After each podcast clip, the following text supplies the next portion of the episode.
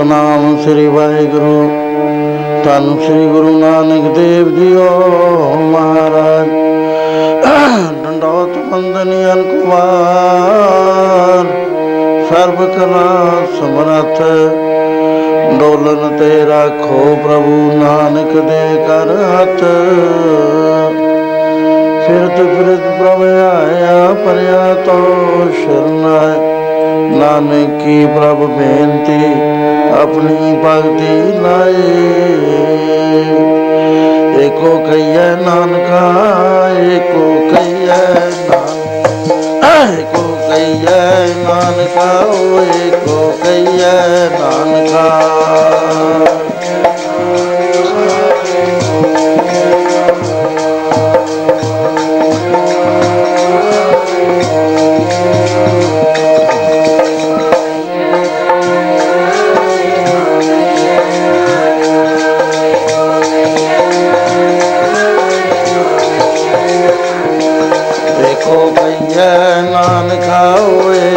ਏਕੋ ਕਹੀਐ ਨਾਨਕਾ ਕਹੀਐ ਨਾਨਕਾ ਕਹੀਐ ਨਾਨਕਾ।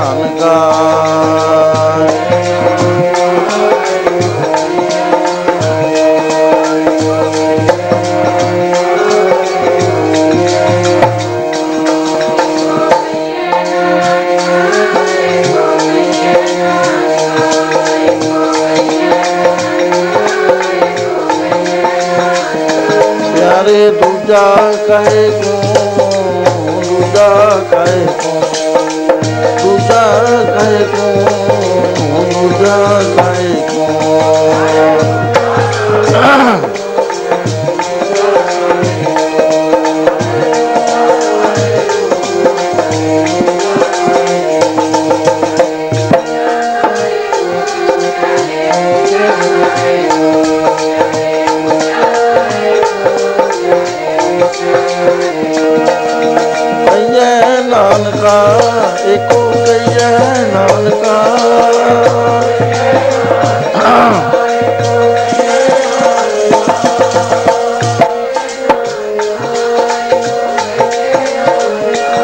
ਏਕੋ ਕਈਏ ਨਾਨਕਾ ਕਈਏ ਨਾਨਕਾ। ਏਕੋ ਕਈਏ ਨਾਨਕਾ ਏਕੋ ਕਈਏ ਨਾਨਕਾ।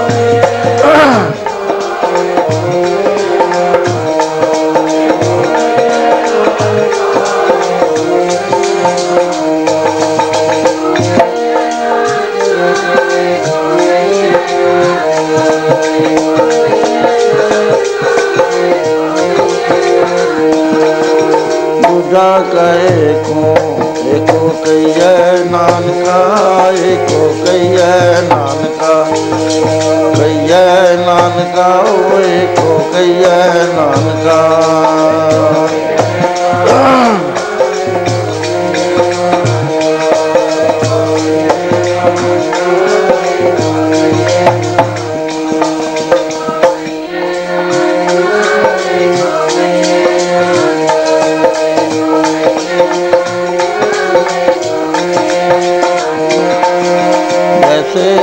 एक आग ते कनूखा कोट आग उठे कनूखा कोट आग होए न्यारे न्यारे होए के फिर आग में समाएंगे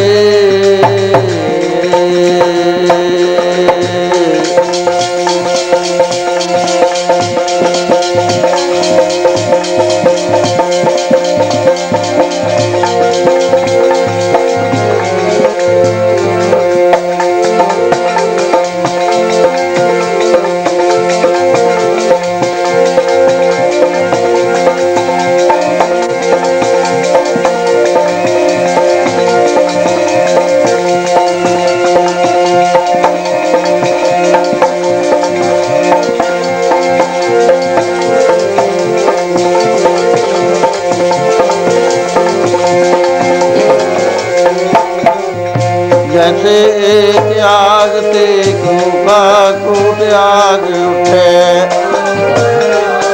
ਕਿਰਪਾ ਕੋਟ ਆਗ, ਓਏ ਨਿਆਰੇ ਨਿਆਰੇ ਹੋਏ ਕੇ ਫਿਰ ਆਗ ਮੇ ਮਲਾਏਂਗੇ। ਜੈਸੇ ਇੱਕ ਤੂਰ ਤੇ ਅਨੇਕ ਤੂਰ ਪੂਰਤ ਹੈ ਨੇਕ। ਨੇਕ ਤੂਰ ਪੂਰਤ तूर के तनुका फिर तूर ही छुआएंगे जैसे एक नद से तरंग कूट उपजता है तरंग कूट उपज पान के तरंग सब पान ही कहाएंगे ਤੇ ਵਿਸ਼ਵ ਰੂਪ ਤੇ ਅਪੂਰਤ ਪੂਰਤ ਪ੍ਰਗਟ ਹੋਏ ਪੂਰਤ ਪੂਰਤ ਪ੍ਰਗਟ ਹੋਏ ਤਾਹੀ ਤੇ ਉਪਜ ਸਭ ਤਾਹੀ ਮੈਂ ਸਮਾਹੇਗੇ ਏਕੋ ਕਈਐ ਨਾਨਕਾ, ਏਕੋ ਕਈਐ ਨਾਨਕਾ। ਕਈਐ ਨਾਨਕਾ ਓਏ ਕੋ ਕਈਐ ਨਾਨਕਾ।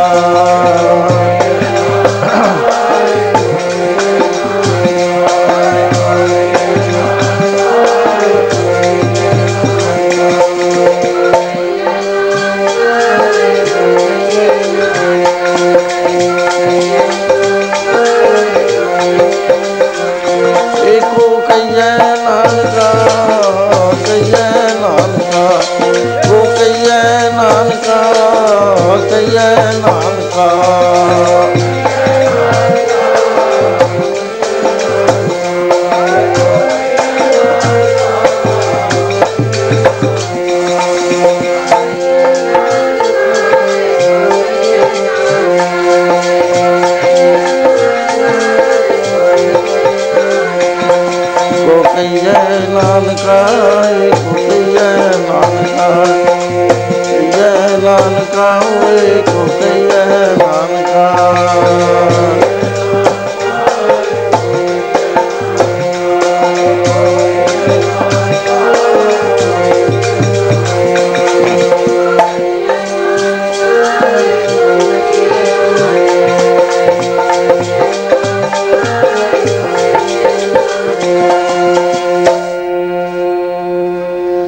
ਆਪੇ ਪੱਟੀ ਕਰਮ ਆਪ ਉੱਪਰ ਲੇਖ ਵੀ ਤੂੰ, ਏਕੋ ਕਈਆ ਨਾਨਕਾ, ਦੂਜਾ ਕਹੇ।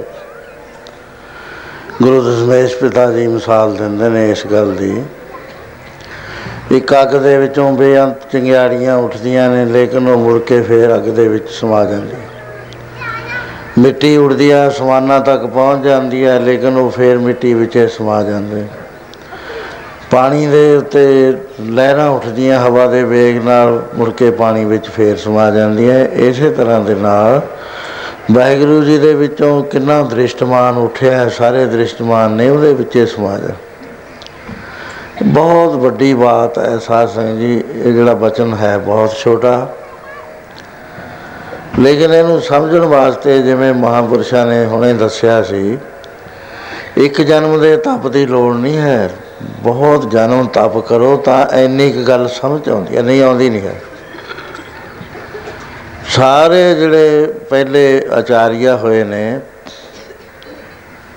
ਗੁਰੂ ਮਹਾਰਾਜ ਜੀ ਕਹਿੰਦੇ ਉਹਨਾਂ ਨੇ ਤਨ ਵਿੱਚ ਮਨ ਨਹੀਂ ਸੀ ਦੇਖਿਆ। ਉਹ ਵਾਹਿਗੁਰੂ ਦੀ ਪਰਿਪੂਰਨ ਸ਼ਕਤੀ ਜਿਹੜੀ ਸੀ, ਜਿਹੜੀ ਇਹ ਸਰੀਰ ਵਿੱਚ ਕੰਮ ਕਰ ਰਹੀ ਹੈ, ਉਹ ਦੇਖੀ ਨਹੀਂ ਹੈ। ਉਹਨੂੰ ਉਪਰਾ ਸਮਝਦੇ ਰਹੇ। ਕਿਉਂਕਿ ਇਹ ਭਾਰਤ ਦੀ ਫਿਲਾਸਫੀ ਇਹਦੇ ਵਿੱਚ ਤਿੰਨ ਚੀਜ਼ਾਂ, ਇੱਕ ਤਾਂ ਜਿਹਨੂੰ ਜੀਵ ਕਹਿੰਦੇ ਆ, ਜਾਂ ਆਪਾਂ ਕਹਿੰਦੇ ਆ ਮੈਂ। ਹੁਣ ਤਾਂ ਅਸੀਂ ਮੈਂ ਗਲਤੀ ਨਾਲ ਸਰੀਰ ਨੂੰ ਕਹਿੰਦੇ ਆ ਨਾ। ਸਰੀਰ ਤਾਂ ਸਾਡਾ ਵਹੀਕਲ ਹੈ। ਸਰੀਰ ਨਹੀਂ ਹੈ, ਅਸੀਂ ਇਹਦੇ ਵਿੱਚ ਬਸਣ ਵਾਲੇ ਕੰਟਰੋਲ ਕਰਨ ਵਾਲੇ ਕਿ ਪਰਛਾਵਾਂ ਜਿਹਾ ਹੈ ਇਹਦੇ ਵਿੱਚ। ਉਹ ਕਹੀ ਜਾਂਦਾ ਮੈਂ ਮੈਂ। ਉਹਨੂੰ ਜੀਵ ਕਹਿੰਦੇ ਨੇ, ਜੀਵ। ਉਹ ਜੰਮਦਾ ਹੈ, ਮਰਦਾ ਹੈ, ਜੰਮਦਾ ਹੈ, ਮਰਦਾ ਹੈ, ਕਿਉਂਕਿ ਉਹਦੇ ਆਲੇ ਦੁਆਲੇ ਇੱਕ ਸਰਕਲ ਪਿਆ ਹੋਇਆ ਹੈ। ਹਉਮੈ ਦਾ। ਇਹ ਤਾਂ ਅਸੀਂ ਕਹਿੰਦੇ ਆ ਉਹ ਕਹਿੰਦੇ, ਨਹੀਂ, ਜੀਵ ਅਨਾਦੀ ਹੈ, ਪਹਿਲਾਂ ਤੋਂ ਹੀ ਹੈ ਜੀਵ। ਜਿਹੜੀ ਪ੍ਰਕਿਰਤੀ ਹੈ, ਇਹ ਵੀ ਪਹਿਲਾਂ ਤੋਂ ਹੀ ਹੈ। ਸਾਡਾ ਮਤ ਨਹੀਂ ਹੈ, ਸਾਡੇ ਮਹਾਰਾਜ ਕਹਿੰਦੇ ਨੇ ਦੋਈ ਕੁਦਰਤ ਸਾਜ ਕੇ ਕਰਾਸਨ ਡਿਠੋ ਜਾਓ। ਕੁਦਰਤ ਆਪਣੀ ਮਾਇਆ ਆਪ ਸਾਰੀ। ਆਪੇ ਵੇਖਣ ਵਾਲਾ ਮਾਇਆ ਦਾ ਵਜੂਦ ਨਹੀਂ ਸੀ। ਸਾਰੇ ਸ਼ਾਸਤਰਾਂ ਚ ਆਉਂਦਾ ਹੈ। ਵਿਦਾਂਤ ਨੇ ਤਾਂ ਕਹਿਤਾ ਅਨਰਵਚਨੀ ਹੈ ਇਹਦੇ ਉੱਤੇ ਗੱਲੇ ਨਾ ਕਰੋ ਸਾਡੇ ਨਾਲ। ਦੂਏ ਕਹਿੰਦੇ ਸੀਡ ਰੂਪ ਦੇ ਵਿੱਚ ਰਹਿੰਦੀ ਹੈ ਇਹ ਚੇਤਨ ਤਤ ਦੇ ਵਿੱਚ। ਮਹਾਰਾਜ ਕਹਿੰਦੇ ਉੱਥੇ ਦੂਆ ਕੋਈ ਹੈ ਹੀ ਨਹੀਂ, ਆਪੇ ਆਪ ਹੈ। ਉਹ ਆਪੇ ਪ੍ਰਭੂ ਹੈ, ਉਹਨੂੰ ਕੀ ਲੋੜ ਹੈ ਮਾਇਆ ਵਿੱਚ ਰਹਿਣ ਦੀ? ਬਾਹਰ ਰਹਿੰਦੀ ਨਹੀਂ। ਸਾਇੰਸਦਾਨ ਵੀ ਘਬਰਾ ਗਏ, ਡਾਕਟਰ ਸਟੀਫਨ ਹੈ, ਲੰਡਨ ਦੇ ਰਹਿਣ ਵਾਲਾ। ਉਹਨੇ ਟਾਈਮ ਐਂਡ ਸਪੇਸ ਇੱਕ ਕਿਤਾਬ ਲਿਖੀ ਹੈ। ਉਹਦੇ ਚ ਇਨਫਿਨਿਟੀ ਦੇ ਵਿੱਚ ਜਾ ਕੇ ਉਹ ਹਰੇਕ ਚੀਜ਼ ਨੂੰ ਖਤਮ ਕਰਦਾ ਹੈ, ਵੀ ਜਦੋਂ ਇਹ ਸੂਖਸ਼ਮ ਤੇ ਸੂਖਸ਼ਮ ਹੁੰਦਾ ਹੈ ਉਸ ਵੇਲੇ ਸੀਡ ਕਿੰਨਾ ਛੋਟਾ ਹੋ ਜਾਂਦਾ ਜਦੋਂ ਕੰਪਰੈਸ ਹੁੰਦਾ। ਉਹ ਦੱਸ ਨਹੀਂ ਸਕਿਆ। ਕਿਸੇ ਤਰ੍ਹਾਂ ਨਹੀਂ ਦੱਸ ਸਕਿਆ ਅਖੀਰ ਇਨਫਿਨਿਟੀ ਲਿਖਤਾ ਉਹਨੇ ਵੀ ਨਹੀਂ, ਇਹ ਦੱਸਿਆ ਨਹੀਂ ਜਾ ਸਕਦਾ।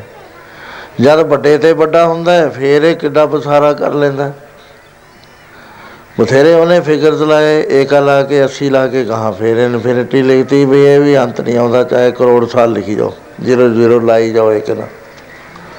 ਉਹ ਬੇਅੰਤ ਬੇਅੰਤ ਹੈ। ਸਾਇੰਸ ਘਬਰਾ ਗਈ। ਵੀ ਇਹ ਕਿੱਥੇ, ਇਹ ਹੁੰਦਾ ਕੀ ਆ? ਉਹਨੇ ਪਿੱਛੇ ਲਿਖ ਦਿੱਤਾ ਵੀ ਮੈਂ ਤਾਂ ਘਬਰਾ ਗਿਆ ਕਨਫਿਊਜ਼ ਹੋ ਗਿਆ, ਪਾਗਲ ਹੋਣ ਵਾਲਾ ਹੋ ਗਿਆ। ਕਿਉਂਕਿ ਐਂਡਲੈਸ ਚੀਜ਼ ਨੂੰ ਮੈਂ ਛੇੜ ਬੈਠਿਆ, ਜਿਹਦਾ ਅੰਤ ਹੀ ਨਹੀਂ ਹੈ। ਕੀ ਕੋਈ ਧਰਮ ਵੀ ਇਹੋ ਜਿਹਾ ਹੈ ਜਿਹੜਾ ਇਹ ਤ- ਇਸ ਗੱਲ ਦੇ ਉੱਤੇ ਰੋਸ਼ਨੀ ਪਾਵੇ? ਮੈਂ ਅਮਰੀਕਾ 'ਚ ਸੀ। ਮੈਂ ਕਿਹਾ ਮੈਂ ਡਾਕਟਰ ਨੂੰ ਜ਼ਰੂਰ ਮਿਲਣਾ। ਉਹਨੂੰ ਉਦਰੰਗ ਹੋਇਆ ਸੀ। ਮੈਂ ਕਿਹਾ ਇੰਟਰਪ੍ਰੇਟਰ ਲੈ ਲਾਂਗੇ, ਉਹਦੇ ਨਾਲ ਗੱਲ ਕਰਾਂਗੇ ਵੀ ਗੁਰੂ ਨਾਨਕ ਸਾਹਿਬ ਨੇ ਸਭ ਕੁਝ ਲਿਖਿਆ ਹੈ ਜੇ ਬੜ ਭਾਵ ਹੈ ਤੇ ਬੜ ਹੋਏ। ਪਾਰ ਬ੍ਰਹਮ ਕੇ ਸਗਲੇ ਠਾਉ ਜਿਤ ਜਿਤ ਕਰ ਰਾਖੇ ਤੈਸਾ ਤੇ ਨੌ ਆਪੇ ਕਰਨ ਕਰਾਵਨ ਜੋ ਪ੍ਰਭ ਭਾਵੈ ਸੋਈ ਫਨੋ ਪਸਰਿਓ ਆਪ ਹੋਇਆ ਅਨਕ ਤਰੰਗ, ਲਖੇ ਨਾ ਜਾਏ ਪਾਰ ਪ੍ਰਭ ਕੇ ਰੰਗ। ਜੈਸੀ ਮਤ ਦੇ ਤੈਸਾ ਪ੍ਰਕਾਸ਼। ਇਹ ਗੁਰੂ ਗ੍ਰੰਥ ਸਾਹਿਬ ਦੀ ਫਿਲਾਸਫੀ ਐਡੀ ਵੱਡੀ ਹੈ ਨਾ, ਸਾਧ ਸੰਗਤ ਜੀ, ਇਹ ਸਾਡੇ ਕਮਲਿਆਂ ਜਿਹਾਂ ਦੇ ਹੱਥ ਆ ਗਈ। ਹੁਣ ਜਾਣ ਬੰਦਿਆਂ ਦੇ ਹੱਥ ਆ ਗਈ। ਐ ਸਮਝ ਲਓ ਵੀ ਖਰਮਾਂ ਰੁਪਏ ਦਾ ਹੀਰਾ ਬਲਦਾਂ ਦੀ ਜਿੱਥੇ ਟੱਲੀਆਂ ਪਾਈਆਂ, ਉਹਨਾਂ ਦੇ ਵਿੱਚ ਟੰਗ ਦਿੱਤਾ। ਕਿਉਂ ਸਾਨੂੰ ਪਤਾ ਨਹੀਂ ਵੀ ਇਹ ਏਡਾ ਬੜਾ ਹੀਰਾ ਕੀਮਤ ਨਹੀਂ ਸੀ ਪਤਾ। ਬਸ ਉਹਦੇ ਗਲ ਵਿੱਚ ਪਾਤਾ। ਉਹਦੀ ਕੀਮਤ ਖਰਮਾਂ ਰੁਪਏ। ਜੇ ਕੋਈ ਜਾਣਕਾਰ ਆ ਗਿਆ, ਉਹਨੇ ਕਿਹਾ ਵੀ ਐਡੀ ਬੜੀ ਚੀਜ਼ ਹੈ ਪਾਈ ਬੈਠਾ, ਇਹਨੂੰ ਤਾਂ ਪਤਾ ਹੀ ਨਹੀਂ। ਉਹ ਆਹੀ ਹਾਲ ਸਾਡੇ ਨਾਲ ਹੋ ਗਿਆ। ਗੁਰੂ ਗ੍ਰੰਥ ਸਾਹਿਬ ਦੀ ਜਿਹੜੀ ਫਿਲਾਸਫੀ ਹੈ, ਉਹਨੂੰ ਅਸੀਂ ਸਮਝ ਨਹੀਂ ਸਕਦੇ ਕਿਸੇ ਤਰੀਕੇ ਨਾਲ। ਨਾ ਅਸੀਂ ਸਮਝਣ ਦਾ ਯਤਨ ਕਰਦੇ ਹਾਂ। ਅਸੀਂ ਪਹਿਲੀ ਜਮਾਤ 'ਚ ਜਿਵੇਂ ਇਹਨਾਂ ਨੇ ਕਿਹਾ ਸੀ, ਪਹਿਲੀ ਤੋਂ ਗਾਂ ਦੂਜੀ 'ਚ ਹੋਣਾ ਹੀ ਨਹੀਂ ਚਾਹੁੰਦੇ। ਉੱਥੇ ਹੀ ਅਸੀਂ ਸੰਤੁਸ਼ਟ ਹਾਂ। ਜੇ ਕੋਈ ਦੱਸੇ ਕ- ਉਹਦੇ ਨਾਲ ਲੜ ਪੈਂਦੇ ਆ ਵੀ ਤੂੰ ਉਹਰੇ ਗੱਲਾਂ ਕਰਦਾ, ਸਾਨੂੰ ਨਹੀਂ ਇਹ ਗੱਲਾਂ ਤੇਰੀਆਂ ਚੰਗੀਆਂ ਲੱਗਦੀਆਂ। ਜਿਹੜੇ ਸਿਆਣੇ ਆ, ਉਹਨਾਂ ਨੂੰ ਪਤਾ ਲੱਗਦਾ।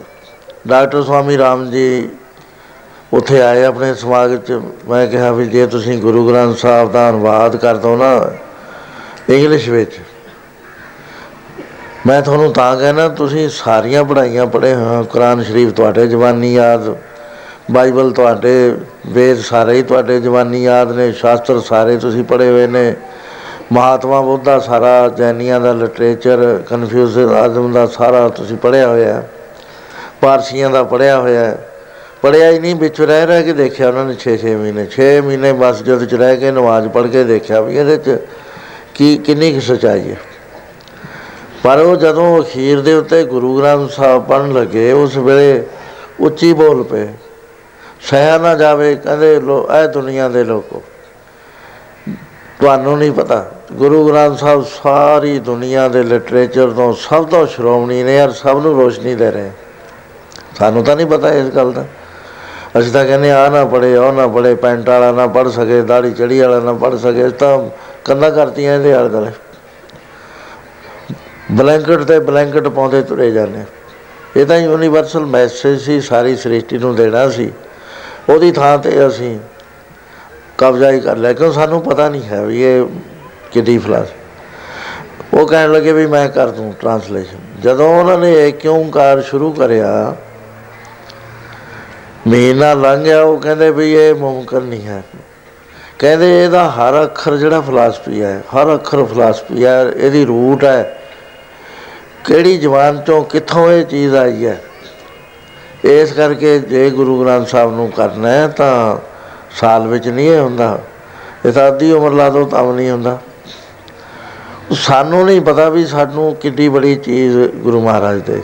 ਹੁਣ ਇਹਦੇ 'ਚ ਜਿਹੜੀ ਸਿਧਾਂਤ ਹੈ ਇਹ ਸਾਡੇ ਨਹੀਂ ਸਮਝ ਆਉਂਦਾ, ਸਾਡੇ ਸਮਝ ਤਾਂ ਆਊ ਇਹ, ਜੇ ਅਸੀਂ ਛੇ ਸ਼ਾਸਤਰਾਂ ਨੂੰ ਚੰਗੀ ਤਰ੍ਹਾਂ ਵਿਚਾਰਾਂਗੇ। ਇੱਕਦਮ ਸਾਨੂੰ ਪਤਾ ਲੱਗ ਜੂ ਵੀ ਗੁਰੂ ਸਾਹਿਬ ਤਾਂ ਆਹ ਕਹਿੰਦੇ ਨੇ। ਸਾਨੂੰ ਤਾਂ ਪਤਾ ਹੀ ਨਹੀਂ ਇੱਕੋ ਕਹੀਆ ਨਾਨਕਾ ਵੀ ਕੀ ਹੈ ਇੱਕੋ ਗੱਲ ਕਰੀ ਜਾਵਾਂਗੇ, ਸਾਡੇ ਗਿਆਨੀ ਵੀ ਕਰੇ, ਹੋਰ ਜੀ ਰੱਬ ਇੱਕ ਹੈ। ਰੱਬ ਨੂੰ ਕੌਣ ਕਹਿੰਦਾ ਵੀ ਦੋ ਨੇ? ਰੱਬ ਤਾਂ ਹੈ ਹੀ ਇੱਕ। ਦੋ ਤਾਂ ਕਦੇ ਹੋਇਆ ਹੀ ਨਹੀਂ ਹੈ। ਕਿਉਂ ਉਹਨਾਂ ਨੂੰ ਅਨ- ਅਨੁਭਵ ਨਹੀਂ ਜਾਗਦਾ ਅੰਦਰ? ਉਹ ਗੱਲ ਕਹਿੰਦੇ ਨੇ ਵੀ ਇੱਥੇ ਇੱਕੋ ਹੀ ਆਪੇ ਹੀ ਹੈ ਇੱਥੇ ਹੋਰ ਕੋਈ ਹੈ ਨਹੀਂ। ਮਨ ਮੇਰੇ ਜਿਨ ਆਪਣਾ ਭਰਮ ਗਵਾਤਾ ਤਿਸ ਦੇ ਭਾਣੇ ਕੋਈ ਨਾ ਭੁੱਲਾ ਜਿਨ ਸਗਲੋ ਬਰਮ ਪਛਾਤ।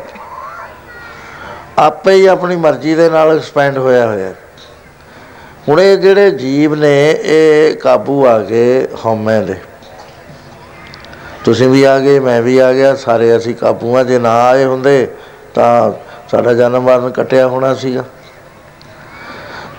ਉਹ ਗੱਲ ਵੱਖਰੀ ਹੈ ਵੀ ਹਾਂਜੀ ਭੇਜੇ ਜਾਂਦੇ ਨੇ, ਡਿਊਟੀਆਂ ਲਾਈ ਜਾਂਦੀਆਂ ਨੇ, ਉਹ ਗੱਲਾਂ ਹੋਰ ਨੇ। ਰੌਚਕ ਬਾਤਾਂ ਨੇ, ਯਥਾਰਥ ਨਹੀਂ ਹੈ। ਯਥਾਰਥ ਬਾਤ ਹੈ ਵੀ ਪਰਮੇਸ਼ਰ ਆਪ ਹੀ ਹੈ।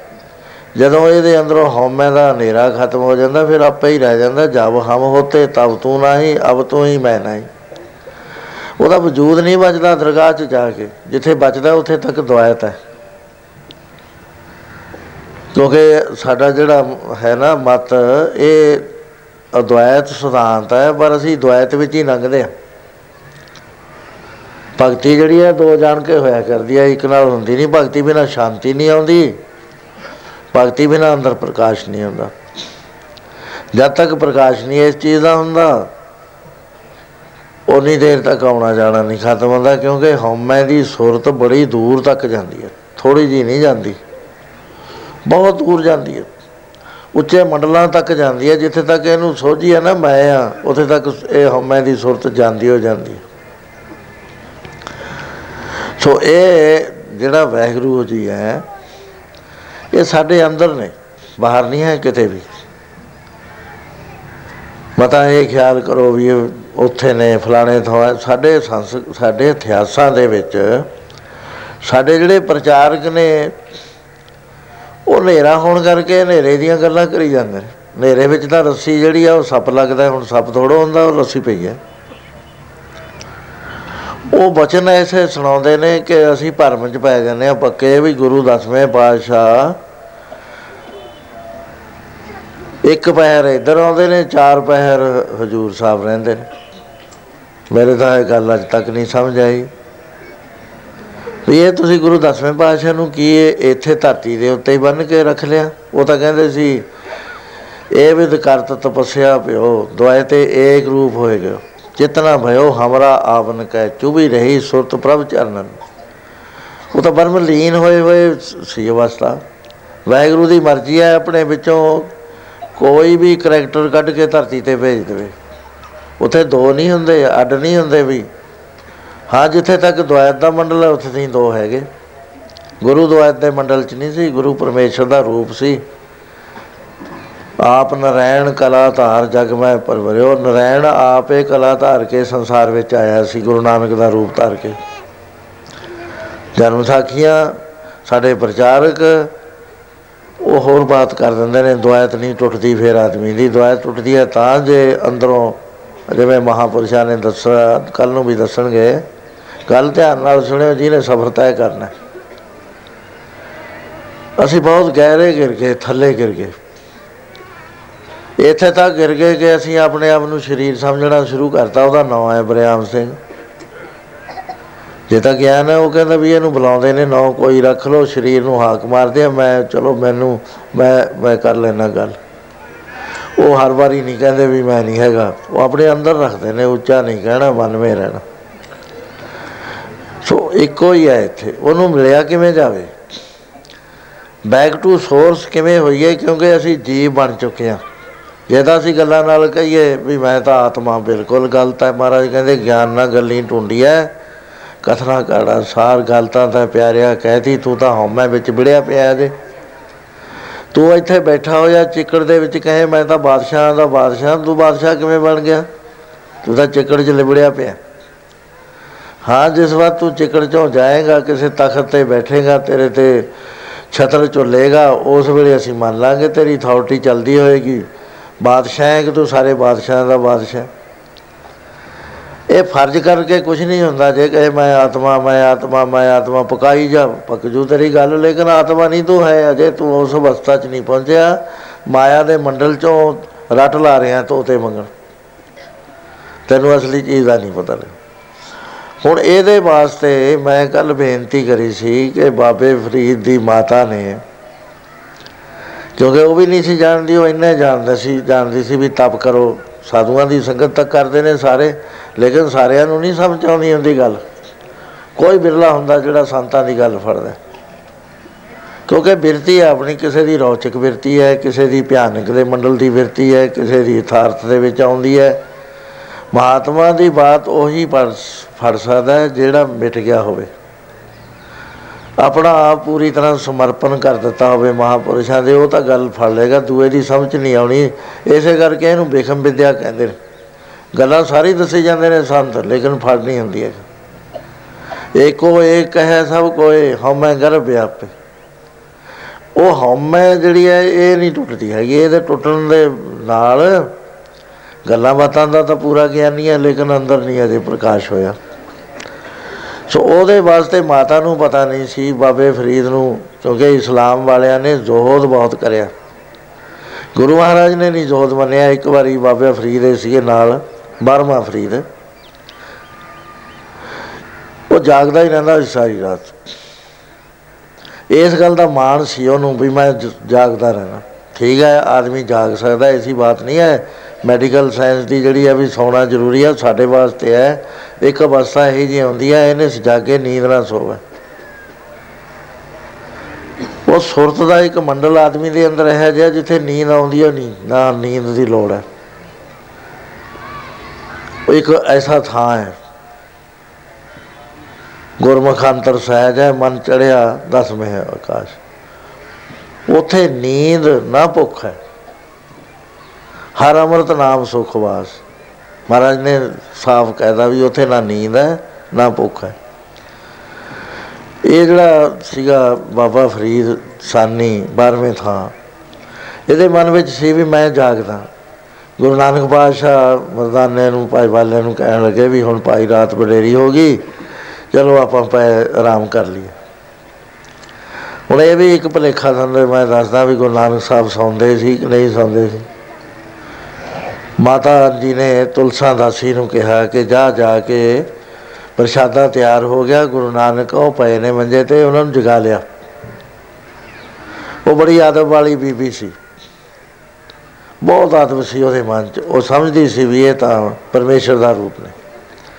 ਕੋਲ ਗਈ, ਆਵਾਜ਼ ਦੇਣ ਨੂੰ ਹੌਸਲਾ ਨਾ ਪਿਆ। ਉਸ ਨੇ ਆਪਣਾ ਮਸਤਕ ਜਿੱਥੇ ਦੋਏ ਅੱਖਾਂ ਤੇ ਨੱਕ ਦੀ ਜੜ ਹੈ, ਜਿਹਨੂੰ ਆਗਿਆ ਚੱਕਰ ਕਹਿੰਦੇ ਨੇ ਇਹ ਅ, ਮਹਾਰਾਜ ਜੀ ਦੇ ਅੰਗੂਠੇ ਨਾਲ ਸਪਰਸ਼ ਕਰ ਦਿੱਤਾ ਵੀ ਉਹ ਜਦੋਂ ਅੰਗੂਠੇ ਨਾਲ ਲੱਗੂਗਾ ਮਹਾਰਾਜ ਜੀ ਉੱਠ ਖੜਨਗੇ। ਉਹ ਜਦੋਂ ਸਪਰਸ਼ ਹੋਇਆ ਤਾਂ ਉਹਦੇ ਅੰਦਰ ਸ- ਸਾਰਾ ਹੀ ਬ੍ਰਹਮੰਡ ਖੁੱਲ ਗਿਆ। ਹੈਰਾਨ ਹੋ ਗਈ ਵੀ ਮੈਨੂੰ ਤਾਂ ਬਹੁਤ ਦੂਰ ਦੂਰ ਤੋਂ ਕਿਤੇ ਸਮੁੰਦਰ ਦੀ ਨਾ ਕਿਤੇ ਕੁਛ ਕੀਮਤੀ ਨਾ।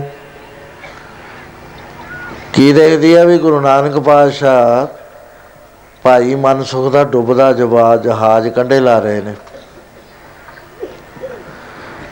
ਅੰਦਰ ਅਜੇ ਜਰਨਾ ਸ਼ਕਤੀ ਆਈ ਨਹੀਂ ਸੀ, ਆ ਕੇ ਮਾਤਾ ਜੀ ਨੂੰ ਕਹਿਣ ਲੱਗੀ, ਮਾਤਾ ਜੀ, ਉਹ ਤਾਂ ਲੰਕਾ ਦੇ ਕੋਲ ਗਏ ਹੋਏ ਨੇ, ਉੱਥੇ ਭਾਈ ਮਨਸੁਖ ਦਾ ਜਹਾਜ਼ ਡੁੱਬ ਰਿਹਾ, ਉਹਨੂੰ ਬੰਨੇ ਲਾ ਰਹੇ ਨੇ। ਮਾਤਾ ਕਹਿਣ ਲੱਗੀ ਵੀ ਮੱਥੇ ਤੇ ਹੱਥ ਰੱਖ ਲਿਆ ਮਾਤਾ ਨੇ, ਵੀ ਅੱਗੇ ਤਾਂ ਲੋਕ ਇਹ ਕਹਿੰਦੇ ਸੀ, ਹੁਣ ਤਾਂ ਘਰ ਦੇ ਨੌਕਰ ਵੀ ਕਹਿਣ ਲੱਗ ਗਏ ਵੀ ਹੁਣ ਤਾਂ ਗੱਲ ਹੀ ਮਾੜੀ ਹੋ ਗਈ ਮੇਰੇ ਪੁੱਤਰ ਦੀ।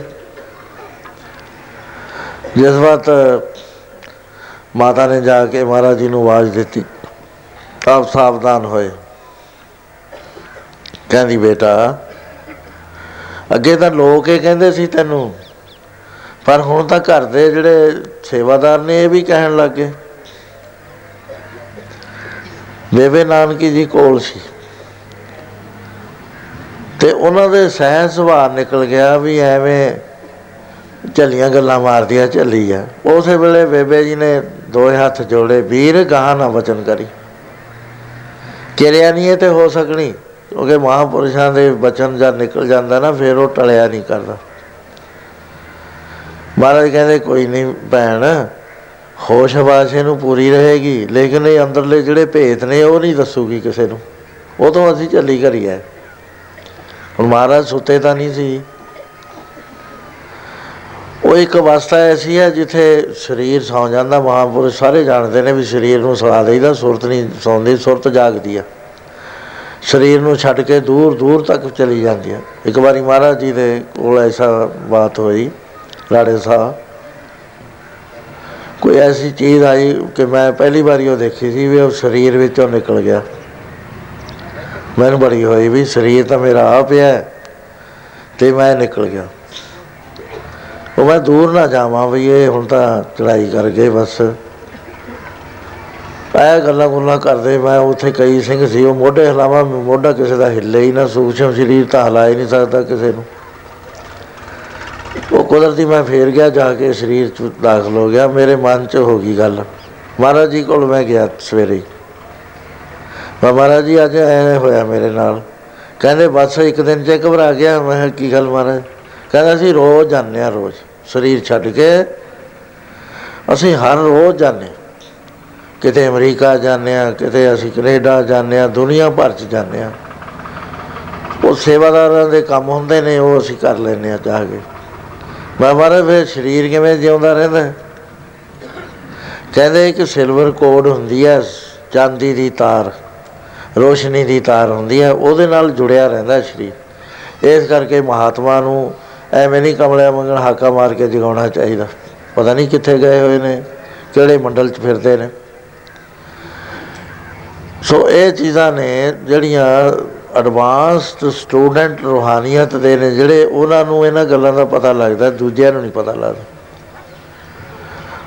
ਹੁਣ ਮਾਤਾ ਨੂੰ ਪਤਾ ਨਹੀਂ ਸੀ, ਬਾਬੇ ਫਰੀਦ ਜੀ ਨੂੰ ਜਿੰਨਾ ਪਤਾ ਸੀ ਉਨੀ ਉਹਨੇ ਗੱਲ ਕਰਤੀ ਵੀ ਤੂੰ ਜਾ ਤਪ ਕਰ। ਉਹਨੇ ਬਹੁਤ ਤਪ ਕਰਿਆ 12 ਸਾਲ। ਫਰੀਦ ਦੇ ਤਪ ਵਾਸਤੇ ਮਸ਼ਹੂਰ, ਇੰਨਾ ਮਸ਼ਹੂਰ ਹੋ ਗਿਆ ਸੀ ਨਾ ਬਾਬਾ ਫਰੀਦ। ਪਹਿਲਾਂ ਤਾਂ ਇਹ ਟਰੈਵਲਰ ਸੀ। ਇਹਨੇ ਕੋਈ ਥਾਂ ਨਹੀਂ ਛੱਡਿਆ ਦੁਨੀਆ ਦਾ। ਜਿੱਥੇ ਇਹ ਨਹੀਂ ਗਿਆ, ਜਿੱਥੇ ਜਾ ਕੇ ਨਹੀਂ ਰਿਹਾ ਮਹੀਨਾ ਮਹੀਨਾ ਦੋ ਦੋ ਮਹੀਨੇ, ਹਰ ਮਹਾਤਮਾ, ਹਰ ਸੂਫੀ ਸੰਤ ਕੋਲੇ ਗਿਆ ਇਹਨੇ ਤਪ ਇੰਨਾ ਕਰਿਆ ਕਿ ਇਹਦੇ ਤਪ ਦੀਆਂ ਕਹਾਣੀਆਂ ਚੱਲ ਪਈਆਂ। ਵੱਡੇ ਵੱਡੇ ਮਹਾਤਮਾ ਆਏ ਇਹਦਾ ਦਰਸ਼ਨ ਕਰਨ ਵਾਸਤੇ। ਜਿਹੜੇ ਕਹਿੰਦੇ ਕਹਾਉਂਦੇ ਸੀ ਉਸ ਵੇਲੇ ਦੇ।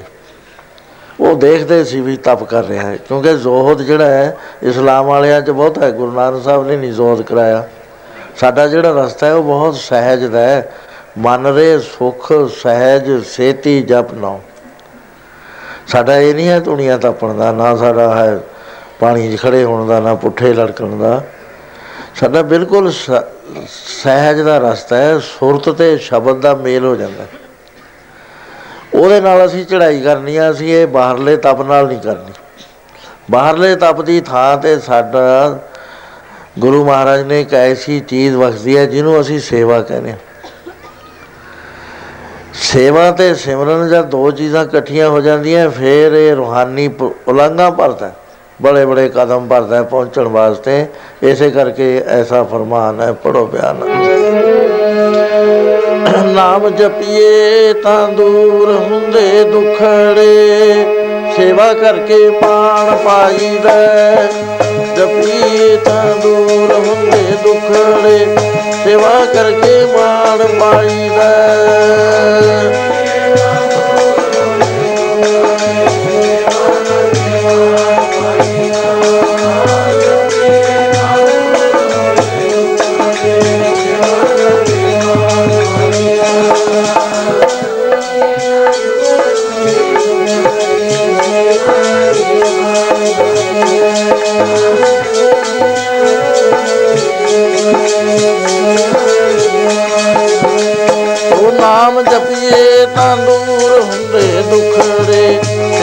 ਸੇਵਾ ਕਰਕੇ ਮਾਣ ਪਾਈਦਾ ਜਪੀਏ ਤਾਂ ਦੂਰ ਹੁੰਦੇ ਦੁਖੜੇ ਸੇਵਾ ਕਰਕੇ ਮਾਣ ਪਾਈਦਾ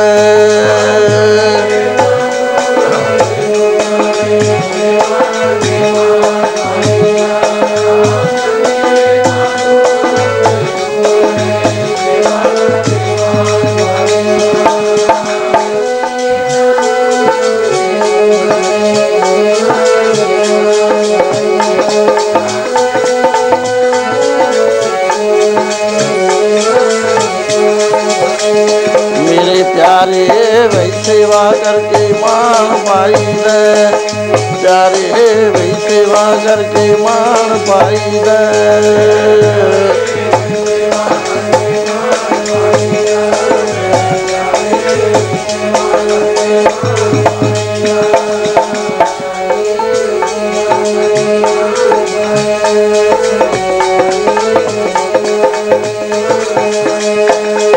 ਨਾਮ ਜਪੀਏ ਤਾਂ ਦੂਰ ਹੁੰਦੇ ਦੁਖੜੇ। ਨਾਮ ਜਪੀਏ ਤਾਂ ਦੂਰ ਹੁੰਦੇ ਦੁਖੜੇ। ਨਾਮ ਜਪੀਏ ਤਾਂ ਦੂਰ ਹੁੰਦੇ ਦੁਖੜੇ। ਨਾਮ ਜਪੀਏ ਤਾਂ ਦੂਰ ਹੁੰਦੇ ਦੁੱਖ ਉਹ ਸੇਵਾ ਕਰਕੇ ਮਾਣ ਪਾਈਦਾ। ਨਾਮ ਜਪਣਾ ਤੇ ਸੇਵਾ ਕਰਨੀ। ਸੇਵਾ ਤਪਾਂ ਦੀ ਥਾਂ ਤੇ ਹੈ। ਸਭ ਤੋਂ ਸ਼੍ਰੋਮਣੀ ਤਪ ਜੇ ਦੁਨੀਆ 'ਚ ਹੈ, ਉਹ ਸੇਵਾ ਕਰਨੀ। ਮਿਸਾਲ ਦੇ ਤੌਰ ਤੇ ਵਿਚਾਰ ਕੇ ਦੇਖ ਲਓ। ਇੱਕ ਸਾਧੂ ਪੰਜ ਧੂਣੀਆਂ ਲਾਈ ਬੈਠਾ। ਉਪਰੋਂ ਜੇਠ ਦਾ ਹਾੜ ਦਾ ਮਹੀਨਾ। ਉਹ ਕਿਸ ਕੁਛ ਵੀ ਨਹੀਂ ਸਾਰ ਰਿਹਾ, ਇੱਕ ਤਮਾਸ਼ਾ ਬਣਿਆ ਹੋਇਆ, ਲੋਕ ਜਾਂਦੇ ਨੇ, ਦੇਖਦੇ ਨੇ। ਉਹਦੇ ਮੁਕਾਬਲੇ ਦੇ ਉੱਤੇ ਇੱਕ ਬੀਬੀ 5-7 ਘੰਟੇ ਹੋ ਗਏ। ਪ੍ਰਸ਼ਾਦੇ ਲੈ ਰਹੇ ਨੇ ਜੇਠਾੜ ਦਾ ਮਹੀਨਾ ਹੈ ਤਵੀ ਤਪ ਰਹੀ ਹੈ ਤੇ ਉਹ ਲੰਗਰ ਬ- ਬਣਾ ਬਣਾ ਕੇ ਪ੍ਰਸ਼ਾਦੇ ਪਾਈ ਜਾਂਦੀ ਹੈ। ਹੁਣ ਜੇ ਤਪਾਂ ਦਾ ਦੇਖੋਗੇ ਵੀ ਕਿਹਦਾ ਤਪ ਜ਼ਿਆਦੇ ਹੈ, ਇਹਦਾ ਹਜ਼ਾਰਾਂ ਗੁਣਾ ਜ਼ਿਆਦੇ ਆ ਉਸ ਮਾਤਾ ਦਾ, ਭੈਣ ਦਾ, ਬੀਬੀ ਦਾ। ਜਿਨੇ ਪ੍ਰਸ਼ਾਦੇ ਲਾ ਕੇ ਭੁੱਖਿਆਂ ਦੀ ਤ੍ਰਿਪਤੀ ਕਰਾਈ ਹੈ। ਇਸ ਤਰ੍ਹਾਂ ਦੇ ਨਾਲ ਇੱਕ ਜਲ ਪਿਲਾ ਰਿਹਾ। ਇੱਕ ਜਲ 'ਚ ਖੜਾ ਹੈ। ਉਹ ਖੜਾ ਹੈ, ਉਹਦਾ ਨਰਾਰਥਕ ਤਪ ਹੈ। ਲੇਕਿਨ ਜਿਹੜਾ ਜਲ ਦੀ ਸੇਵਾ ਕਰ ਰਿਹਾ ਹੈ ਪੱਖੇ ਦੀ ਸੇਵਾ ਕਰ ਰਿਹਾ ਹੈ, ਉਹਦਾ ਉਹਦੀ ਸੇਵਾ ਕਿਤੇ ਉਹਦੇ ਨਾਲੋਂ ਵੱਧ ਹੈ। ਸੋ ਮਹਾਰਾਜ ਨੇ ਸਾਰਾ ਕੁਝ ਬਦਲ ਦਿੱਤਾ। ਸਖਾਲਾ ਸਾਡੇ ਕਲਯੁਗੀ ਜੀਵਾਂ ਦੇ ਨਾ- ਦਾ ਜਿਵੇਂ ਆਧਾਰ ਹੋ ਸਕਦਾ। ਇਹਦੇ ਜ਼ਰੂਰੀ ਨਹੀਂ ਵੀ ਅਸੀਂ ਘਰ ਛੱਡੀਏ। ਸੇਵਾ ਸਾਰੇ ਹੀ ਕਰ ਸਕਦੇ ਹੋ ਤੁਸੀਂ। ਸੇਵਾ ਦਾ ਕੁੰਭ ਚੱਲਦਾ ਹੈ, ਸੇਵਾ ਕਰੋ। ਨਾਮ ਹੈ, ਨਾਮ ਇੰਡੀਵਿਜੂਅਲੀ ਹਰੇਕ ਜਪ ਸਕਦਾ ਹੈ satsang ਜਾਓ, ਨਾਮ ਜਪੋ, ਬਾਣੀ ਪੜੋ ਜਿਵੇਂ ਹੁਣੇ ਸੰਤਾਂ ਨੇ ਚਾਰ ਅਵਸਥਾ ਦਸੀਆਂ ਨੇ, ਬੜਾ ਫ਼ਰਕ ਪੈਂਦਾ ਹੈ ਇੱਕ ਇੱਕ ਦਾ। ਸੋ ਗੁਰੂ ਮਹਾਰਾਜ ਨੇ ਸਾਨੂੰ ਬਹੁਤ ਹੀ ਸਖਾਲਾ ਰਾਹ ਦੱਸਤਾ, ਤਪਾਂ ਦੇ ਰਸਤੇ ਸਾਨੂੰ ਨਹੀਂ ਪਾਇਆ। ਜਿਹੜੇ ਪੂਰਨ ਪੁਰਸ਼ ਹੁੰਦੇ, ਉਹ ਤਪ ਨੂੰ ਪਸੰਦ ਨਹੀਂ ਕਰਦੇ, ਉਹ ਸਹਿਜ ਨੂੰ ਪਸੰਦ ਕਰਦੇ। ਸੋ ਇਹ ਬਾਬਾ ਫਰੀਦ ਬਹੁਤ ਘੋਰ ਤਪ ਕਰ ਰਿਹਾ ਹੈ। ਦੂਰ ਦੂਰ ਤੋਂ ਮਹਾਤਮਾ ਸੂਫੀ ਪੀਰ ਆਉਂਦੇ ਨੇ, ਜਿਨ੍ਹਾਂ ਤੱਕ ਗੱਲ ਪਹੁੰਚਦੀ ਆ ਵੀ ਤਪ ਦੇਖ ਕੇ ਕਾ ਫਰੀਦ ਕਿੰਨਾ ਤਪ ਕਰ ਰਿਹਾ। ਫਰੀਦ ਦੇ ਮਨ ਵਿੱਚ ਆਇਆ ਵੀ 12 ਸਾਲ ਲੰਘ ਗਏ ਨੇ, ਮਾਤਾ ਨੂੰ ਮੈਂ ਦੱਸਿਆ ਵਾਂ ਜਾ ਕੇ ਉਹਦੇ ਅੰਦਰ ਉਥਲ ਪਥਲ ਹੋਣ ਲੱਗੀ ਜਦੋਂ ਆਦਮੀ ਦੇ ਅੰਦਰ ਸ਼ਕਤੀ ਪ੍ਰਵੇਸ਼ ਕਰਦੀ ਹੈ ਨਾ, ਉਹਦਾ ਪੈਰ ਨਹੀਂ ਟਿਕਦਾ ਧਰਤੀ ਤੇ, ਜਜ਼ਬ ਨਹੀਂ ਹੁੰਦੀ। ਉਹਦਾ ਮਿਸਯੂਜ਼ ਕਰਦਾ ਫਿਰ ਉਹ। ਕਿਉਂਕਿ ਜਰੀ ਨਹੀਂ ਜਾਂਦੀ, ਸ਼ਕਤੀ ਜਿਹੜੀ ਆ ਜਾਂਦੀ ਹੈ ਕਰਾਮਾਤਾਂ ਆ ਜਾਂਦੀਆਂ, ਜਰੀਆਂ ਨਹੀਂ ਜਾਂਦੀਆਂ, ਵਰਤਣੀਆਂ ਸ਼ੁਰੂ ਕਰਦਾ ਉਸ ਵੇਲੇ ਇਹ ਵਾਪਸ ਤੁਰ ਪਿਆ। ਜੰਗਲਾਂ ਤੋਂ 12 ਮੀਲ ਜਦ ਜੰਗਲ ਲੰਘਣ ਨੂੰ ਹੋਰ ਰਹਿੰਦਾ ਸੀ ਉੱਥੇ ਬੈਠਾ ਹੈ ਤਾਂ ਦਰਖਤ ਬੜਾ ਸੰਘਣਾ ਹੈ, ਬੜੇ ਉੱਥੇ ਚਿੜੀਆਂ ਵਗੈਰਾ, ਜਾਨਵਰ ਬੈਠੇ ਨੇ। ਉਹ ਚੀਂ ਚੀਂ ਚੀਂ ਚੀਂ ਕਰੀ ਜਾਂਦੀ ਹੈ। ਇਹਨੂੰ ਗੁੱਸਾ ਆ ਗਿਆ ਕਿਉਂਕਿ ਤਪੀਏ ਨੂੰ ਗੁੱਸਾ ਬਹੁਤ ਹੁੰਦਾ ਉਹ ਤਮੋ ਗੁਣ ਚ ਰਹਿੰਦਾ ਹੈ, ਤਪੇ ਤਨੂੰ ਤਮੋ ਗੁਣ ਹੈ। ਇੱਕ ਰਜੋ ਗੁਣ ਦਾ ਤਪ ਹੈ, ਆਪਣੀਆਂ ਇੰਦਰੀਆਂ ਨੂੰ ਰੋਕਣਾ, ਮਨ ਨੂੰ ਦੌੜਨ ਨਾ ਦੇਣਾ ਮੋੜ ਮੋੜ ਕੇ ਬਾਣੀ ਵੱਲ ਲਾਉਣਾ, ਹਜ਼ਾਰਾਂ ਗੁਣਾ ਫਲ ਜਾਦੇ ਹੈ ਇਹਦਾ। ਇੱਕ ਸਤੋ ਗੁਣੀ ਤਪ ਹੈ, ਬੰਦਗੀ ਕਰਨੀ, ਨਾਮ ਜਪਣਾ ਤੇ ਅੰਤਰ ਵਿਚਾਰ ਕਰਨੀ। ਉਹ ਜਿਹੜਾ ਪਹਿਲਾ ਹੈ ਤਮੋ ਗੁਣੀ ਤਪ ਉਹਦੇ ਜਦ ਸਿੱਧੀਆਂ ਆਉਂਦੀਆਂ ਸਾਂਭੀਆਂ ਨਹੀਂ ਜਾਂਦੀਆਂ ਸ਼ਰਾਪ ਦਿੰਦਾ ਹੈ, ਕਿਤੇ ਮਾੜੀਆਂ ਗੱਲਾਂ ਕਹਿੰਦਾ ਹੈ, ਲੋਕ ਡਰ ਜਾਂਦੇ ਨੇ। ਹੁੰਦੀਆਂ ਤਾਂ ਦੂਜਿਆਂ ਵਿੱਚ ਵੀ ਨੇ ਪਰ ਉਹਨਾਂ ਨੇ ਕੰਟਰੋਲ ਕਰ ਲੀਆਂ ਹੁੰਦੀਆਂ ਨੇ। ਉਹ ਬਿਲਕੁਲ ਨਹੀਂ ਦਿਖਾਉਂਦੇ ਹੋਣ ਜੀ ਖੁਦਾ ਦੇ ਭੇਤ ਨਾ ਕਿਸੇ ਦਿਨ। ਇਹ ਬਾਬੇ ਫਰੀਦ ਨੂੰ ਗੁੱਸਾ ਆ ਗਿਆ ਉੱਤੇ ਨੂੰ ਝਾਕਿਆ ਕਹਿੰਦਾ ਮਰ ਬੰਜੋ ਚਿੜੀਓ। ਸਾਰੀਆਂ ਹੀ ਗਿਰ ਗਈਆਂ। ਬੜਾ ਖੁਸ਼ ਹੋਇਆ। ਵੀ ਮੇਰੇ ਇੱਕ ਵਾਰੀ ਕਹੇ ਤੇ ਹੀ ਮਰ ਗਿਆ ਇਹ ਕਹਿੰਦਾ ਜੀਵਨ ਜੋ ਸਾਰੀਆਂ ਹੀ ਉੜ ਗਈਆਂ। ਹੁਣ ਸਾਂਭੀ ਨਹੀਂ ਜਾਂਦੀ ਸ਼ਕਤੀ ਵੀ, ਇੰਨੀ ਸ਼ਕਤੀ ਮੇਰੇ ਚ ਆ ਗਈ। 12 ਮੀਲ ਜਦ ਤੁਰ ਕੇ ਕਹਾਂ ਆਇਆ ਤਾਂ ਪਿਆਸ ਬੜੀ ਲੱਗੀ ਹੋਈ ਹੈ, ਗਰਮੀ ਦਾ ਮਹੀਨਾ ਹੈ। ਉਥੇ ਕੀ ਦੇਖਦਾ ਹੈ, ਇੱਕ ਬੀਬੀ ਖੂਹ ਚੋਂ ਪਾਣੀ ਕੱਢਦੀ ਹੈ, ਡੋਲ ਦਿੰਦੀਆਂ ਨੇ, ਕਿਹਾ ਚਲੋ ਇੱਥੇ ਪਿਆਸ ਬੁਝਾਉਂਦੇ ਆ ਉਥੇ ਚਲਿਆ ਗਿਆ। ਉਥੇ ਜਾ ਕੇ ਬੀਬੀ ਤੋਂ ਪਾਣੀ ਮੰਗਿਆ, ਕਹਿੰਦਾ ਇਹ ਲੜਕੀ ਦਰਵੇਸ਼ ਕੋ ਪਾਣੀ ਪਿਲਾਓ। ਉਹ ਕਹਿੰਦੀ, ਬਾਬਾ, ਉੱਥੇ ਬਹਿ ਜਾ ਆਰਾਮ ਨਾਲ। ਬੜਾ ਗੁੱਸਾ ਆਇਆ ਵੀ ਮੇਰੇ ਚ ਇੰਨੀਆਂ ਕਰਾਮਾਤਾਂ, ਤੇ ਮੈਂ ਇਹਨੂੰ ਕਰਾਮਾਤ ਦਿਖਾਵਾਂ ਤਾਂ ਮੈਨੂੰ। ਕਹਿੰਦਾ, ਬੀਬੀ, ਦਰਵੇਸ਼ ਨਾਲ ਬਾਤ ਕਰ ਰਹੀ ਹੈ। ਕਹਿੰਦੀ ਆ ਮੈਨੂੰ ਪਤਾ ਹੈ, ਇਹ ਚਿੜੀਆਂ ਨਹੀਂ ਵੀ ਜਿਹੜੀਆਂ ਤੂੰ ਮਾਰ ਦੇਗਾ, ਨਾ ਜਿਉਂਦੀਆਂ ਕਰ ਦੇਗਾ। ਪਾਣੀ 'ਚ ਬਹਿ ਗਿਆ। ਫਿਰ ਮੈਂ ਤਾਂ ਇਹਨੂੰ ਸ਼ਕਤੀ ਦਿਖਾਉਣੀ ਸੀ। ਮੇਰੀ ਤਾਂ ਸ਼ਕਤੀ ਕਿਧਰੇ ਹੀ ਰਹਿ ਗਈ, ਮੈਨੂੰ ਤਾਂ ਇਹ ਨਹੀਂ ਪਤਾ ਇਹ ਪਾਣੀ ਕਿਉਂ ਡੋਲਦੀ ਹੈ। ਇਹਨੂੰ ਇਹ ਪਤਾ ਵੀ ਮੈਂ ਚਿੜੀਆਂ ਮਾਰੀਆਂ ਸੀ, ਜਿਉਂਦੀਆਂ ਕਰਦੀਆਂ। ਪਿਆਸ ਬੁਝ ਗਈ। ਪਾਣੀ ਡੋਲ ਹਟੀ, ਉਹਨੇ ਕਿਹਾ, ਦਰਵੇਸ਼ ਸਾਈਂ, ਹੁਣ ਆਓ ਤੁਸੀਂ ਪਾਣੀ ਪੀਓ। ਉਜ਼ੂ ਕਰੋ, ਆਪਣੇ ਚਰਨ ਧੋਵੋ। ਜੋ ਸੇਵਾ ਮੈਨੂੰ ਕਹੋ, ਪ੍ਰਸ਼ਾਦ ਪਾਣੀ ਦੀ ਮੈਂ ਕਰਦੀ ਆ। ਉਹ ਕਹਿੰਦਾ, ਬੀਬੀ, ਪਹਿਲਾਂ ਮੈਨੂੰ ਐ ਦੱਸ ਤੇਰੀ ਉਮਰ ਕੁਛ ਨਹੀਂ 22 ਕੁ ਸਾਲ ਦੀ ਤੇਰੀ ਉਮਰ ਮੈਨੂੰ ਲੱਗਦੀ ਹੈ ਤੇ ਤੂੰ ਪਾਣੀ ਕਿਉਂ ਡੋਲਦੀ ਸੀ, ਇਹਦਾ ਮੈਨੂੰ ਨਹੀਂ ਪਤਾ ਲੱਗ ਸਕਦਾ। ਮੇਰੀਆਂ ਚਿੜੀਆਂ ਮਾਰੀਆਂ 12 ਮੀਲ ਦੇ ਉੱਤੇ ਤੈਨੂੰ ਸਾਰਾ ਪਤਾ ਲੱਗ ਗਿਆ। ਤੈਂ ਕਿਹੜਾ ਤਪ ਕਰਿਆ? ਮੈਨੂੰ 12 ਸਾਲ ਹੋ ਗਏ ਭੁੱਖੇ ਤੇ ਆਏ ਨੂੰ ਫਿਰਦੇ ਨੂੰ। ਰਾਤਾਂ ਨੂੰ ਖੜਾ ਰਹਿਣਾ, ਭੁੱਖਾ ਰਹਿਣਾ, ਕਾਲਾ ਮੇਰਾ ਸਾਰਾ ਰੰਗ ਹੋ ਗਿਆ। ਸਰੀਰ ਦਾ ਬੁਰਾ ਹਾਲ ਹੋ ਗਿਆ। ਤੇ ਤੂੰ ਤਾਂ ਕੱਪੜੇ ਵੀ ਸੋਹਣੇ ਪਾਏ ਹੋਏ ਨੇ, ਤੇਰਾ ਸਿਹ- ਸਿਹਤ ਵੀ ਵਧੀਆ ਹੈ, ਚਿਹਰਾ ਮੋਹਰਾ ਵਧੀਆ ਹੈ, ਤੈਂ ਕਿਹੜਾ ਤਪ ਕਰ ਲਿਆ ਇੰਨੀ ਛੋਟੀ ਉਮਰ 'ਚ? ਉਹ ਕਹਿੰਦੀ, ਬਾਬਾ ਫਰੀਦ, ਮੈਂ ਤੇਰਾ ਨਾਮ ਵੀ ਜਾਣਦੀ ਹਾਂ। ਅਸੀਂ ਬੀਬੀਆਂ ਤਪ ਨਹੀਂ ਕਰਿਆ ਕਰਦੀਆਂ, ਜਿਹੋ ਜਿਹਾ ਤੁਸੀਂ ਕਰਦੇ ਹੋ। ਅਸੀਂ ਆਪਣੇ ਪਰਮੇਸ਼, ਪਤੀ ਦੇ ਵਿੱਚ ਪਰਮੇਸ਼ਰ ਭਾਵਨਾ ਜਾਣ ਕੇ ਸੇਵਾ ਕਰਦੀਆਂ। ਉਹ ਸੇਵਾ ਦਾ ਫਲ ਹੋਇਆ ਮੈਨੂੰ ਦੇ- ਦਿਵ ਦ੍ਰਿਸ਼ਟ ਪ੍ਰਾਪਤ ਹੋ ਗਈ। ਦੂਰ ਦ- ਦਰਸ਼ੀ ਮੇਰੀ ਬਿਰਤੀ ਜਾਗ। ਮੇਰੀ ਭੈਣ ਦੇ ਘਰ ਨੂੰ ਅੱਗ ਲੱਗ ਗਈ। 20 ਮੀਲ ਤੇ ਆ, ਉਹ ਸਤਸੰਗ 'ਚ ਗਈ ਹੋਈ ਆ। ਮੈਂ ਪਾਣੀ ਡੋਲ ਕੇ ਉਹਦੀ ਅੱਗ ਬੁਝਾਈ ਹੈ ਬੁਝ ਗਈ, ਹੁਣ ਤੇਰੇ ਨਾਲ ਤਾਂ ਗੱਲ ਕਰੀਏ। ਚੁੱਪ ਕਰ ਗਿਆ। ਸਾਰੀ ਜਿਹੜੀ ਸੀ ਮਹਿਲ ਬਣਿਆ ਹੋਇਆ ਅੰਦਰ ਖਤਮ ਹੋ ਗਿਆ, ਮੁੜ ਗਿਆ ਬਾਬਾ ਫਰੀਦ ਵੀ ਮੈਂ ਤਾਂ ਕੁਝ ਵੀ ਨਹੀਂ ਕਰਿਆ। ਨਾਲ ਬੀਬੀ ਨੇ ਕਿਹਾ, ਫਰੀਦਾ, ਤੁਸੀਂ ਰੱਬ ਨੂੰ ਮਿਲਣ ਵਾਲੇ ਬੰਦੇ ਹੋ। ਇਹ ਜਿਹੜੀਆਂ ਸ਼ਕਤੀਆਂ ਨੇ ਇਹ ਬੜਾ ਭਾਰੀ ਬੰਧਨ ਹੈ ਇਸ ਦੇ ਵਿੱਚ। ਮਾਇਆ ਦੂਜੀ ਦਾ ਤਾਂ ਮੁਕਾਬਲਾ ਕਰ ਲਓਗੇ, ਇਹ ਸ਼ਕਤੀਆਂ ਦਾ ਮੁਕਾਬਲਾ ਨਹੀਂ, ਸੰਤ ਸੰਤ ਤੇ ਹੋਇਆ ਕਰ। ਮੱਲੋ ਮੱਲੀ ਦਿਖਾਉਂਦਾ ਇਹਦੇ ਨਾਲ ਉਹਦਾ ਮਾਣ ਹੁੰਦਾ ਹੈ। ਉਹ ਮਾਣ ਛੱਡ ਨਹੀਂ ਸਕਦਾ ਕਬੀਰ ਮਾਇਆ ਤਜੀ ਤੋਂ ਕਿਹਾ ਭਲਿਆ ਭਇਆ ਜੋ ਮਾਨ ਤਜਾ ਨਾ ਜਾਏ, ਮਾਨ ਮੁਨੀ ਮਨਵਰ ਗਲੇ, ਮਾਨ ਸਭੀ ਕੋ ਖਾਏ।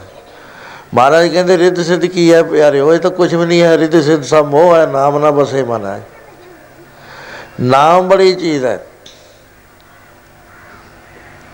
ਸਿੱਧ ਹੋਵਾ, ਸਿੱਧ ਲਾਈ, ਰਿੱਧ ਅੱਖਾਂ ਉਹ ਗੁਪਤ ਪ੍ਰਗਟ ਹੋਏ ਵੈਸਾ ਲੋਕ ਰਾਖੇ ਪਾਓ, ਮਤ ਦੇਖ ਪਉਲਾ ਵਿਸਰਾ ਤੇਰੇ ਚਿਤਨਾ ਆਵੇ ਨਾ ਜੇ ਇਹਨੇ ਨਾਮ ਨੂੰ ਭੁਲਾ ਦਿੱਤਾ, ਰਿਧੀਆਂ ਸਿੱਧੀਆਂ ਨੇ, ਕੁਛ ਵੀ ਨਹੀਂ। ਇਹ ਬੰਧਨ ਵਾਲੀ ਚੀਜ਼ ਹੈ ਇੱਕ ਜਾਲ ਹੈ ਇਹਦੇ ਵਿੱਚ ਸੰਤ ਫਸ ਜਾਂਦੇ ਨੇ। ਤੰਤਰੀਆਂ ਦਾ ਤਾਂ ਪੇਸ਼ਾ ਹੀ ਇਹ ਹੈ ਉਹ ਤਾਂ ਨਰਕਾਂ ਨੂੰ ਜਾਂਦੇ ਨੇ ਬਾਅਦ ਚ। ਸ਼ਕਤੀਆਂ ਸਿੱਧ ਕਰ ਲੈਂਦੇ ਨੇ, ਚਿਲੇ ਕੱਟ ਲੈਂਦੇ ਨੇ। ਫੇਰ ਇਹਦਾ ਮਤਲਬ ਹੈ ਵੀ ਸੰਤਾਂ ਦੀ ਸ਼ਕਤੀ ਆਉਂਦੀ ਨਹੀਂ। ਮਹਾਰਾਜ ਕਹਿੰਦੇ ਸ਼ਕਤੀਆਂ ਹਾੜੇ ਕੱਢਦੀਆਂ ਫਿਰਦੀਆਂ ਨੇ। ਬੇਨਤੀਆਂ ਕਰਦੀਆਂ ਫਿਰਦੀਆਂ ਨੇ।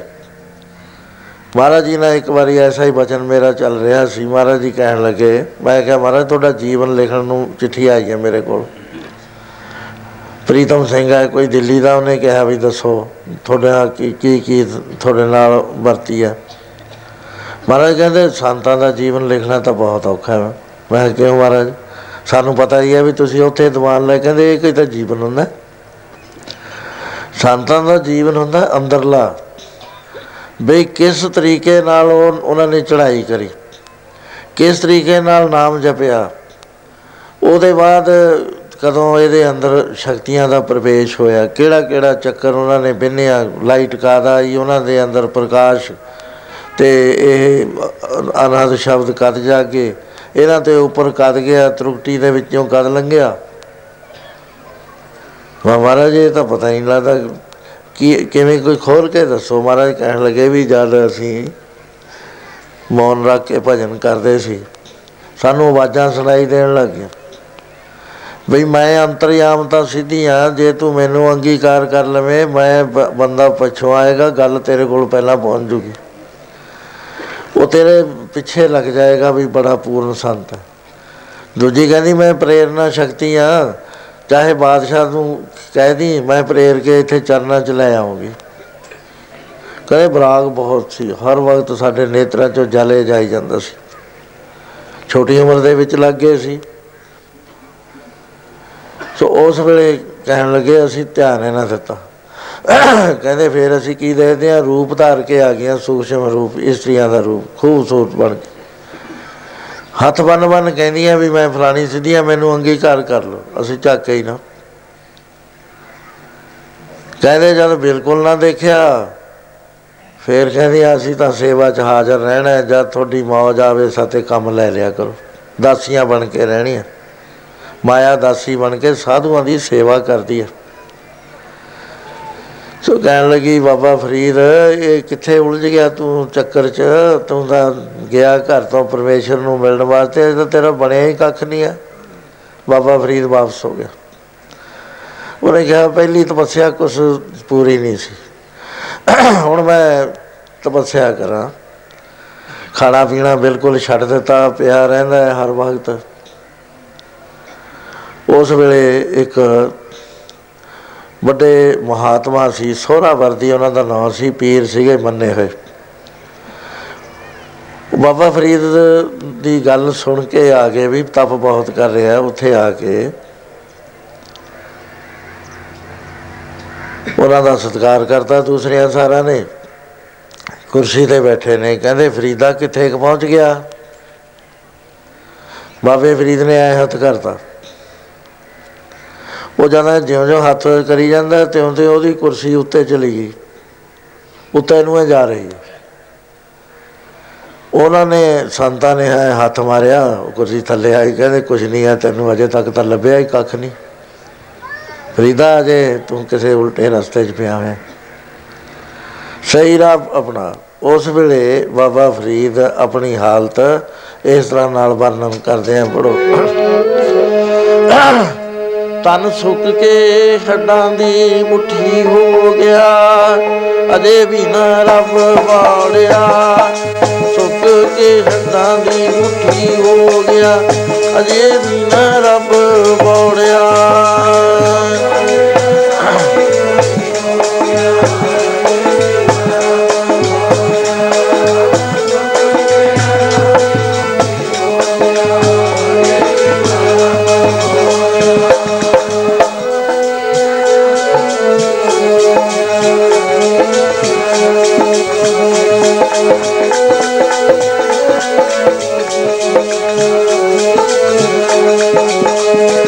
ਤਨ ਸੁੱਕ ਕੇ ਹੱਡਾਂ ਦੀ ਮੁੱਠੀ ਹੋ ਗਿਆ ਹੱਡਾਂ ਦੀ ਮੁੱਠੀ ਹੋ ਗਿਆ। ਅਜੇ ਬਿਨਾ ਰੱਬ ਬਾੜਿਆ ਸੁੱਕ ਕੇ ਹੱਡਾਂ ਦੀ ਮੁੱਠੀ ਹੋ ਗਿਆ। ਅਜੇ ਬਿਨਾ ਰੱਬ ਬਾੜਿਆ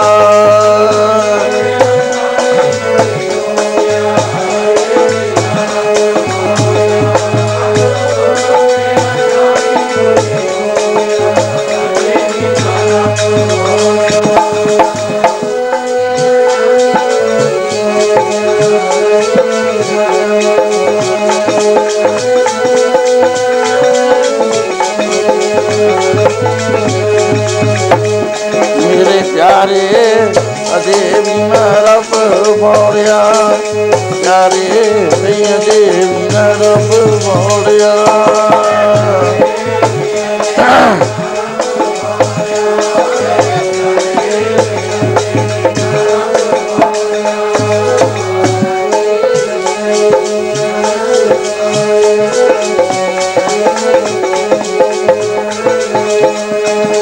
ਵੀ ਪਿਆਰੇ ਭਈ ਅਜੇ ਵੀ ਨਾ ਰੱਬ ਮੋੜਿਆ। ਪਿਆਰੇ ਭਈ ਅਜੇ ਵੀ ਨਾ ਰੱਬ ਮੋੜਿਆ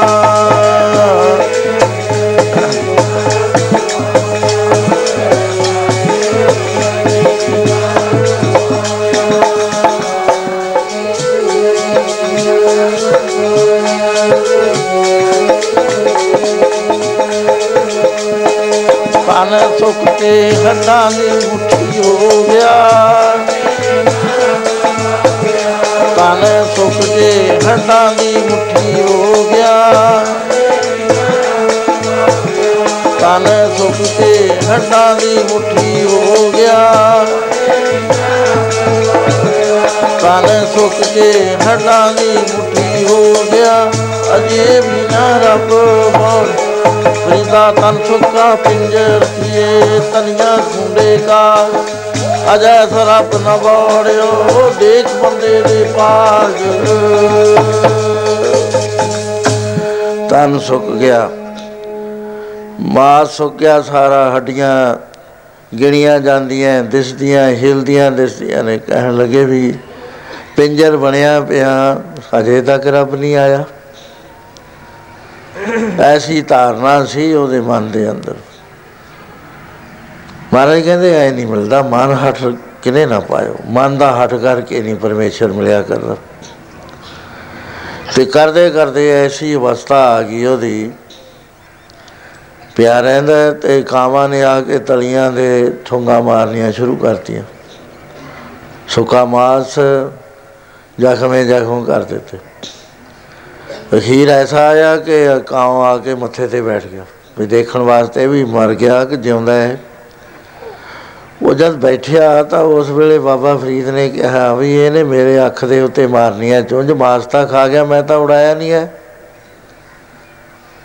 ਤੇ ਹੁਣ ਜੇ ਮੇਰੀ ਅੱਖ ਵੀ ਖਾਦੀ ਗਈ, ਮੈਂ ਦਰਸ਼ਨ ਕਾਦੇ ਨਾ ਕਰੂੰ? ਇਹ ਮਿਸ ਗਾਈਡੈਂਸ ਹੁੰਦੀ ਹੈ ਸਾਧ ਸੰਗਤ ਜੀ ਜੇ ਸਮਰੱਥ ਗੁਰੂ ਨਹੀਂ ਮਿਲਦਾ ਤਾਂ ਐਸੀਆਂ ਹੀ ਬਾਤਾਂ ਹਰੇਕ ਦੇ ਬਰਾਗੀ ਦੇ ਮਨ ਚ ਆਉਂਦੀਆਂ ਵੀ ਮੈਂ ਰੱਬ ਨੂੰ ਇੱਥੇ ਸਾਹਮਣੇ ਮਿਲਣਾ।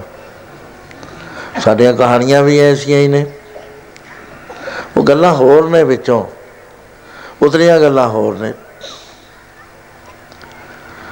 ਉਹ ਭਾਵਨਾ ਦਾ ਰੱਬ ਦਾ ਮਿਲ ਜਾਂਦਾ ਇੱਕ ਵਾਰੀ ਨਾਮਦੇਵ ਜੀ, ਜਦੋਂ ਉਹਨਾਂ ਦਾ ਦੇਵਰਾ ਫੇਰਿਆ ਪਰਮੇਸ਼ਰ ਨੇ, ਮਨ 'ਚ ਥੋੜਾ ਉਮਾਨ ਆ ਗਿਆ। ਪੁੱਛਣ ਲੱਗੇ, ਪ੍ਰਭੂ ਨੂੰ ਕਹਿੰਦੇ ਤੁਸੀਂ ਕਿੱਥੇ ਰਹਿੰਦੇ ਹੋ? ਕਹਿੰਦੇ ਮੈਂ, ਇਹ ਤਾਂ ਗੱਲ ਨਹੀਂ ਮੈਂ ਦੱਸਣੀ। ਇਹ ਜੇ ਮੈਂ ਦੱਸ ਦਿੱਤੀ ਤਾਂ ਨਾ ਮੈਂ ਰਹਿਣਾ, ਨਾ ਤੈਂ ਰਹਿਣਾ, ਨਾ ਸੰਸਾਰ ਨੇ ਰਹਿਣਾ। ਹਾਂ, ਜੇ ਤੂੰ ਹੋਰ ਤਰ੍ਹਾਂ ਦੀ ਗੱਲ ਕਰਦਾ, ਹੇਠਲੇ ਦਰਜੇ ਦੀ, ਤਾਂ ਅਸੀਂ ਰੰਕਾ ਵੰਕਾ ਦੇ ਘਰ ਰਹਿੰਦੇ ਆ ਉੱਥੇ ਚਲਿਆ ਜਾ। ਉੱਥੇ ਚਲਿਆ ਗਿਆ, ਜਾ ਕੇ ਟੁੱਟੀ ਹੋਈ ਚੌਂਪੜੀ ਹੈ। ਰੋਸ਼ਨੀ ਪੈਂਦੀ ਹੈ, ਸੂਰਜ ਦੀ ਹੇਠਾਂ ਜਾਂਦੀ ਹੈ। ਮੀਂਹ ਆ ਜਾਵੇ, ਕਿਤੇ ਬੈਠਣ ਨੂੰ ਥਾਂ ਨਹੀਂ। ਇੱਕ ਮੰਜੀ ਟੁੱਟੀ ਹੋਈ ਪਈ ਹੈ, ਦੌਣ ਹੈ ਨਹੀਂ ਉਹਦੇ ਵਿੱਚ। ਤੇ ਇੱਕ ਬੀਬੀ ਹਲਦੀ ਰਗੜਦੀ ਹੈ। ਤੇ ਇਹਨੇ ਜਾ ਕੇ ਪੁੱਛਿਆ ਕਿ, ਭੈਣ, ਇਹ ਰੰਕਾ ਬੰਕਾ ਦਾ ਘਰ ਹੈ? ਕਹਿੰਦੀ, ਹਾਂ। ਇਹ ਤੂੰ ਕੀ ਕਰਦੀ ਹੈ? ਕਹਿੰਦੀ, ਮੈਂ ਹਲਦੀ ਰਗੜਦੀ ਹਾਂ। ਕਹਿੰਦਾ, ਕਿਉਂ? ਕਹਿਣ ਲੱਗੀ ਕਿ ਨਵਾਂ ਨਵਾਂ ਭਗਤ ਆਇਆ ਹੈ। ਨਾਮਾ ਕਹਿੰਦੇ ਨੇ ਉਹਨੂੰ ਨਾਮਦੇਵ।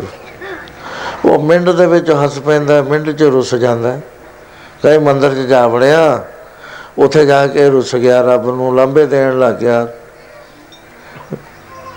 ਮੈਨੂੰ ਤੂੰ ਛੀਪੇ ਦੇ ਜਨਮ ਵਿੱਚ ਕਿਉਂ ਪੈਦਾ ਕਰਿਆ? ਜੇ ਮੈਂ ਤੈ ਮੇਰੇ ਨਾਲ ਮਿਲਣਾ ਨਹੀਂ ਸੀ, ਮੈਨੂੰ ਕਿਸੇ ਉੱਚੀ ਕੁਲ ਚ, ਬ੍ਰਾਹਮਣਾਂ ਚ ਪੈਦਾ ਕਰ ਦਿੰਦਾ, ਕਹਿੰਦੇ ਇਸ ਤਰ੍ਹਾਂ ਕਹਿਣ ਲੱਗ ਗਏ ਛੀਪੇ ਕੇ ਜਨਮ ਹੋਏ ਕਾਹੇ ਕੋ ਆਇਆ। ਕਹਿੰਦੇ ਉਹ ਫਿਰ ਜਦ ਜ਼ਿਆਦਾ ਹੀ ਕਿਹਾ, ਪ੍ਰਭੂ ਨੇ ਮੰਦਰ ਘੁਮਾ ਦਿੱਤਾ ਤੇ ਉਹਦੇ ਵੱਲ ਮੂੰਹ ਕਰਤਾ ਤੇ ਪਾਂਡਿਆਂ ਵੱਲ ਪਿੱਠ ਕਰ ਦਿੱਤੀ। ਤੇ ਜਰਕ ਆ ਗਈ ਤੇ ਮੈਂ ਉਹ ਜਰਕ ਉਹਦੇ ਵਾਸਤੇ ਹਲਦੀ ਲਾਉਣੀ ਆ, ਹੁਣ ਤਾਂ ਠੀਕ ਹੈ। ਕਹਿੰਦੇ ਹੁਣ ਕਿੱਥੇ ਗਏ ਨੇ? ਕਹਿੰਦੇ ਬਾਹਰ ਗਏ ਨੇ। ਬਾਹਰ ਗਿਆ ਤਾਂ ਜਾਣਾ ਵਿੱਚ ਪਰਮੇਸ਼ਰ ਨੇ ਕਿੱਥੋਂ ਆਉਣਾ ਜਾਣਾ ਮਿਲ ਗਿਆ ਇਹਨੂੰ। ਕਹਿੰਦਾ ਮਹਾਰਾਜ, ਮੈਂ ਤਾਂ ਦੇਖ ਆਇਆ, ਤੁਹਾਡਾ ਰੰਗਲਾ ਪਲੰਗ ਵੀ ਦੇਖ ਕੇ ਆਇਆ। ਬੀਬੀ ਕਹਿੰਦੀ ਆ ਵੀ ਇੱਥੇ ਹੀ ਪਏ ਰਹਿੰਦੇ ਨੇ। ਅਸੀਂ ਬਥੇਰਾ ਕਹਿੰਦੇ ਆ, ਤੁਸੀਂ ਮੰਦਰਾਂ 'ਚ ਜਾਓ। ਮੰਦਰਾਂ ਵਾਲਿਆਂ ਨੇ ਸਵਰਨ ਦੇ ਪਲੰਗ ਬਣਾਏ ਹੋਏ ਨੇ, ਹੀਰੇ ਜਵਾਹਰਾਤ ਲਾ ਕੇ ਜੜ ਕੇ। ਗਦੈਲੇ ਨੇ ਤੇ ਨਾਲ ਖੁਸ਼ਬੂਆਂ ਨੇ, ਚੰਦਨ ਵਗੈਰਾ ਦੀਆਂ ਤੇ ਉੱਥੇ ਜੋਤਾਂ ਜਗਦੀਆਂ ਨੇ ਬੇਅੰਤ ਸ਼ਰਧਾਲੂ ਆ ਕੇ ਮੱਥੇ ਟੇਕਦੇ ਆ ਕਹਿੰਦੇ ਸਾਨੂੰ ਕਹਿੰਦੇ ਨੇ ਵੀ ਮੇਰਾ ਉੱਥੇ ਜੀ ਨਹੀਂ ਲੱਗਦਾ ਮੈਨੂੰ ਪਿਆਰ ਨਹੀਂ ਕੋਈ ਕਰਦਾ। ਮੈਂ ਉੱਥੇ ਕੀ ਜਾਵਾਂ ਮੈਂ ਤਾਂ ਪਿਆਰ ਦਾ ਭੁੱਖਾ ਹਾਂ ਪਿਆਰ ਦਾ ਬੰਨਿਆ ਹੋਇਆ ਜਿੱਥੇ ਮੈਨੂੰ ਕੋਈ ਪਿਆਰ ਕਰਦਾ ਹੈ, ਮੈਂ ਉੱਥੇ ਰਹਿਣਾ। ਕਹੇ ਜਾਂਦੇ ਹੀ ਨਹੀਂ ਵੀਰ ਅਸੀਂ ਤਾਂ ਬਥੇਰਾ ਕਹਿ ਕੇ ਦੇਖ ਲਿਆ। ਮੈਂ ਮੰਜੀ ਤੇ ਪੈ ਜਾਂਦੇ ਨੇ ਕਹਿੰਦੇ ਤੁਸੀਂ ਕਹਿੰਦੇ ਅਸੀਂ ਇਸ ਹਫ਼ਤੇ ਪੈ ਜਾਂਦੇ ਹਾਂ। ਹੈਰਾਨ ਹੋ ਗਿਆ ਵੀ ਮੇਰੀ ਭਗਤੀ ਵੀ ਇਹਨਾਂ ਨੂੰ ਪ੍ਰਵਾਨ ਨਹੀਂ, ਇਹ ਕਹਿੰਦੇ ਨੇ ਵੀ ਰਾਗ ਦਵਾਇਸ਼ ਦੇ ਵਿੱਚ ਆਇਆ ਹੋਇਆ ਭਗਤ ਹੈ, ਕਦੇ ਹੱਸ ਪੈਂਦਾ, ਕਦੇ ਖੁਸ਼ ਹੋ ਜਾਂਦਾ। ਤੇ ਰਹਿੰਦਾ ਰਵੇ ਇੱਥੇ ਹੈ, ਕਿਸੇ ਮੰਦਿਰ 'ਚ ਨਹੀਂ ਜਾਂਦਾ। ਬੜੇ ਬੜੇ ਮੰਦਿਰ ਸਵਾਨਾ ਨਾਲ ਕਹਿੰਦੇ ਬਣਾਏ ਹੋਏ ਨੇ, ਮਾਰਬਲ ਲਾ ਲਾ ਕੇ ਮੋਤੀਆਂ ਦੇ ਸੋਨੇ ਨਾਲ ਜੜੇ ਹੋਏ। ਤੇ ਬੇਅੰਤ ਕਿਸਮ ਦੀਆਂ ਉੱਥੇ ਸੁਗੰਧੀਆਂ ਨੇ। ਰੱਬ ਕੇ ਜਾਂਦਾ ਕਿਉਂ ਨਹੀਂ ਉਹਨਾਂ ਮੰਦਰਾਂ 'ਚ? ਕਹਿੰਦੇ ਫਿਰ ਉਹਨਾਂ ਨੇ ਕਿਹਾ ਕਹਿੰਦੇ ਉਹ ਕਹਿੰਦੇ ਨੇ ਵੀ ਮੈਨੂੰ ਕੋਈ ਦੁਨੀਆ 'ਚ ਪਿਆਰ ਨਹੀਂ ਕਰਦਾ, ਮੈਂ ਸਾਰੀ ਦੁਨੀਆ ਨੂੰ ਦਿੰਨਾ, ਪੁੱਤਰ ਮੰਗਦਾ, ਪੁੱਤਰ ਦਿੰਨਾ, ਸਿਹਤ ਮੰਗਦਾ, ਸਿਹਤ ਦਿੰਨਾ, ਕਾਰੋਬਾਰ ਨਹੀਂ ਚੱਲਦੇ, ਮੈਂ ਕਾਰੋਬਾਰ ਚਲਾਉਣਾ। ਹਰ ਥਾਂ ਦੇ ਉੱਤੇ ਮੈਂ ਦਿੰਨਾ, ਉਹ ਦਿਨ ਰਾਤ ਇਹੀ ਕਹਿੰਦੇ ਨੇ, ਆਖੇ ਮੰਗੇ, ਦੇ ਦੇ ਦੇ ਦੇ ਦੇ ਦੇ। ਇਹ ਸੰਸਾਰ ਦੀ ਦੇ ਦੇ ਛੁੱਟਦੀ ਨਹੀਂ ਹੈ, ਤੇ ਮੈਂ ਵੀ ਦਾਤ ਕਰੇ ਦਾਤਾਰ, ਮੈਂ ਦੇ ਹੀ ਜਾਣਾ ਦਾਤਾ। ਉਹ ਪਿਆਰ ਨਹੀਂ ਮੈਨੂੰ ਕਰਦੇ, ਦਾਤ ਨਾਲ ਕਰਦੇ ਆ, ਦਾਤ ਪਿਆਰੀ ਵਿਸਰਿਆ ਦਾਤਾਰ ਦਸ ਮੈਂ ਜਦ ਮੈਨੂੰ ਕੋਈ ਪਿਆਰ ਹੀ ਨਹੀਂ ਕਰਦਾ ਤੇ ਮੈਂ ਸਭ ਕੁਝ ਦੇ ਹੀ ਜਾਣਾ ਫਿਰ ਮੇਰਾ ਜੀ ਕਿਵੇਂ ਲੱਗੇ? ਮੈਨੂੰ ਭੁੱਖ ਲੱਗੀ ਹੋਈ ਹੈ ਗੋਬਿੰਦ ਪਾਓ ਭਗਤ ਦਾ ਭੁੱਖਾ। ਇਸ ਕਰਕੇ ਮੈਂ ਤਾਂ ਇੱਥੇ ਹੀ ਰਹਿਣਾ ਹੈ ਪਿਆਰਿਆਂ ਕੋ ਸਾਚ ਕਹੂੰ, ਸੁਣ ਲਿਓ ਸਭਾ, ਜਨ ਪ੍ਰੇਮ ਕੀਓ, ਤੈਨੇ ਇਹ ਪ੍ਰਾਪ ਪਾਇਓ। ਪਰਮੇਸ਼ਰ ਆਪ ਹੀ ਪਿਆਰ ਦਾ ਰੂਪ ਧਾਰ ਕੇ ਫੈਲਿਆ ਹੋਇਆ ਜਿਹੜਾ ਤੁਹਾਨੂੰ ਦਿਸਦਾ ਨਾ ਅੰਦਰ ਬਾਹਰ। ਉਹ ਪਿਆਰ ਦਾ ਰੂਪ ਧਾਰ ਕੇ ਆ, ਜਤਰ ਤਤਰ ਦਿਸ਼ਾ ਵਿਸਾ ਹੋਏ ਫੈਲਿਓ ਅਨੁਰਾਗ। ਪਿਆਰ ਪਿਆਰ ਨੂੰ ਕਹਿੰਦੇ ਨੇ, ਪਿਆਰ ਧਾਰ ਕੇ ਬੈਠਾ, ਪਿਆਰ ਦੇ ਵਿੱਚ ਪਿਆਰ ਚ ਹੁੰਦੀ ਹੈ ਖਿੱਚ।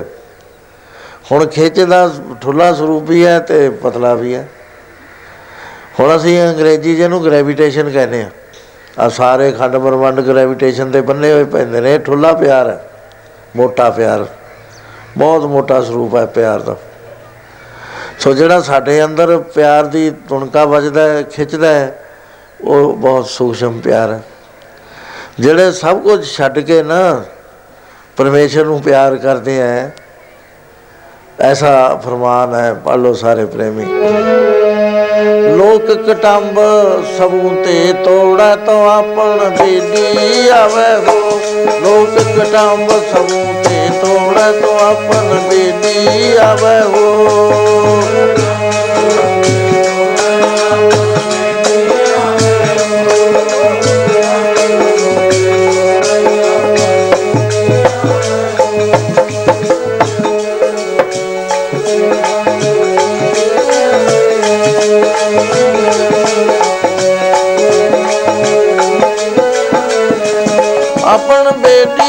ਬੇਟੀ ਆਵੇ ਹੋ ਬੇਟੀ ਆਵੇ ਹੋ ਆਪਣ ਬੇਟੀ ਆਵੇ ਹੋ ਆਪਣ ਬੇਟੀ ਆਵੇ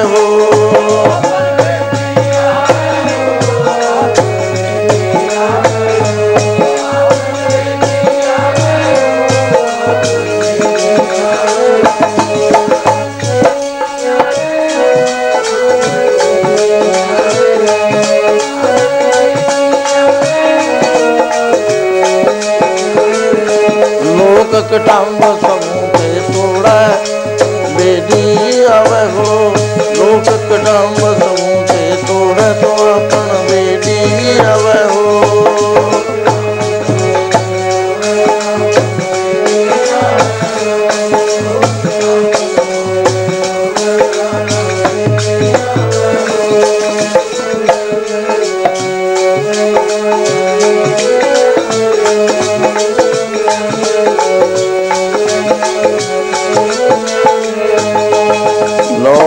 ਲੋਕ ਕਟੰਬ ਸਭੂ ਤੇ ਤੋੜਾ ਤੋ ਆਪਨ ਬੇਟੀ ਆਵੇ। ਜਦ ਰੱਬ ਨਾਲ ਸਿੱਧੇ ਮੱਥੇ ਪਿਆਰ ਕਰਾਂਗੇ, ਫਿਰ ਆ ਜਾਂਦਾ। ਸਾਡਾ ਪਿਆਰ ਡਿਵਾਈਡਡ ਹੈ।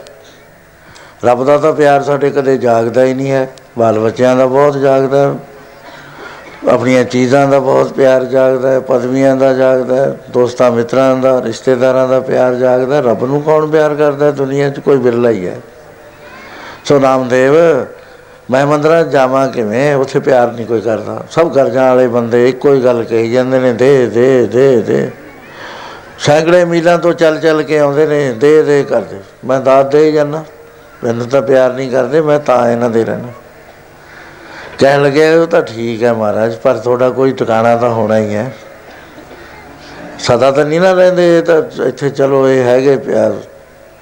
ਤੇ ਕੋਈ ਨਾ ਕੋਈ ਤੁਹਾਡਾ ਟਿਕਾਣਾ ਤਾਂ ਹੋਣਾ ਹੀ ਹੈ। ਕਹਿੰਦਾ ਨਾਮਦੇਵ ਇਹ ਗੱਲ ਮੈਂ ਨਹੀਂ ਦੱਸ ਸਕਦਾ। ਜੇ ਮੈਂ ਦੱਸਦੀ ਨਾ ਤੈਂ ਰਹਿਣਾ, ਨਾ ਮੈਂ ਰਹਿਣਾ, ਨਾ ਸੰਸਾਰ ਨੇ ਰਹਿਣਾ। ਪੁਰਾਨ ਹੋ ਗਿਆ ਨਾਮਦੇਵ ਵੀ ਇਹ ਕੀ ਗੱਲ ਹੋਈ? ਕਹਿੰਦੇ, ਫਿਰ ਮਹਾਰਾਜ, ਕੋਈ ਦੱਸ ਵੀ, ਦੱਸਣ ਵਾਲਾ ਵੀ ਹੈ। ਕਹਿੰਦੇ, ਮੇਰੇ ਸੰਤ ਦੱਸਦੇ ਨੇ। ਤੂੰ ਸੰਤਾਂ ਕੋਲ ਚਲਿਆ ਜਾ। ਕਹਿੰਦੇ, ਮਹਾਰਾਜ, ਕਿਸੇ ਦੀ ਦੱਸ ਪਾ ਦੋ ਕਹਿੰਦੇ, ਗਿਆਨੇਸ਼ਵਰ ਜੀ ਕੋ ਚਲਿਆ ਜਾ। ਦੱਖਣ ਦੇ ਬਹੁਤ ਵੱਡੇ ਮਹਾਤਮਾ ਹੋਏ ਨੇ ਗਿਆਨਵਾਨ ਤਤਵੇਤੇ ਉੱਥੇ ਚਲਿਆ ਜਾਂਦਾ ਹੈ ਤੇ ਉਹ ਅੱਗੇ ਕੀ ਕਰਦਾ ਨਦੀ ਦੇ ਵਿੱਚ ਖੜਾ ਹੈ ਤੇ ਛੋਟਾ ਉਹਦੇ ਹੱਥ ਵਿੱਚ ਹੈ। ਇੱਕ ਪੈਰ ਉਹਨੇ ਪੱਥਰ ਤੇ ਧਰਿਆ ਹੋਇਆ ਹੈ, ਇੱਕ ਨਦੀ ਦੇ ਪਾਣੀ 'ਚ ਹੈ। ਉਹ ਜਿਹੜਾ ਪ- ਪੈਰ ਧਰਿਆ ਹੋਇਆ ਹੈ ਪੱਥਰ ਦੇ ਉੱਤੇ ਉਹ ਪੱਥਰ ਦੇ ਵਿੱਚ ਚਿੱਟੀ ਲਕੀਰ ਹੈ ਉਹਨੂੰ ਸਾਲਗ੍ਰਾਮ ਕਹਿੰਦੇ ਆ। ਇਹ ਬੀਠਲ ਕਹਿ ਕੇ ਉਹਨਾਂ ਦੀ ਪੂਜਾ ਕਰਦਾ ਸੀ। ਬੜੀ ਤਰਕ ਆਈ।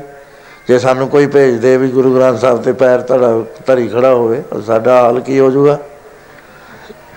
ਕੋਈ ਚੰਗੇ ਨਾਸਤਕ ਕੋਲ ਭੇਜਿਆ, ਬੜਾ ਹੀ ਉਦਾਸ ਹੋ ਕੇ ਮੁੜਿਆ ਆ। ਰੋਣ ਲੱਗ ਗਿਆ ਨਾਮਦੇਵ। ਚਿੱਤ ਨਾ ਲੱਗੇ ਉਹਦਾ। ਪ੍ਰਭੂ ਕਹਿੰਦੇ, ਕੀ ਗੱਲ ਕਰਦੇ ਕਿ ਤੁਸੀਂ ਚੰਗਾ ਮੇਰੇ ਨਾਲ ਮਖੌਲ ਕਰਿਆ। ਇਹੋ ਜਿਹੇ ਨਾਸਤਕ ਕੋਲ? ਉਹ ਤਾਂ ਬੀਠਲ ਦੇ ਉੱਤੇ ਪੈਰ ਧਰੀ ਖੜਾ ਸੀ। ਕਹਿੰਦੇ, ਨਾਮਦੇਵ, ਚੰਗਾ ਮੈਂ ਕਹਿ ਦਿੰਦਾ ਫਿਰ ਉਹਨੂੰ ਜਾ ਕੇ। ਜਾ ਫੇਰ ਦੂਏ ਦਿਨ। ਦੂਏ ਦਿਨ ਗਿਆ, ਦੂਰੋਂ ਹੀ ਗਿਆ, ਨੇਸ਼ਰ ਜੀ ਨੇ ਜਿੱਥੇ ਬੈਠੇ ਸੀ, ਸੰਗਤਾਂ ਬੈਠੀਆਂ ਸੀ, ਆ ਜਾ ਕਹਿੰਦੇ, ਆ ਜਾ, ਤੇਰੀ ਸਿਫਾਰਿਸ਼ ਆ ਗਈ ਸਾਡੇ ਕੋਲ। ਕਹਿੰਦੇ, ਦੱਸ ਕੀ ਕਹਿਣਾ ਹੈ? ਕਹਿੰਦਾ, ਮੈਨੂੰ ਐ ਭੇਜਿਆ ਉਹਨਾਂ ਨੇ। ਕਹਿੰਦੇ, ਉਹਨੇ ਕਦੇ, ਤੈਂ ਕਦੇ ਸੰਤਾਂ ਦੀ ਸੰਗਤ ਕੀਤੀ ਹੋਣੀ ਹੈ? ਸੰਗਤਾਂ ਦੇ ਬਚਨ ਸੁਣੇ ਹੋਣੇ ਨੇ। ਵੀ ਕੋਈ ਕਹਿੰਦਾ ਸੰਤ ਵੀ ਕਿੱਥੇ ਕੁ ਰਹਿੰਦਾ, ਉਹ ਕਹਿੰਦਾ, ਉਹ ਤਾਂ ਇਹ ਕਹਿੰਦੇ ਨੇ ਵੀ ਸਾਰੇ ਪਰਿਪੂਰਨ ਹੈ। ਕੋਈ ਥਾਂ ਐਸਾ ਨਹੀਂ ਜਿੱਥੇ ਵੈਗਰੂ ਨਹੀਂ ਹੈ। ਸੋ ਅੰਤਰ ਸੋ ਬਾਹਰ ਅਨੰਤ, ਘਟ ਘਟ ਵਿਆਪ ਰਿਹਾ ਭਗਵੰਤ ਤਰਨ ਵਾਏ ਆਕਾਸ਼ ਪਿਆਲ ਸਰਬ ਲੋਕ ਪੂਰਨ ਪ੍ਰਤਪਾਲ। ਬੰਤਨ ਪਰਬਤ ਹੈ ਪਾਰ ਬ੍ਰਹਮ, ਜੈਸੀ ਆਗਿਆ ਤੈਸਾ ਕਰਮ ਪਾਉਣ ਪਾਣੀ ਬਸੰਤਰ ਮਾਏ ਚਾਰ ਕੁੰਡ ਦਹਿ ਦਿਸੇ ਸਮਾਏ ਤਿਸ ਤੇ ਭਿੰਨ ਨਾਹੀ ਕੋ ਥਾਉ ਗੁਰ ਪ੍ਰਸਾਦ ਨਾਨਕ ਸੁਖ ਪਾ ਕਹਿੰਦੇ ਫਿਰ ਜੇ ਇਹ ਕਹਿੰਦੇ ਨੇ ਤਾਂ ਮੰਨਿਆ ਨਹੀਂ ਨਾ ਇਸ ਗੱਲ ਨੂੰ। ਕਹਿੰਦੇ ਪਰਮੇਸ਼ਰ ਤਾਂ ਫਿਰ ਸਾਰੇ ਪਰਿਪੂਰਨ ਹੈ, ਤੂੰ ਐਂ ਦੱਸ ਕੱਲ ਕਿਉਂ ਮੁੜ ਗਿਆ ਸੀ? ਕਹਿੰਦਾ ਤੁਸੀਂ ਬੀਠਲ ਤੇ ਪੈਰ ਧਰੀ ਖੜੇ ਸੀ। ਉਹ ਕਹਿੰਦੇ, ਨਾਮਦੇਵ, ਇੱਥੇ ਪਰਮੇਸ਼ਰ ਤੋਂ ਬਗੈਰ ਹੋਰ ਕੋਈ ਹੈ ਹੀ ਨਹੀਂ। ਕਿਹਦਾ ਪੈਰ ਕਿਹਦੇ ਉੱਤੇ ਸੀ? ਉਹ ਕਿਰਪਾ ਦ੍ਰਿਸ਼ਟੀ ਜਦ ਕਰੀ, ਤੜਕ ਦੇ ਕੇ ਅੰਦਰ ਪ੍ਰਕਾਸ਼ ਹੋ ਗਿਆ। ਜਦੋਂ ਪ੍ਰਕਾਸ਼ ਹੋਇਆ, ਫਿਰ ਜਜ ਜਬਤ ਨਾ ਕਰ ਸਕਿਆ। ਘਰ ਆ ਗਿਆ। ਉਸੇ ਲੋਰ ਦੇ ਵਿੱਚ। ਪਤਾ ਲੱਗ ਗਿਆ ਵੀ ਇੱਥੇ ਤਾਂ ਪਰਮੇਸ਼ਰ ਤੋਂ ਬਿਨਾ ਹੈ ਹੀ ਨਹੀਂ, ਕੋਈ ਆਪੇ ਆਪ ਹੈ, ਆਪਣੀ ਮੌਜ ਦੇ ਵਿੱਚ ਅਨੇਕਾਂ ਖੇਲ ਖੇਲ ਖੇਲ ਖੇਲ ਅਨੰਤ ਕੋ ਫਿਰੇ। ਏਕ ਮੂਰਤ ਅਨੇਕ ਦਰਸ਼ਨ ਕੀਨ ਰੂਪ ਅਨੇਕ ਖੇਲ ਖੇਲ ਖੇਲ ਖੇਲ ਅਨੰਤ ਕੋ ਫਿਰੇ। ਆਪੇ ਹੀ ਉਧਰਲਾ ਰੂਪ ਧਾਰਿਆ ਹੋਇਆ, ਆਪੇ ਉਧਰਲਾ, ਕਿਉਂਕਿ ਮਾਇਆ ਵਸਾਰਤੀ, ਬਾਜੀਗਰ ਜੈਸੇ ਬਾਜੀ ਪਾਈ, ਨਾਨਾ ਰੂਪ ਏਕ ਤਗਲਾਈ। ਸਾਂਗ ਅਵਤਾਰ ਥਮਿਓ ਬਸਾਰਾ ਤਬ ਏਕੋ ਏਕ ਅੰਕਾਰਾ ਉਸ ਵੇਲੇ ਗਿਆਨ ਦੇ ਵਿੱਚ, ਉਸ ਸਹਿਜ ਦੇ ਵਿੱਚ ਬੈਠਾ ਪ੍ਰਸ਼ਾਦੇ ਲਾ ਕੇ ਹਟਿਆ ਤੇ ਕੋਠੀ ਵਿੱਚੋਂ, ਪੁਰਾਣੇ ਜ਼ਮਾਨਿਆਂ 'ਚ ਕੋਠੀਆਂ ਹੁੰਦੀਆਂ ਸੀ। ਉਹਦੇ ਵਿੱਚ ਕੀਮਤੀ ਚੀਜ਼ਾਂ ਖਾਣ ਪੀਣ ਵਾਲੀਆਂ ਰੱਖੀਆਂ ਹੁੰਦੀਆਂ ਸੀ, ਘਿਓ ਵਗੈਰਾ ਉਹਦੇ 'ਚ ਰੱਖ ਦਿੰਦੇ ਸੀ। ਉਹ ਘੀ ਦਾ ਭਾਂਡਾ ਜਦ ਕੱਢਣ ਲੱਗਿਆ ਤਾਂ ਉਸ ਵੇਲੇ ਕੁੱਤਾ ਸੀ ਕੋਲ, ਉਹਨੇ ਪੋਣਾ ਚੁੱਕਿਆ, ਨੱਠ ਗਿਆ। ਇਹ ਪਿੱਛੇ ਹੀ ਦੌੜਿਆ ਜਾਂਦਾ। ਹਾਕਾ ਮਾਰੀ ਜਾਂਦਾ, ਹੈ ਪ੍ਰਭੂ, ਰੁਖੜੀ ਨਾ ਖਾਇਓ, ਰੁਖੜੀ ਨਾ ਖਾਇਓ, ਰੁਖੜੀ ਨਾ ਖਾਇਓ। ਜੇ ਇੰਨੀ ਭੁੱਖ ਸੀ, ਮੈਂ ਪਹਿਲਾਂ ਹੀ ਚ- ਚੋਪੜ ਦਿੰਦਾ। ਅੱਗੇ ਗਿਆ ਤਾਂ ਉਹ ਕੁੱਤੇ ਨੇ ਰੱਖ ਦਿੱਤਾ, ਇਹ ਜਾਂਦਾ, ਨੀਵੀਂ ਪਾਈ ਹੋਈ ਹੈ ਪ੍ਰਸ਼ਾਦੇ ਦੇ ਜਾਂਦਾ, ਨਾਲ ਕਈ ਬਹੁਤ ਬ- ਬਰਾਗ ਦੇ ਵਿੱਚ ਹੈ। ਆਵਾਜ਼ ਆਈ, ਕਹਿੰਦੇ, ਨਾਮਦੇਵ, ਤੈ ਮੈਨੂੰ ਇੱਥੇ ਵੀ ਪਛਾਣ ਲਿਆ। ਕਹਿੰਦਾ, ਮਹਾਰਾਜ, ਉਹ ਥਾਂ ਕਿਹੜਾ ਹੈ ਜਿੱਥੇ ਤੁਸੀਂ ਨਹੀਂ ਹੈਗੇ? ਇਹ ਤਾਂ ਤੁਸੀਂ ਆਪੇ ਹੀ ਕੌਤਕ ਕਰ ਰਹੇ ਹੋ, ਕਿਤੇ ਕਤਹੂ ਸੁਚੇਤ ਹੋਏ ਕਿ ਚੇਤਨਾ ਕੋ ਚਾਰ ਕੀਓ ਕਤਹੂ ਅਚਿੰਤ ਹੋ ਕੇ ਸੋਤ, ਅਚੇਤ ਹੋ ਕਤਹੂ ਪਖਾਰੀ ਹੋ ਕੇ ਮੰਗਤ ਫਿਰਤ ਭੀਖ।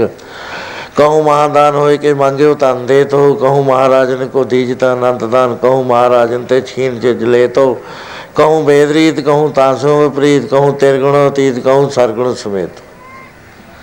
ਪਾਤਸ਼ਾਹ, ਕੋਈ ਹੈ ਸੰਸਾਰ ਦੇ ਵਿੱਚ ਤੇਰੇ ਬਿਨਾ? ਇਹ ਤੂੰ ਤਾਂ ਆਪ ਹੀ ਬੋਲਦਾ ਹੈ ਐ ਪੜ ਲੋ ਰਾਮ ਬੋਲੇ ਰਾਮ ਬੋਲੇ, ਰਾਮ ਬੋਲਦਾ ਹੈ। ਸਾਰੀਆਂ ਘਟਾਂ ਦੇ ਵਿੱਚ ਰਾਮ ਬੋਲਦਾ ਹੈ।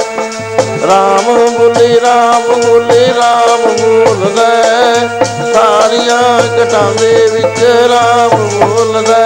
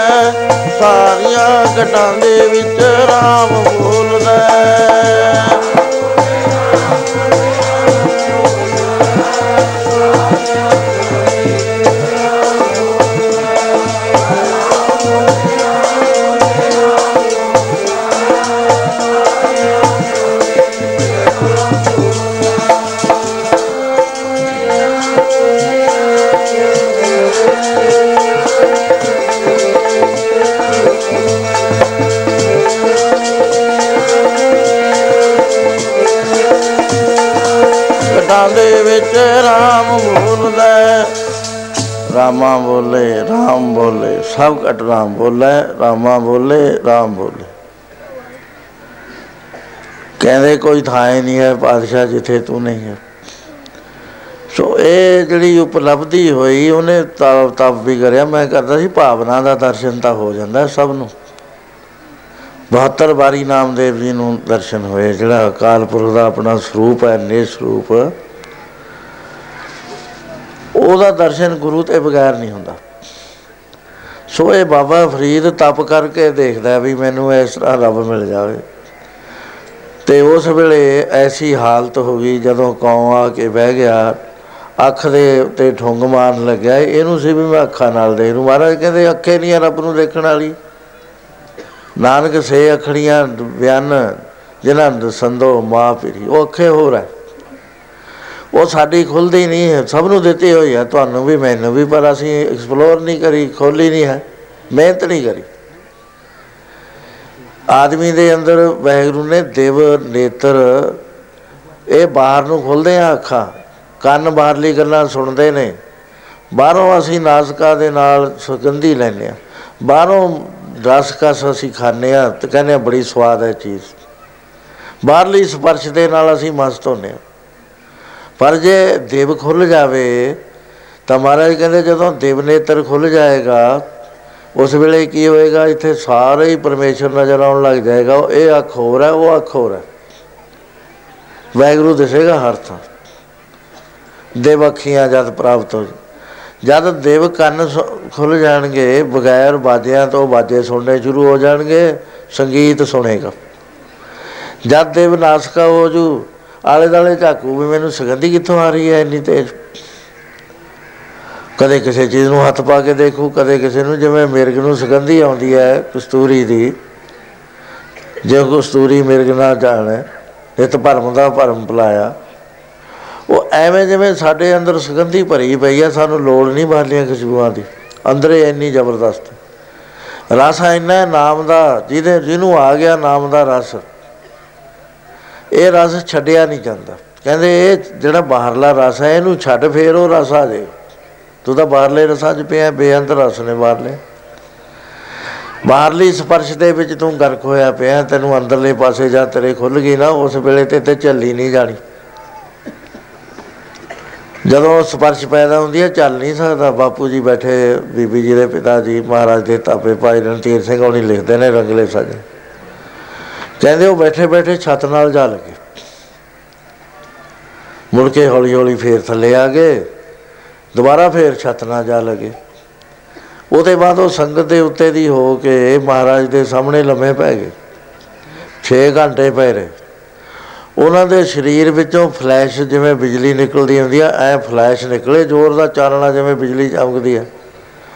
ਉਹ ਸਾਰੇ ਗੁਰਦੁਆਰੇ 'ਚ ਫੈਲ ਜਾਵੇ। ਕੀਰਤਨ ਵਾਲੇ ਕੀਰਤਨ ਤੋਂ ਰਹਿ ਗਏ। ਉਹ ਜਿਸ ਵਕਤ ਜਿਹੜੀ ਝੁੰਚਣੀ ਆ ਰਹੀ ਸੀ, ਉਹ ਸਾਰਿਆਂ ਨੂੰ ਰੂਹਾਨੀ ਕੰਬਣੀ ਸ਼ੁਰੂ ਹੋ ਗਈ, ਨਾ ਬੋਲ ਹੋਵੇ, ਨਾ ਉੱਠ ਹੋਵੇ, ਸਭ ਭੁੱਲ ਗਏ ਸਨ। 6 ਘੰਟੇ ਉਹ ਅੱਗੇ ਪੈ ਰਹੇ, ਸੰਗਤ ਸਾਰੀ ਬੈਠੀ ਰਹੀ। ਉਹ ਇਹ ਖੇਲਾਂ ਨੇ ਜਿਹੜੀਆਂ ਅੰਦਰ ਸਾਡੇ ਹੈਗੀਆਂ, ਨਾਮ ਜਪ ਕੇ ਪ੍ਰਗਟ ਹੁੰਦੀਆਂ ਇਹ। ਨਹੀਂ ਤਾਂ ਅਸੀਂ ਤਾਂ ਜੀਵਨ ਵਿਅਰਥ ਗਵਾ ਰਹੇ ਆ ਬਾਹਰੋਂ ਸ਼ਰਾਬ ਪੀ ਲਈ, ਦੱਸੋ ਸ਼ਰਾਬ ਨੇ ਤਾਂ ਸਰੀਰ ਖਰਾਬ ਕਰ ਦੇਣਾ। ਰੋਗ ਲੱਗ ਜਾਂਦਾ ਹੈ। ਹੁਣ ਸਾਇੰਟੀਫਿਕ ਜਿਹੜੇ ਸਾਇੰਸਦਾਨ ਨੇ, ਬੜੇ ਬੜੇ ਰਿਸਰਚ ਕਰਨ ਵਾਲੇ ਮੈਡੀਕਲ ਦੇ, ਉਹ ਕਹਿੰਦੇ ਸ਼ਰਾਬ ਦੇ ਵਿੱਚ ਕੈਂਸਰ ਹੁੰਦਾ। ਫੇਫੜਿਆਂ ਨੂੰ ਗਾਲਦੀ ਹੈ। ਸਰੀਰ ਦੇ ਸਾਰੇ ਸੈੱਲ 14 ਖਰਬ ਪਰਮੇਸ਼ਰ ਨੇ ਸਾਡੀ ਬਾਡੀ 'ਚ ਦਿੱਤੇ ਨੇ 15 ਅਰਬ ਸੈੱਲ ਬ੍ਰੇਨ ਵਿੱਚ ਦਿੱਤੇ ਸਾਰੇ ਦੂਸ਼ਿਤ ਹੋ ਜਾਂਦੇ ਨੇ ਇਕੱਲੇ ਇਕੱਲੇ ਸੈੱਲ 'ਚੋਂ ਸ਼ਰਾਬ ਦਾ ਮੁਸ਼ਕ ਆਉਣ ਲੱਗ ਜਾਂਦਾ। ਉਹ ਜਿੰਨੀ ਸਾਨੂੰ ਚਾਹੀਦਾ ਹੈ, ਉਨੀਆਂ 25 ਕਿਸਮ ਦੀਆਂ ਸਪਰੇਆਂ ਸਾਡੇ ਮਿਹਦੇ ਵਿੱਚ ਆਟੋਮੈਟਿਕ ਹੁੰਦੀਆਂ ਨੇ। ਮੂਲੀਆਂ ਖਾ ਲਓ, ਜਿਹੜੀ ਚੀਜ਼ ਉਹਨੂੰ ਗਾਲ ਸਕਦੀ ਹੈ, ਉਹਦੀ ਸਪਰੇਅ ਹੋਣੀ ਸ਼ੁਰੂ ਹੋ ਜੂਗੀ। ਉਹ ਇਹਨਾਂ ਰਸਾਂ 'ਚ ਪਏ ਹੋਏ, ਇਹ ਰਸ ਜ- ਦੇ ਨਾਲ ਪਰਮੇਸ਼ਰ ਦਾ ਰਸ ਨਹੀਂ ਆਇਆ ਕਰਦਾ। ਦੁਨੀਆ ਦੇ ਰਸਾਂ 'ਚ ਪੈ ਕੇ ਪੈਸੇ ਦਾ ਰਸ ਹੈ, ਕੱਪੜਿਆਂ ਦਾ ਰਸ ਹੈ, ਸਵਾਰੀਆਂ ਦਾ ਰਸ ਹੈ, ਪੁੱਤਰਾਂ ਦਾ ਰਸ ਹੈ, ਪਰਬਤਾਂ ਦਾ ਰਸ ਹੈ ਅਹੁਦਿਆਂ ਦਾ ਰਸ ਹੈ। ਮਹਾਰਾਜ ਕਹਿੰਦੇ ਇਹ ਪਰਮੇਸ਼ਰ ਦਾ ਰਸ ਤੈਨੂੰ ਕਿੱਥੋਂ ਭਾਲਦਾ ਤੂੰ? ਇਹ ਨਹੀਂ ਆਉਂਦਾ। ਇਹਨਾਂ ਰਸਾਂ ਤੋਂ ਉੱਪਰ ਬਿਰਤੀ ਜਾਊਗੀ ਫਿਰ ਪਰਮੇਸ਼ਰ ਦਾ ਰਸ ਆਏ। ਸੋ ਇਹ ਅੱਖਾਂ ਦਾ ਵਿਸ਼ਾ ਨਹੀਂ ਹੈ। ਪਰਮੇਸ਼ਰ ਇਹਨਾਂ ਅੱਖਾਂ ਨਾਲ ਨਜ਼ਰ ਆਉਂਦਾ ਹੈ ਪਰ ਫੇਰ ਆਉਂਦਾ ਹੈ ਪਿੱਛੋਂ ਜਾ ਕੇ। ਉਹ ਜਦੋਂ ਅੱਖ ਖੁੱਲ ਜਾਂਦੀ ਹੈ ਫਿਰ ਪਰਮੇਸ਼ਰ ਹਰ ਥਾਂ ਦੀ ਨਾ ਫਿਰ ਪਰਮੇਸ਼ਰ ਕਦੇ ਅਲੋਪੇ ਨਹੀਂ ਹੁੰਦਾ। ਅੰਦਰ ਬਾਹਰ ਆਪ ਦਾ ਜਿਹੜਾ ਡਿਸੋਲਵ ਹੋ ਜਾਂਦਾ ਹੈ, ਰਹੇ ਇੱਥੇ ਪਰਮੇਸ਼ਰ ਜਾਂਦਾ ਹੈ। ਸੋ ਬਾਬਾ ਫਰੀਦ ਜੀ ਅੱਖਾਂ ਨਾਲ ਦੇਖਣੀ ਚਾਹੁੰਦੇ ਨੇ ਤੇ ਕਾਮਾਂ ਨੂੰ ਬੇਨਤੀ ਕਰਦੇ ਆਂ ਪੜ ਲਓ। ਉਹ ਕਾਗਾ ਇਹ ਦੁਨਣਾ ਮਤ ਛੇੜਿਓ। ਉਹ ਕਾਗਾ ਇਹ ਦੁਨਣਾ ਮਤ ਛੇੜਿਓ।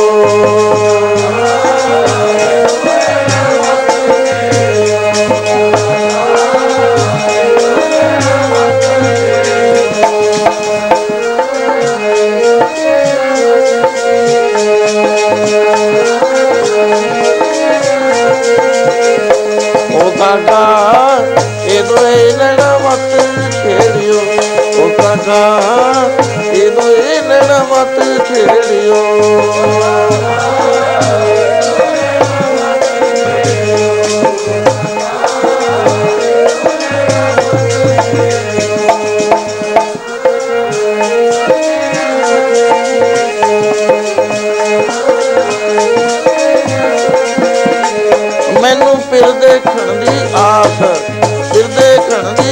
ਦੀ ਆਸ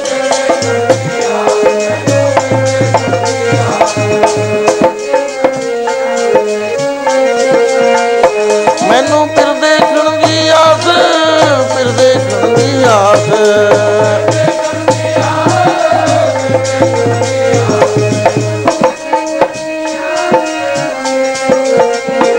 ਮੈਨੂੰ ਫਿਰ ਦੇਖਣ ਦੀ ਆਸ, ਮੈਨੂੰ ਫਿਰ ਦੇਖਣ ਦੀ ਆਸ।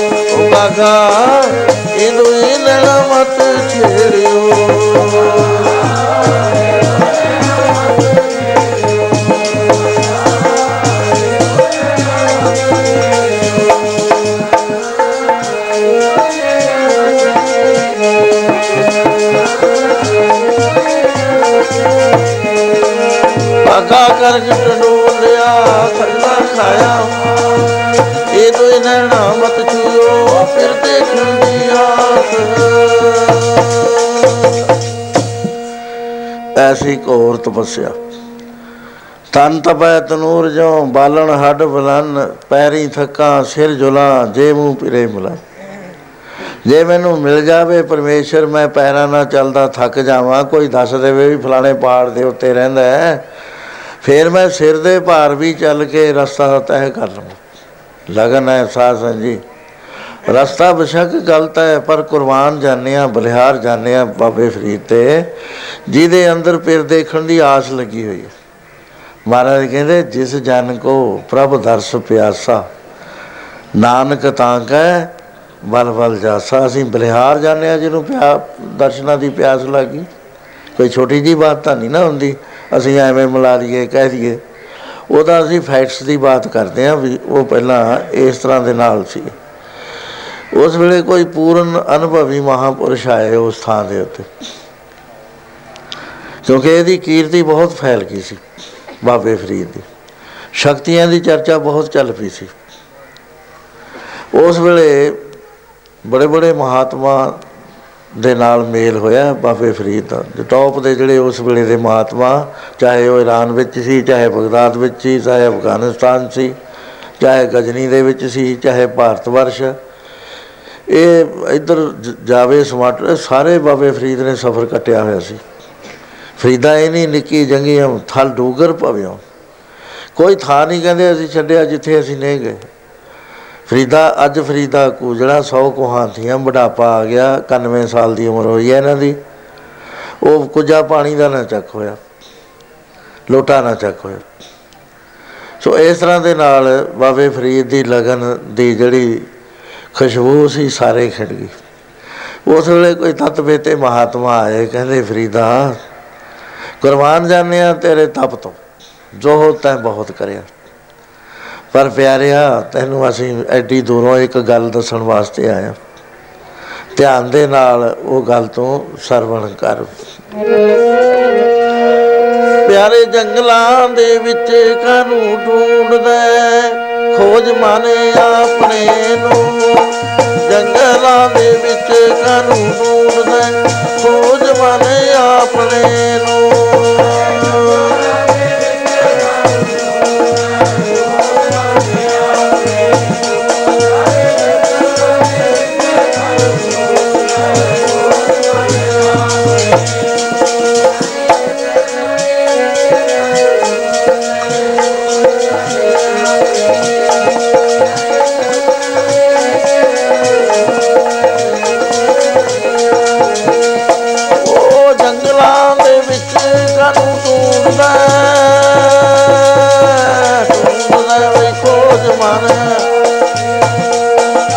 ਜੰਗਲਾਂ ਦੇ ਵਿੱਚ ਕਾਨੂੰ ਢੂੰਡਦਾ ਖੋਜ ਮਨ ਆਪਣੇ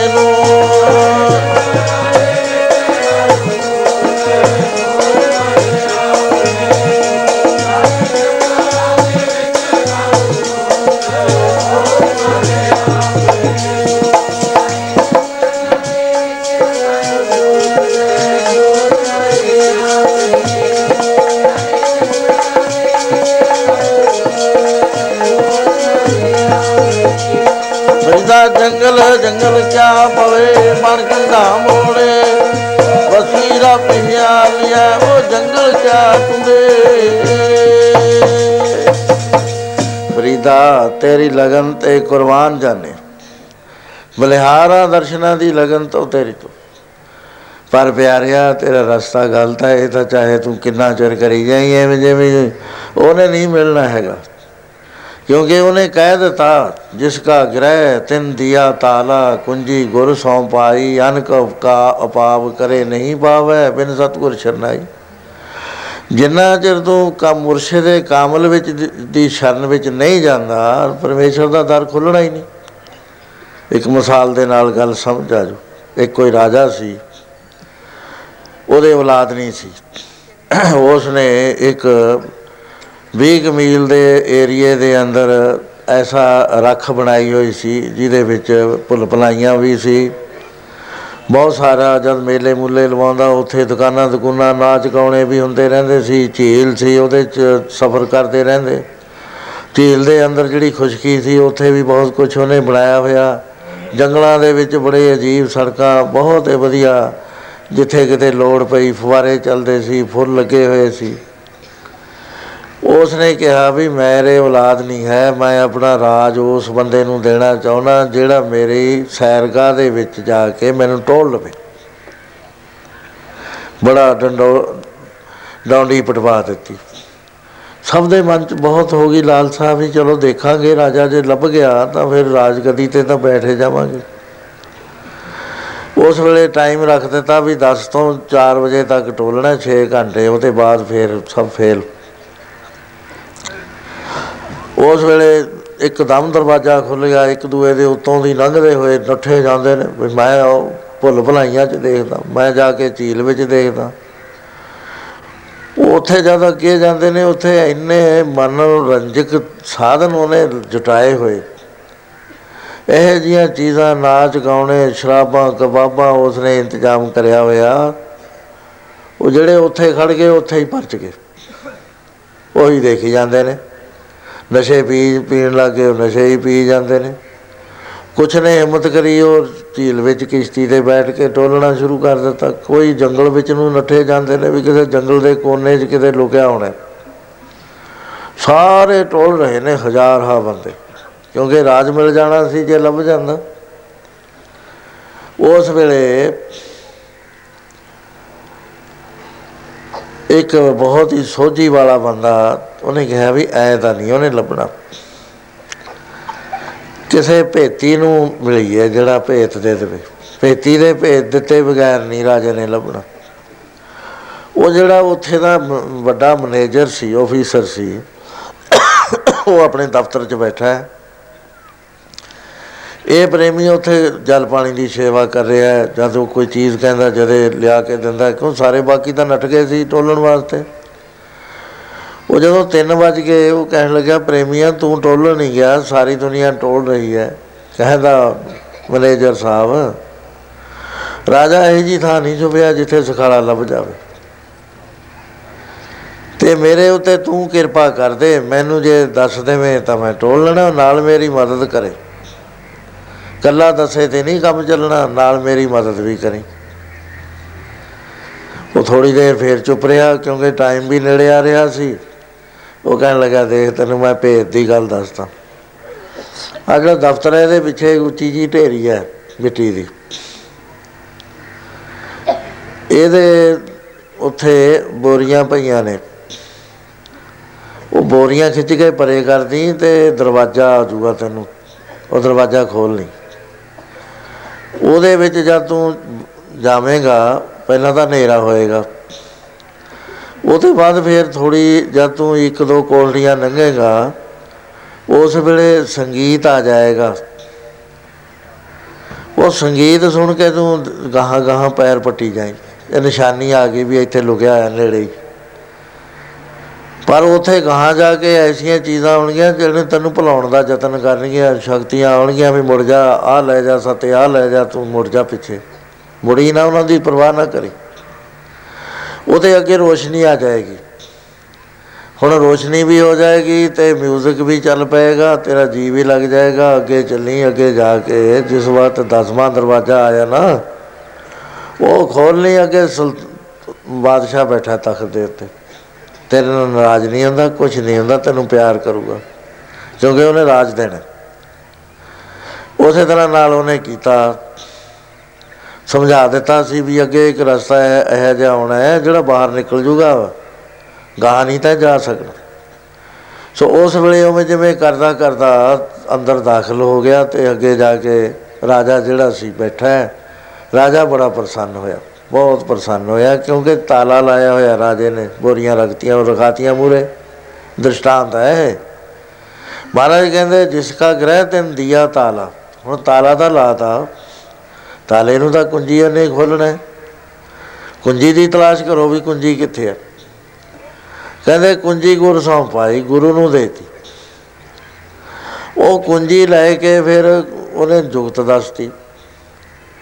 ਉਹ ਅੱਗੇ ਜਾਣਾ ਹੈ। ਕੁੰਜੀ ਗੁਰੂ ਦੇ ਕੋਲ ਹੈ। ਇਹ ਨਾ ਤਾਂ ਲੋਹੇ ਦੀ ਕੁੰਜੀ ਹੈ, ਨਾ ਨੰਬਰਾਂ ਦੀ ਕੁੰਜੀ ਹੈ, ਅੱਖਰਾਂ ਦੀ ਕੁੰਜੀ ਹੈ। ਸਾਡੇ ਗੁਰੂ ਕੋਲ ਚਾਰ ਅੱਖਰਾਂ ਦੀ ਕੁੰਜੀ ਹੈ, ਵਾਹਿਗੁਰੂ ਦੀ। ਉਹ ਵਾਹਿਗੁਰੂ ਦੀ ਕੁੰਜੀ ਲਾ ਕੇ ਤਾਲੇ ਖੋਲਣੇ ਨੇ। ਪਹਿਲਾਂ ਗੁਰੂ ਧਾਰਨ ਕਰ, ਉਹ ਗੁਰੂ ਨੇ ਰਾਹ ਦੱਸਤਾ। ਨਾਲ ਚਾਬੀ ਫੜਾਤੀ, ਵੀ ਲੈ ਆ, ਚਾਬੀ ਲੈ ਲੈ। ਇਹ ਅੰਦਰ ਰਹਿੰਦਾ ਹੈ ਇਸ ਦੇ ਵਿੱਚ। ਆ ਸਰੀਰ ਹੈ ਨਾ ਜਿਹੜਾ, ਇਹ ਮਿੱਟੀ ਦੀ ਢੇਰੀ ਹੈ। ਰੱਬ ਕਿਤੇ ਬਾਹਰ ਨਹੀਂ ਰਹਿੰਦਾ, ਨਾ ਜੰਗਲਾਂ 'ਚ, ਨਾ ਕਿਤੇ ਤੀਰਥਾਂ ਤੇ। ਅਸੀਂ ਕਹਿੰਦੇ ਜੀ, ਹੇਮਕੁੰਟ, ਵੈਗੁਰੂ ਰੱਬ- ਗੁਰੂ ਸਾਹਿਬ ਰਹਿੰਦੇ ਨੇ। ਕਈ ਕਹਿਣਗੇ ਜੀ, ਉੱਥੇ ਦਰਸ਼ਨ ਹੋਏ। ਉਹ ਭਾਵਨਾ ਹੈ, ਭਾਵਨਾ ਤਾਂ ਬੜਾ ਕੁਝ ਕਰ ਦਿੰਦੀ ਹੈ। ਉਹ ਫਿਰ ਥਿਉਰੀ ਗਲਤ ਹੋ ਜਾਂਦੀ ਹੈ ਗੁਰੂ ਗ੍ਰੰਥ ਸਾਹਿਬ ਦੀ। ਗੁਰੂ ਗ੍ਰੰਥ ਸਾਹਿਬ ਕਹਿੰਦੇ, ਕੋਈ ਥਾਂ ਐਸਾ ਹੈ ਹੀ ਨਹੀਂ ਜਿੱਥੇ ਪਰਮੇਸ਼ਰ ਨਹੀਂ ਹੈ। ਜੇ ਅਸੀਂ ਉਹਨੂੰ ਇੱਕ ਪੁਰਖੀ ਬਣਾ ਦਿੰਦੇ ਆ ਤਾਂ ਸੰਸਾਰ ਦੇ ਵਿੱਚ ਕਿਵੇਂ ਆ ਉਹ? ਉਹ ਤਾਂ ਫਿਰ ਹੇਮਕੁੰਟੇ ਰਹਿ ਗਏ ਸਾਡੇ ਗੁਰੂ ਸਾਹਿਬ। ਇੱਥੇ ਤਾਂ ਆਉਂਦੇ ਹੀ ਨਹੀਂ, ਸਾਨੂੰ ਤਾਂ ਭਰਮ ਪੈ ਜਾਣਾ ਵੀ ਗੁਰਦੁਆਰੇ ਜਾ ਕੇ ਅਰਦਾਸ ਨੂੰ ਕੌਣ ਸੁਣੂਗਾ ਵੀ ਉਹ ਤਾਂ ਬੜੀ ਦੂਰ ਨੇ, ਉੱਥੇ ਚੱਲ ਕੇ ਕਰੀਏ। ਮਹਾਰਾਜ ਕਹਿੰਦੇ, ਜਿੱਥੇ ਵੀ ਤੂੰ ਹੈਗਾ, ਉਹ ਉਹ ਹਰ ਥਾਂ ਤੇ ਸੁਣਦਾ, ਹਰ ਥਾਂ ਤੇ ਤੇਰੇ ਨਾਲ ਹੈ। ਬਾਹਰ ਨਹੀਂ ਹੈ। ਜੈ ਜੈ ਪੇਖੋ, ਤੈ ਹਜੂਰ, ਦੂਰ ਕਤੇ ਨਾ ਜਾਈ, ਰਬ ਰਿਆ ਸਰਬਤਰ ਮੈਂ, ਮਨ ਤਿਸੇ ਤੇ ਆਏ। ਈ ਤੂਤ ਨਹੀਂ ਵਿਛੜੈ ਸੋ ਸੰਗੀ ਗਨੀਐ। ਬਿਨ ਜਾਏ ਜੋ ਨਿਮਖ ਹੈ ਸੋ ਅਲਪ ਸੁਖ ਪਰ ਪ੍ਰਤਪਾਲਾ ਪਿਆਉ ਦੇ ਕੁਛ ਹੋ ਨਾ ਹੋਈ, ਸਾਥ ਸਾਥ ਸੰਭਾਲਤਾ ਮੇਰਾ ਪ੍ਰਭ ਸੋਈ। ਹੁਣ ਜਿਹੜਾ ਸਾਥ ਸਾਥ ਸੰਭਾਲਦਾ, ਜਿੱਧਰ ਵੀ ਅਸੀਂ ਦੇਖਦੇ ਹਾਂ, ਉਧਰ ਹੀ ਹੈ ਉਹ ਇੱਕ ਥਾਂ ਤੇ ਪਹਾੜਾਂ ਤੇ ਥੋੜੋ ਬੈਠਾ। ਹੈ। ਉਹ ਨਿਸ਼ਚੈ ਨੇ ਆਪਣੇ ਆਪਣੇ। ਥਾਂ ਪੈਂਦਾ ਨਿਸ਼ਚਾ, ਸ਼ਰਧਾ ਦੀ ਬਾਤ ਹੈ। ਲੇਕਿਨ ਤਤਵਾਤ ਹੋ ਰਿਹਾ ਜਿਹੜੀ ਸਮਝ 'ਚ ਆਉਂਦੀ ਹੈ ਬਾਅਦ ਵਿੱਚ। ਸੋ ਇਸ ਤਰ੍ਹਾਂ ਦੇ ਨਾਲ ਇਹ ਸਰੀਰ ਦੇ ਵਿੱਚ ਮਿੱਟੀ ਦੀ, ਢੇਰੀ ਦੀ, ਚਾਬੀ ਗੁਰੂ ਦਿੰਦਾ ਹੈ। ਕਹਿੰਦਾ, ਲੈ ਵਾਹਿਗੁਰੂ ਦਾ ਅੰਮ੍ਰਿਤ ਛਕਦੇ ਆ ਸ਼ਰਧਾ ਵਾਲੇ ਬਣਦੇ ਆ ਗੁਰੂ ਧਾਰਦੇ ਆ ਗੁਰੂ ਕਹਿੰਦਾ, ਲੈ ਚਾਬੀ ਚਾਰ ਅੱਖਰਾਂ ਦੀ ਵਾਹਿਗੁਰੂ ਦੀ। ਹੁਣ ਇਹ ਇਹ ਤੂੰ ਵਾਹਿਗੁਰੂ ਵਾਹਿਗੁਰੂ ਵਾਹਿਗੁਰੂ ਵਾਹਿਗੁਰੂ ਕਰੀ ਜਾ। ਹੁਣ ਤੂੰ ਇਹ ਢੇਰੀ ਦੇ ਵਿੱਚ ਵੜ।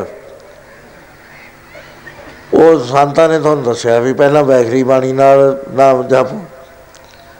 ਜਦ ਮਧਮਾ ਜਾਵਾਂਗੇ, ਉਹਦਾ ਫਲ ਵੱਧ ਜਾਣਾ ਸੈਂਕੜੇ ਗੁਣਾ। ਜਦ ਅਸੀਂ ਹਿਰਦੇ ਦੀ ਬਾਣੀ 'ਚ ਜਾਵਾਂਗੇ ਜਿੱਥੇ ਨਾ ਬੁੱਲਨੇ ਹਿੱਲਣਾ ਹੈ, ਨਾ ਕਸਗਾਉਣਾ ਹੈ, ਨਾ ਬੋਲਨੇ ਨਿਕਲਣਾ ਉੱਥੇ ਆਪਣੇ ਆਪ ਹੀ ਨਾਮ ਜਪ ਹੁੰਦਾ ਹੈ। ਸਿਰਫ ਅਸੀਂ ਸੁਣਦੇ ਆ ਉੱਥੇ ਜਪਣ ਵਾਲਾ ਕੋਈ ਨਹੀਂ ਹੁੰਦਾ ਨਾਮ ਦੀ ਧੁਨ ਸੁਣਦੀ ਹੈ ਉਹ ਨਾਮ ਦੀ ਧੁਨ 'ਚ ਜਦ ਅਸੀਂ ਮਸਤ ਜਾਂਦੇ ਹਾਂ ਨਾ ਡੀਪ ਸਾਇਲੈਂਸ ਚਲੇ ਜਾਂਦੇ ਹਾਂ ਜਿੱਥੇ ਨਾ ਸੰਸਾਰ ਹੈ ਨਾ ਜਿੱਥੇ ਮਾਇਆ ਨਾ ਜੇ ਤੂੰ ਹੈ ਉੱਥੇ ਸੁਰਤ ਜਿਹੜੀ ਆ ਉਹ ਕਿਸੇ ਐਸੇ ਥਾਂ ਚਲੀ ਜਾਂਦੀ ਹੈ ਜਿੱਥੇ ਹੋਂਦ ਹੈ ਸੋ ਉਹ ਖੁੱਲਦੀ ਐਵੇਂ ਜਿਵੇਂ ਹੈ। ਜਦ ਆਦਮੀ ਅੰਦਰ ਜਾਂਦਾ ਹੈ, ਅਨਾਹਤ ਦਰਵਾਜ਼ਿਆਂ ਨਾਲ ਬਾਹ ਪੈਂਦਾ ਨੌ ਦਰਵਾਜ਼ੇ ਕਾਇਆ ਕੋਟ ਹੈ ਦਸਵਾਂ ਗੁਪਤ ਰਖੀਜੈ ਬੱਜਰ ਕਪਾਟ ਨਾ ਖੁੱਲਣੀ ਗੁਰ ਸ਼ਬਦ ਕਲੀਜੈ। ਉਹ ਗੁਰੂ ਦਾ ਸ਼ਬਦ ਦੇ ਨਾਲ ਖੁੱਲਦਾ ਹੈ ਉਹ ਐ ਨਹੀਂ ਬੱਜਰ ਕਪਾਟ ਖੁੱਲਦੇ ਐ ਪੜ ਲਓ। ਖੁੱਲਦੇ ਨੇ ਬੱਜਰ ਕਪਾਟ ਸਤਨਾਮ ਜਪ ਕੇ ਵਾਹਿਗੁਰੂ ਜਪ ਕੇ। ਖੁੱਲਦੇ ਨੇ ਬੱਜਰ ਕਪਾਟ ਸਤਨਾਮ ਜਪ ਕੇ ਵਾਹਿਗੁਰੂ ਜਪ ਕੇ।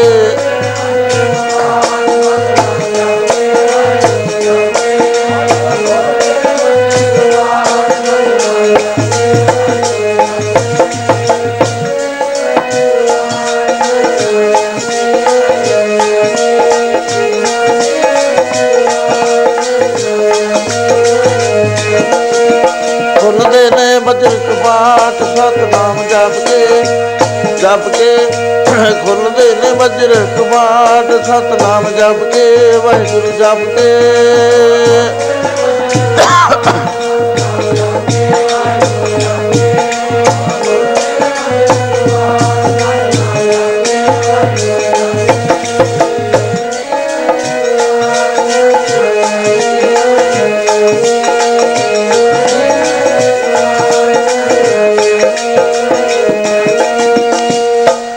ਬੱਜਰ ਕਪਾਟ ਨਾ ਖੋਲਣੀ, ਕਿਸੇ ਉਪਾਅ ਨਾਲ ਨਹੀਂ ਖੁੱਲਦੇ।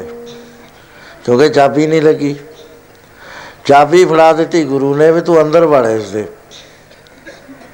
ਮੰਤਰ ਲੈ ਲਿਆ ਗੁਰੂ ਤੋਂ, ਵਾਹਿਗੁਰੂ ਵਾਹਿਗੁਰੂ ਵਾਹਿਗੁਰੂ ਵਾਹਿਗੁਰੂ ਵਾਹਿਗੁਰੂ ਵਾਹਿਗੁਰੂ ਕਰੀ ਜਾਂਦੇ ਆ, ਬਾਣੀ ਪੜ੍ਹੀ ਜਾਂਦੇ ਆ ਉੱਤੇ ਗਾ ਕੇ। ਉਹਦੇ ਨੇ ਕੀ ਨਾਲ ਕੀ ਹੁੰਦਾ, ਮਨ ਪੁਆਇੰਟ ਤੇ ਆ ਜਾਂਦਾ, ਹੁਣ ਮਹਾਤਮਾ ਦੱਸਦੇ ਨੇ ਵੀ ਤੂੰ ਅੰਦਰ ਵੜ, ਤੈਨੂੰ ਜੁਗਤ ਦੱਸਦੇ ਨੇ ਅਸੀਂ। ਜੁਗਤ ਬਿਨਾਂ ਨਹੀਂ ਪਤਾ ਲੱਗਦਾ। ਹੁਣ ਸਵਾਸ ਸਾਨੂੰ ਆਉਂਦਾ ਹੈ। ਨਾਸਾ ਨਾਸਕਾ ਥਈ ਆਉਂਦਾ ਹੈ। ਇੱਥੇ ਖੜ ਜਾਓ ਪਹਿਰੇਦਾਰ ਬਣ ਕੇ। ਭਈ ਮੈਨੂੰ ਗੁਰੂ ਨੇ ਦੇਤਾ ਨਾਮ ਤੇ ਮੈਂ ਕੋਈ ਸਵਾਸ ਨਾਮ ਦੇ ਬਗੈਰ ਅੰਦਰ ਨਹੀਂ ਜਾਣ ਦੇਣਾ। ਰੋਕ ਦੇਣਾ ਇੱਥੇ ਹੀ ਜੇ ਨਾ ਉਹ ਨਾਮ ਲੈ ਕੇ ਅੰਦਰ ਨੂੰ ਗਿਆ। ਹੁਣ ਸਾਹ ਅੰਦਰ ਨੂੰ ਤੁਰਦਾ ਹੈ ਤੇ ਵਾਹੇ ਕਹੀ ਜਾਓ। ਜਦ ਬਾਹਰ ਨੂੰ ਆਉਂਦਾ ਹੈ, ਫੇਰ ਖਾਲੀ ਨਾ ਆਉਣ ਦਿਓ ਫਿਰ ਗੁਰੂ ਕਹਿ ਕੇ ਬਾਹਰ ਕੱਢੋ। ਦੂਜਾ ਇਹਦੇ 'ਚ ਇਹ ਹੁੰਦਾ, ਹੋਰ ਸੁਰਤੀ ਨੂੰ ਇਕਾਗਰ ਕਰਨ ਵਾਸਤੇ ਜਿਸ ਨਾਸਕਾ ਜੇ ਸੱਜੀ ਨਾਸ ਤੋਂ ਬਾਹੇ ਗਿਆ ਗੁਰੂ ਖੱਬੀ ਥਈ ਕੱਢਣਾ ਫੇਰ ਗੁਰੂ ਵਾਲੇ ਪਾਸੇ ਤੋਂ ਵਾਹੇ ਕਹਿਣਾ, ਦੂਏ ਪਾਸੇ ਗੁਰੂ ਕਹਿਣਾ ਐ ਰਸੇ ਜਿਵੇਂ ਚੱਲਦਾ ਹੁੰਦਾ ਹੈ, ਆਪਾਂ ਮਧਾਣੀ ਦੁੱਧ ਰਿੜਕਦੇ ਆ ਐ ਰਿੜਕਣੇ ਮੰਗਣ ਉਹਨੂੰ ਕਰਨ। ਉਹਦੇ ਨਾਲ ਕੀ ਹੋਏਗਾ, ਇਹ ਵੈਗਰੂ ਮੰਤਰ ਹੈ ਜਿਹੜਾ, ਇਹਦੇ ਚ એનર્ਜੀ ਹੈ। ਅਲਰਜੀ ਨਹੀਂ ਹੈ એનર્ਜੀ ਹੈ, ਸ਼ਕਤੀ ਹੈ। ਉਹ 15 20 ਸਵਾਸਾਂ ਤੋਂ ਬਾਅਦ ਇਹ ਨਾ ਰਸ ਨਾਲ ਜਾਣਾ ਸ਼ੁਰੂ ਹੋ ਜਾਏਗਾ। ਵੈਗਰੂ ਦੀ ਜਿਹੜੀ એનર્ਜੀ ਹੈ, ਉਹ ਅੰਦਰ ਜਾਣ ਲੱਗ ਜਾਏਗੀ ਉਸੇ ਵੇਲੇ। ਹੁਣ ਮਨ ਮਨ ਜਿਹੜਾ ਇਹ ਕਿਸੇ ਚੀਜ਼ ਦੇ ਰਸ ਨਾਲ ਭਰਜਦਾ, ਮਨ ਇਹਦੇ ਨਾਲ ਭਰਜ ਜਾਏਗਾ। ਕਿਉਂ? ਅਸੀਂ ਪਹਿਰਾ ਲਾਤਾ ਵੀ ਕੋਈ ਸਵਾਸ ਨਾਮ ਤੋਂ ਬਿਨਾਂ ਅੰਦਰ ਨਹੀਂ ਜਾਣ ਦੇਣਾ। ਕਰਕੇ ਦੇਖ ਲਓ, ਬੜਾ ਸਖਾਲਾ ਮੈਂ ਤਾਂ ਕਹਿ ਦਿੰਦਾ ਕਿ ਭਈ ਇਹ ਲੱਭਣਾ ਹੀ ਨਹੀਂ ਟਾਈਮ ਨਾ ਤੁਹਾਨੂੰ ਲੱਭੇ ਨਾ ਮੈਨੂੰ ਲੱਭੇ ਨਾ ਮੈਂ ਗੱਲ ਕਰ ਸਕਾਂ ਨਾ ਤੁਸੀਂ ਸੁਣ ਸਕੋ। ਇਹ ਗੱਲਾਂ ਇਹ ਗੁਪਤ ਗੱਲਾਂ ਨੇ। ਉਹ ਕਲਜੋ ਆ ਗਿਆ ਬਹੁਤਾ। ਭੁਚਾਲ ਪੈ ਗਿਆ ਗੱਲਾਂ ਦਾ। ਕੋਈ ਕੁਛ ਕਹਿੰਦਾ ਹੈ ਕੋਈ ਕੁਛ ਕਹਿੰਦਾ ਹੈ, ਉਹ ਰਸਤਾ ਹੀ ਜਾਂਦਾ ਰਿਹਾ। ਮਹਾਰਾਜ ਕਹਿੰਦੇ ਸਾਥ ਸਾਥ ਸਿਮਰੋ ਗੋਬਿੰਦ। ਕੋਈ ਸਵਾਸ ਖਾਲੀ ਨਾ ਜਾਣ ਦੋ ਉਹਦੇ ਨਾਲ ਕੀ ਹੋਏਗਾ? ਸੁਰਤ ਇਕਾਗਰ ਹੋਣ ਲੱਗ ਜਾਏਗੀ। ਫੇਰ ਕੀ ਤੁਹਾਨੂੰ ਆਵਾਜ਼ ਤਾਂ ਵਾਹੇ ਗੁਰੂ ਉਵੇਂ ਜਿਵੇਂ ਸੁਣੇਗੀ। ਲੇਕਿਨ ਪਹਿਰਾ ਹਟ ਜਾਏਗਾ ਨਾ- ਨਾਸਕਾ ਤੋਂ। ਹੁਣ ਪਹਿਰਾ ਕਿੱਥੇ ਚਲੇ ਗਿਆ? ਅੰਦਰ ਚਲੇ ਗਿਆ। ਉਹ ਧੁਨ ਦੇ ਵਿੱਚ ਧਿਆਨ ਆ ਗਿਆ। ਧੁਨਵੇਂ ਧਿਆਨ, ਧਿਆਨਵੇਂ ਜਾਣਿਆ ਗੁਰਮੁਖ ਕਤ ਕਹਾਣੀ। ਉਹ ਜਦ ਇੱਥੇ ਗਿਆ, ਗੁਰੂ ਦੇ ਸ਼ਬਦ ਨੇ ਟੱਕਰ ਮਾਰਨੀ ਉਹਨੇ ਬੱਜਰ ਕਪਾਟ ਖੋਲ ਦੇਣੇ। ਜਦ ਬੱਜਰ ਕਪਾਟ ਖੁੱਲੇ ਉਸੇ ਵੇਲੇ ਅਨਹਦ ਬਾਜੇ ਧੁਨ ਵੱਜਦੇ, ਗੁਰ ਸ਼ਬਦ ਸੁਣੀਜੈ। ਕੌਸਮਿਕ ਮਿਊਜ਼ਿਕ ਜਿਹੜਾ ਤੁਹਾਡੇ ਅੰਦਰ ਵੱਜਣਾ ਸ਼ੁਰੂ ਹੋ ਜਾਣਾ ਉਸੇ ਵੇਲੇ।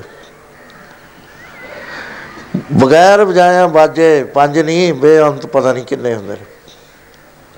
ਇੱਥੇ ਮੈਂ ਜਦ ਭਾਈ ਸਾਹਿਬ, ਭਾਈ ਰਣਜੀ, ਰਣਧੀਰ ਸਿੰਘ ਜੀ ਆਏ ਨੇ, ਆਪਣੇ ਗੁਰਦੁਆਰੇ, ਵੱਡੇ ਬੰਦਿਆਂ ਨੂੰ ਪਤਾ ਹੋਣਾ। ਛੇਵੀਂ ਚ ਮੈਂ ਪੜ੍ਹਦਾ ਸੀ ਖਾਨੀ ਪੰਜਵੀਂ ਚ। ਉਹ ਕੀਰਤਨ ਕਰਕੇ ਹਟੇ, ਮੈਂ ਝੂਲੀ ਜਾਵਾਂ, ਐ ਕਰੀ ਜਾਵਾਂ। ਉਹ ਪ੍ਰਸ਼ਾਦਾ ਛਕਦੇ ਸੀ, ਮੈਂ ਫੇਰ ਵੀ ਆਇਆ ਇਹ ਕਰੀ ਜਾਵਾਂ, ਸਾਹਮਣੇ ਬੈਠਾ। ਪ੍ਰਸ਼ਾਦਾ ਛਕ ਕੇ ਮੈਨੂੰ ਕਹਿਣ ਲੱਗੇ, ਨਿੱਕਿਆ ਮੇਰੇ ਕੋਲ ਆ। ਮੈਂ ਗਿਆ, ਗੋਦੀ 'ਚ ਬਿਠਾ ਲਿਆ ਉਹਨਾਂ ਨੇ। ਕਹਿੰਦੇ, ਕੀ ਗੱਲ ਇੰਨਾ ਝੂਮਦਾ ਸੀ? ਮੈਂ ਕਿਹਾ, ਮੈਂ ਬਾਜੇ ਸੁਣਦਾ ਸੀ ਅੰਦਰ। ਪਰ ਨਿਆਣੇ ਨੂੰ ਕੀ ਪਤਾ ਹੁੰਦਾ ਵੀ ਗੱਲ ਕਹਿਣੀ ਹੈ ਕਿ ਨਹੀਂ ਕਹਿਣੀ? 11 ਕੁ ਸਾਲ ਦਾ 10 ਸਾਲ ਦਾ ਸੀਗਾ। ਕਹਿੰਦੇ ਕੋਈ ਸ਼ਬਦ ਵੀ ਸੁਣਦਾ ਸੀ? ਮੈਂ ਕਿਹਾ, ਹਾਂ। ਮਨ ਬੈਰਾਗ ਪਿਆ, ਦਰਸ਼ਨ ਦੇਖਣੇ ਦਾ ਚਾਹ ਮੈਂ ਕਿਹਾ ਵੀ ਸ਼ਬਦ ਚੱਲਦਾ ਸੀ। ਉਹ ਮੈਨੂੰ ਘੁੱਟ ਕੇ ਫੜ ਲਿਆ। ਕਹਿੰਦੇ, ਜਾਓ ਸਾਰੇ ਸਿੰਘਾਂ ਨੂੰ ਬੁਲਾਓ। ਸਾਰੇ ਇਕੱਠੇ ਕਰ ਲਏ, ਮੁੜ ਕੇ ਫਿਰ ਮੈਨੂੰ ਪੁੱਛਿਆ, ਕਹਿੰਦੇ ਆ ਜਿਹੜੀ ਚੀਜ਼ ਹੈ ਨਾ, ਇਹਨੂੰ ਪੁੱਛੋ ਵੀ ਕਿਹੜੇ ਕਿਹੜੇ ਸੀ? ਮੈਂ ਕਿਹਾ, ਮੈਨੂੰ ਐ ਕੋਈ ਪਤਾ ਨਹੀਂ ਹੈ ਵੀ ਕਿਹੜੇ ਕਿਹੜੇ ਸੀ। ਤੁਨਕਾਰ ਪਈ ਪਈ ਸੀ। ਪੰਜ ਸ਼ਬਦ ਤੁਨਕਾਰ ਤੇ। ਤੁਨਕਾਰ ਤੁਨ ਬਾਜੇ ਸ਼ਬਦ ਨਿਸ਼ਾਨ।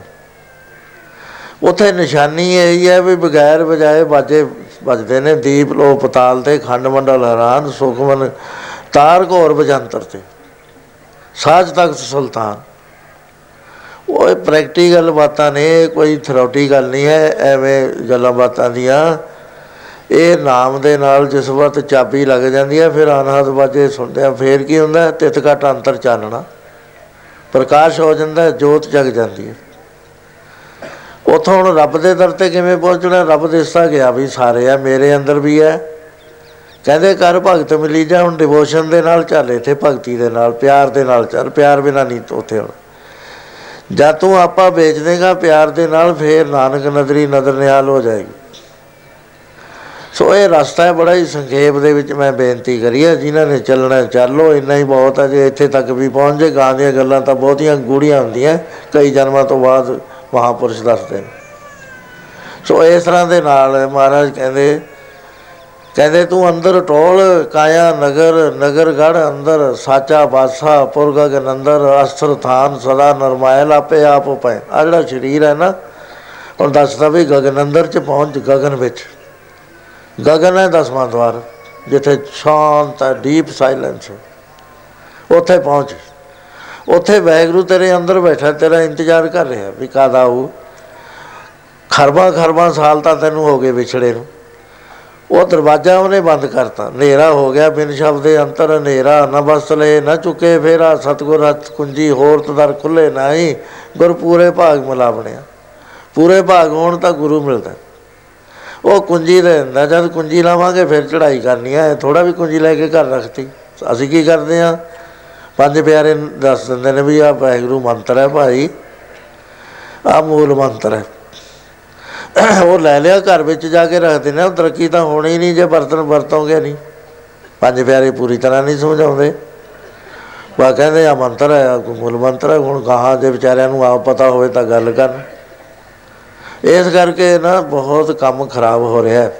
ਅਮਰਤਾ ਅਸੀਂ ਸਿਖਾਈ ਜਾਂਦੇ ਆ ਪਰ ਜੇ ਪੁੱਛੋ ਵੀ ਮੰਤਰ ਕੀ ਹੈ, ਕਹਿੰਦੇ ਜੀ ਮੈਂ ਤਾਂ ਫਲਾਣੇ ਥਾਂ ਤੇ ਲਿਆ ਜਾ ਕੇ, ਉਹ ਮੰਤਰ ਤਾਂ ਤੈਨੂੰ ਦੇ ਤਾਂ, ਹੋਰ ਕਿੱਥੋਂ ਤੈਨੂੰ ਲੋੜ ਹੈ ਮੰਤਰ ਦੀ? ਔਰ ਸਭ ਤੋਂ ਸ੍ਰੇਸ਼ਟ ਮੰਤਰ ਹੈ ਸਖਾਲਾ ਧੁਨ ਬਣਦੀ ਹੈ, ਹੋਰ ਮੰਤਰ ਦੀ ਧੁਨ ਨਹੀਂ ਬਣਦੀ, ਅੱਲਾਹੂ ਦੀ ਧੁਨ ਨਹੀਂ ਬਣਦੀ, ਨਾਰਾਇਣ ਦੀ ਧੁਨ ਨਹੀਂ ਬਣਦੀ। ਰਾਮ ਰਾਮ ਦੀ ਧੁਨ ਨਹੀਂ ਬਣਦੀ ਹੈ, ਵਾਹਿਗੁਰੂ ਦੀ ਬਣਦੀ ਹੈ, ਬਹੁਤ ਹੀ ਵਧੀਆ ਧੁਨ। ਉਹ ਧੁਨ ਵਿੱਚ ਜਦ ਧਿਆਨ ਹੈ, ਧੁਨ ਵਿੱਚ ਧਿਆਨ ਧਿਆਨ ਵਿੱਚ ਜਾਣਿਆ ਗੁਰਮੁਖ ਕਤ ਕਹਾਣੀ ਸੋ ਇਸ ਤਰ੍ਹਾਂ ਦੇ ਨਾਲ ਉਹ ਮਹਾਤਮਾ ਨੇ ਕਿਹਾ, ਉਹ ਬਾਬਾ ਫਰੀਦ, ਤੇਰਾ ਤਪ ਬਹੁਤ ਹੈ। ਪਰ ਤੂੰ ਦੇਖ, ਪੀਤਰ, ਅੰਤਰ, ਕੋਟ, ਛਜੇ ਹਟ ਨਾਲੇ, ਆਪੇ ਲਿਪੈ, ਵਸਤ ਸੰਭਾਲੇ, ਬੱਜਰ, ਕਪਾਟ, ਜੜੇ, ਜੜ ਜਾਣੇ, ਗੁਰ ਸ਼ਬਦੀ ਕਲਾਏਂਦਾ ਜਾਂ ਮੁਰਸ਼ਿਦੇ ਕਾਮਲ ਤੋਂ ਸ਼ਬਦ ਲੈ। ਉਹ ਤੈਨੂੰ ਮੰਤਰ ਦੇਗਾ। ਉਹ ਮੰਤਰ ਦੇ ਨਾਲ ਤੇਰੇ ਬੱਜਰ ਕਪਾਟ ਖੁੱਲਣੇ ਨੇ। ਪੀਤਰ ਕੋਟ ਗੁਹਾ ਘਰ ਜਾਈ, ਨੌ ਘਰ ਥਾਪੇ, ਹੁਕਮ ਰਜ਼ਾਈ, ਜਦ ਨੌਵੇਂ ਦਰਵਾਜ਼ਿਆਂ ਨੂੰ ਤੂੰ ਬੰਦ ਕਰ ਲੇਗਾ ਆਪਣੀ ਮਰਜ਼ੀ ਦੇ ਮੁਤਾਬਕ ਕਰ ਲੇਗਾ ਅੱਖਾਂ ਪਰਾਇਆ ਰੂਪ ਨਹੀਂ ਦੇਖਣਗੀਆਂ, ਜ਼ੁਬਾਨ ਝੂਠ ਨਹੀਂ ਬੋਲੇਗੀ, ਕੰਨ ਗੰਦੇ ਗੀਤ ਨਹੀਂ ਸੁਣਨਗੀਆਂ। ਤੇ ਜੀਵ ਜਿਹੜੀ ਆ, ਉਹ ਨਾਮ ਰਸ ਤੋਂ ਬਿਨਾ ਹੋਰ ਰਸਾਂ ਦੇ ਵਿੱਚ ਨਹੀਂ ਪਰਚੇਗੀ। ਜਿਹੜਾ ਚ- ਸਪਰਸ਼ ਹੈ ਇਹਨੂੰ ਲੋੜ ਨਹੀਂ ਕਿਸੇ ਦੀ, ਅੰਦਰੇ ਤੇਰੇ ਇੰਨੀ ਆਨੰਦ ਆ ਜਾਣਾ, ਤੈਨੂੰ ਲੋੜ ਹੀ ਨਹੀਂ ਕਿਸੇ ਚੀਜ਼ ਦੀ ਰਹਿਣੀ। ਉਹ ਨਵੇਂ ਘਰ ਥਾਪ ਦਿੱਤੇ। ਠਾਕ ਦੇ ਜਿਵੇਂ ਮੰਤਰ ਪੜ੍ਹ ਕੇ ਠਾਕਦੇ ਉਹ ਮੰਤਰ ਠਾਕਦਾ ਹੀ ਹੈ ਫਿਰ ਕਹਿੰਦੇ, ਦਸਵੇਂ ਪੁਰਖ ਲੇਖ ਪਾਰੀ ਆਪੇ ਲਖ ਲਿਖਾਇਂਦਾ ਉਹ ਜਿਹਨੂੰ ਟੋਲਦਾ ਫਿਰਦਾ, ਤੇਰੇ ਅੰਦਰੋਂ ਹੀ ਲੱਭ ਜਾਣ। ਜਾ ਮੁਰਸ਼ਿਦੇ ਕਾਮਲ ਟੂੰ ਟੂ ਅੱਖਾਂ ਖੁੱਲ ਗਈਆਂ ਬਾਬੇ ਫਰੀਦ ਦੀਆਂ ਵੀ 36 ਸਾਲ ਗਵਾਲੇ ਮੈਂ ਤਾਂ। 12 ਸਾਲ ਦਾ ਇੱਕ ਤਬ 12 ਸਾਲ ਦਾ ਇੱਕ 12 ਸਾਲ ਦਾ ਇੱਕ। ਹੁਣ ਮੁਰਸ਼ਿਦੇ ਕਾਮਲ ਦੀ ਟੋਲ ਵਿੱਚ ਚੱਲਿਆ। ਕਹਿੰਦਾ ਮੈਨੂੰ ਦੱਸਤਾ ਦਿਓ, ਕਿਰਪਾ ਕਰਕੇ। ਕਹਿੰਦੇ ਤੇਰਾ ਜਿਹੜਾ ਭੰਡਾਰਾ ਹੈ ਨਾ, ਉਹ ਬਖਤਿਆਰ ਕਾ ਕੀ ਕੋਲ ਹੈ। ਮੌਜੂਦੀਨ ਦਾ ਜਿਹੜਾ ਸੇਵਕ ਹੈ ਬਖਤਿਆਰ ਕਾ ਕੀ ਉਹਦੀ ਉਮਰ ਵੱਡੀ ਹੋ ਗਈ। ਤੇਰਾ ਭੰਡਾਰਾ ਉੱਥੇ ਪਿਆ, ਜਾ ਲੈ ਲੈ ਜਾ ਕੇ। ਉੱਥੇ ਪਹੁੰਚ ਗਿਆ ਅਜਮੇਰ ਸ਼ਰੀਫ। ਉੱਥੇ ਬਖਤਿਆਰ ਕਾ ਕੀ ਜਿਹੜੇ ਮੁਰਸ਼ਿਦ ਹੈ, ਉਹ ਬੱਚਿਆਂ ਨਾਲ ਖੇਲ ਰਿਹਾ ਹੈ, ਨਹੀਂ ਕਹਿੰਦਾ ਬੱਚਿਆਂ ਨਾਲ ਖੇਲਦਾ। ਮੌਜ ਹੈ ਉਹਦੀ ਪਹੁੰ- ਪਹੁੰਚਿਆ ਹੋਇਆ ਪੁਰਸ਼। ਐ ਨਹੀਂ ਹੈ ਵੀ ਉਹ ਸਮਾਧੀਆਂ ਲਾਈ ਬੈਠਾ, ਉਹਨੂੰ ਹਰ ਥਾਂ ਤੇ ਵੈਗਰੂ ਨਜ਼ਰ ਆਉਂਦਾ, ਉਹ ਤਾਂ ਰਹਿੰਦਾ ਹੀ ਪਰਮੇਸ਼ਰ 'ਚ। ਸ਼ਬਦ ਉੱਥੇ ਆਪੇ ਚੱਲਦਾ ਹੈ, ਚਲਾਇਆ, ਚਲਾਉਣ ਦੀ ਲੋੜ ਨਹੀਂ ਹੈ, ਆਪਣੇ ਆਪੇ ਚੱਲਦਾ। ਉੱਥੇ ਗਿਆ ਤਾਂ ਉਹ ਗੇਂਦ ਮਾਰਦਾ ਹੈ, ਬੱਚੇ ਨੱਠ ਕੇ ਚੱਕ ਲੈਂਦੇ ਨੇ ਜਦ ਇਹਦੇ ਗਏ ਤੇ ਮਾਰੀ ਇਹਨੇ ਗੇਂਦ ਉੱਤੇ ਹੀ ਰੋਕਤੀ ਬਾਬੇ ਫਰੀਦ ਨੇ। ਉਹਨੇ ਕਿਹਾ ਵੀ ਗੇਂਦ ਨਹੀਂ ਥੱਲੇ ਆਈ ਆਲਾ ਦਾਲਾ ਦੇਖਿਆ ਕਹਿੰਦੇ ਆ ਨਵਾਂ ਆਇਆ ਇਹਨੇ ਰੋਕੀ ਹੈ ਉਹ ਖੇਲ ਸਮਾਪਤ ਕਰਤੀ ਗੇਂਦ ਥੱਲੇ ਲਾ ਲਈ। ਕਹਿਣ ਲੱਗੇ ਕਿਵੇਂ ਆਇਆ? ਕੌਣ ਹੈ ਤੂੰ? ਕਹਿਣ ਲੱਗਿਆ ਮੈਂ ਤੁਹਾਨੂੰ ਮੁਰਸ਼ਿਦ ਬਣਾਉਣ ਆਇਆ।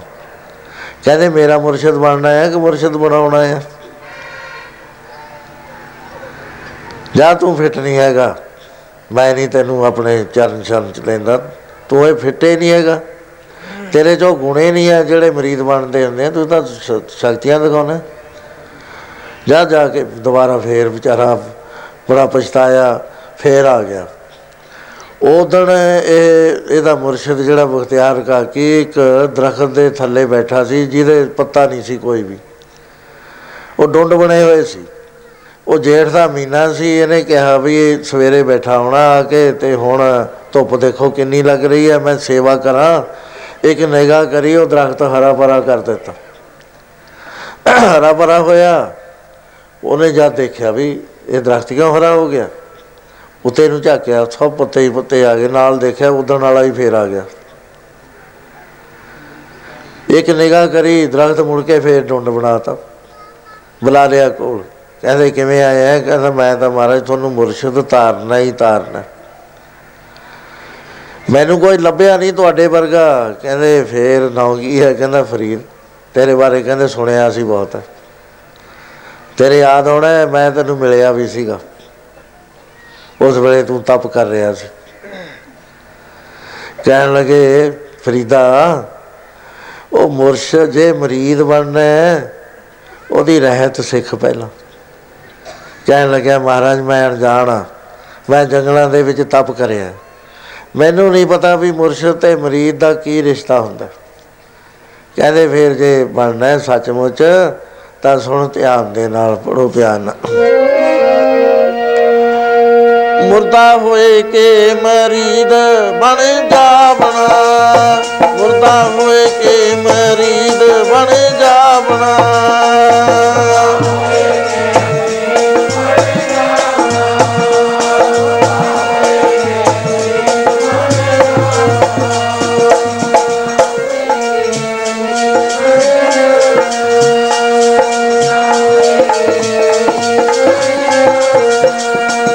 ਮੁਰਦਾ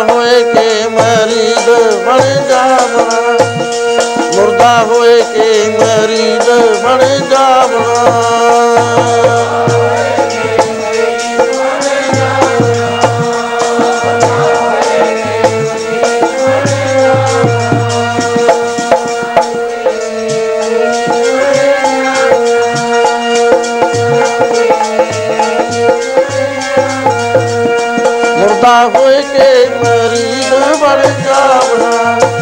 ਮੁਰਦਾ ਹੋਏ ਕੇ ਮਰੀਦ ਬਣ ਜਾਵਣਾ।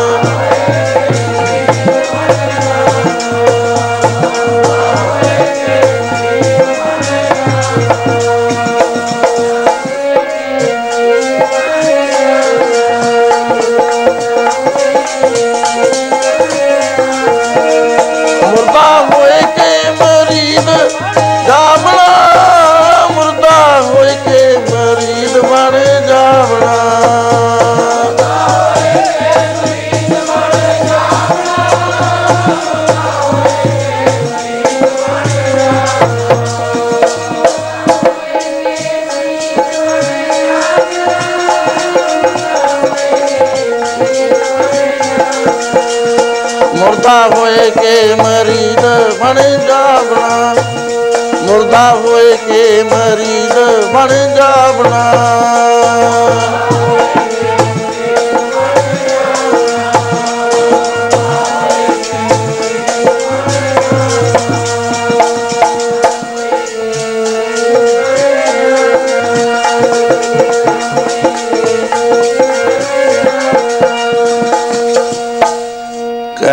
ਫਰੀਦਾ ਮੁਰਸ਼ਦ ਤੇ ਮਰੀਦ ਦਾ ਜਿਹੜਾ ਰਿਸ਼ਤਾ ਹੈ ਨਾ, ਇਹਦੇ ਵਿੱਚ ਦੋਹਾਂ ਦਾ ਥਾਂ ਨਹੀਂ ਹੁੰਦਾ। ਇਹ ਤਾਂ ਉਹਦੀ ਗੌਰ ਵਿੱਚ ਸਮਾਉਣਾ ਪੈਂਦਾ, ਮੁਰਦਾ ਹੋਏ ਮਰੀਦ, ਨਾ ਗੱਲੀ ਹੋਵਣਾ, ਸਾਵਰ, ਸਿਦਕ, ਸ਼ਹੀਦ, ਪਰਮ ਭੋਗ ਹੋਣ ਸ਼ਕਤੀਆਂ ਆਉਣੀਆਂ ਨੇ, ਸਬਰ ਕਰਨਾ। ਲੋਕਾਂ ਨੇ ਇਟਾਂ ਬੱਟੇ ਮਾਰਨੇ ਨੇ ਬਰਸਰਾਫ ਨਹੀਂ ਦੇਣੇ। ਸੇਵਾ ਕਰਨ ਵਾਲੇ ਨੂੰ ਉਹਦੀ ਭਾਵਨਾ ਆਪੇ ਭਰ ਲਊਗੀ। ਉਹਦੀ ਦੁਸ਼ਟਤਾ ਹੀ ਆਪਣੇ ਆਪ ਇਹ ਸਰਾਫ ਲਊਗੀ। ਦਰਵੇਸ਼ ਨੇ ਨਹੀਂ ਕਿਸੇ ਨੂੰ ਵੀ ਬੁਰਾ ਕਹਿਣਾ। ਤਾਂ ਹੀ ਉਹਨੇ ਕਿਹਾ ਨਾ, ਬਾਬੇ ਫਰੀਦ ਨਹੀਂ ਫਰੀਦਾ, ਬੁਰੇ ਦਾ ਭਲਾ ਕਰ, ਗੁੱਸਾ ਮਨ ਨਾ ਹਟਾਏ ਦੇਹੀ ਰੋਗ ਨਾ ਲੱਗੇ, ਪੱਲੇ ਸਭ ਕੁਝ ਪਾਏ।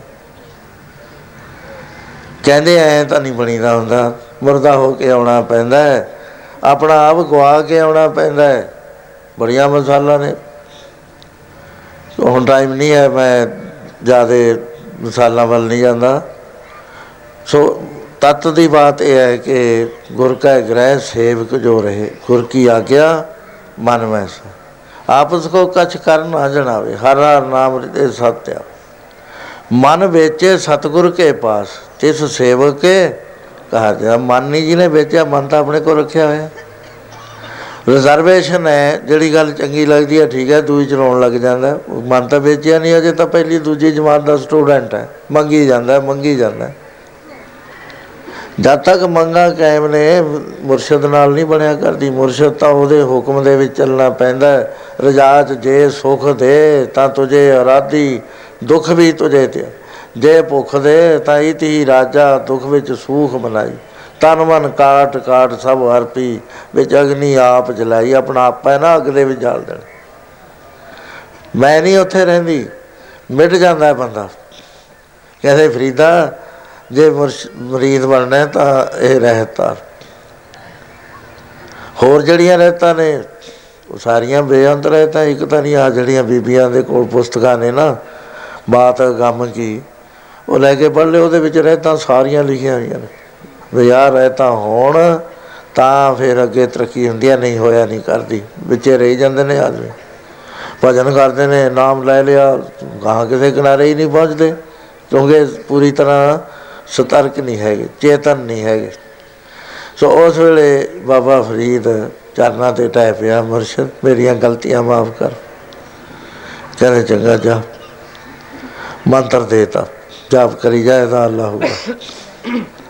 ਸੇਵਾ ਕਰੀ ਜਾ। ਹੁਣ ਸੇਵਾ ਤੇ ਸਿਮਰਨ ਦੋ ਹਲਟ ਚਲਾਤੇ। ਜ਼ਮੀਨ ਦੇ ਵਿੱਚ ਧਾਨ ਆਪਣੇ ਬੀਜੇ ਹੋਏ ਨੇ। ਨਹਿਰ ਦਾ ਪਾਣੀ ਵੀ ਹੈ ਟਿਊਬਵੈਲ ਦਾ ਜਾਂ ਦੋ ਟਿਊਬਵੈਲ ਨੇ। ਉਹ ਤੇੜਾਂ ਪੈ ਗਈਆਂ, ਤੇੜਾਂ ਪੈਣ ਦੇ ਨਾਲ ਇੱਕ ਟਿਊਬਵੈਲ ਤਾਂ ਭਰਦਾ ਹੀ ਨਹੀਂ ਹੈ। ਸਾਡੇ ਖੇਤ ਹੁੰਦੇ ਸਖਤ। ਉਹ ਮੈਂ ਟਿਊਬਵੈਲ ਜੋੜਤਾ, ਉਹ ਭਰੇ ਹੀ ਨਾ ਕਹਿ ਰਿਹਾ, ਇੱਕੋ ਹੀ ਤੇੜਾਂ ਹੀ ਵਿੱਚ ਖਾਈ ਜਾਣ ਪਾਣੀ ਨਾਲ ਦੀ ਨਾਲ। ਉਹ ਜਦੋਂ ਦੂਜਾ ਚਲਾਇਆ, ਉਹ ਜ਼ੋਰ ਨਾਲ ਇੱਕਦਮ ਕਿਆਰੇ ਭਰਨੇ ਸ਼ੁਰੂ ਹੋ ਇਹ ਵੀ ਜਿਹੜਾ ਸਾਡੇ ਕੋਲ ਟਾਈਮ ਹੈ, ਬਹੁਤ ਥੋੜਾ ਤੇ ਸੇਵਾ ਤੇ ਸਿਮਰਨ ਦੋ ਜਦੋਂ ਅਸੀਂ ਅੰਗ ਅਪਣਾਉਨੇ ਆ ਕਿਉਂਕਿ ਜਿਹੜੀ ਸੇਵਾ ਕਰਦਾ ਨਾ, ਇਹ ਵੀ ਆਦਮੀ ਮੁਰਦਾ ਹੋ ਕੇ ਹੀ ਕਰਦਾ। ਸੇਵਾ ਕਰਤ ਹੋਏ ਨੇ ਕਾਮੀ, ਫਿਰ ਮਿਲਦਾ ਕੀ ਹੈ? ਤਿਸ ਕੋ ਹੋਤ ਪ੍ਰਾਪਤ ਸੁਆਮੀ। ਵੈਗਰੂ ਮਿਲਦਾ ਉਹਨੂੰ ਸੇਵਾ ਕਰਨ ਵਾਲਾ ਨਹੀਂ, ਵਿੱਚ ਦੁਨੀਆ ਸੇਵ ਕਮਾਈ ਹੈ, ਤਾਂ ਦਰਗੇ ਵੈਸਣ ਪਾਈ ਹੈ, ਕਹੋ ਨਾਨਕ ਵਾਹ ਲਟਾਈ। ਸਾ ਸੇਵਾ ਕੀਤੀ ਸਫਲ ਹੈ, ਜਾਂ ਗੁਰ ਕਾ ਮਨ ਮੰਨੇ। ਜਾਂ ਗੁਰ ਕਾ ਮਨ ਮੰਨਿਆ, ਤਾਂ ਪਾਪ ਸੰਭਲ ਭੰਨੇ। ਗੁਰੂ ਨੂੰ ਮਨਾਉਣਾ ਪੈਂਦਾ ਹੈ, ਐ ਪੜ ਲਓ। ਗੁਰਾਂ ਨੂੰ ਮਨਾ ਲਈਏ, ਤਨ ਮਨ ਤਨ ਦੇ ਕੇ। ਗੁਰਾਂ ਨੂੰ ਮਨਾ ਲਈਏ, ਤਨ ਮਨ ਤਨ ਦੇ ਕੇ।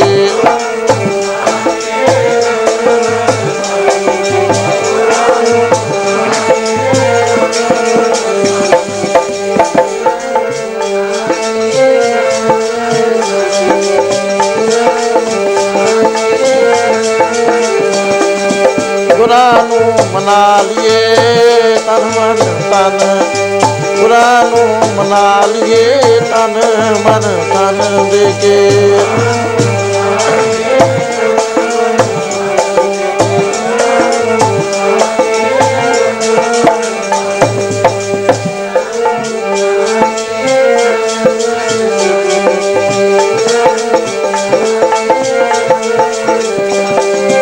ਤਨ ਮਨ ਤਨ ਦੇ ਕੇ। ਗੁਰਾਂ ਨੂੰ ਮਨਾ ਲਈਏ ਤਨ ਮਨ ਤਨ ਦੇ ਗੁਰਾਂ ਨੂੰ ਮਨਾ ਲਈਏ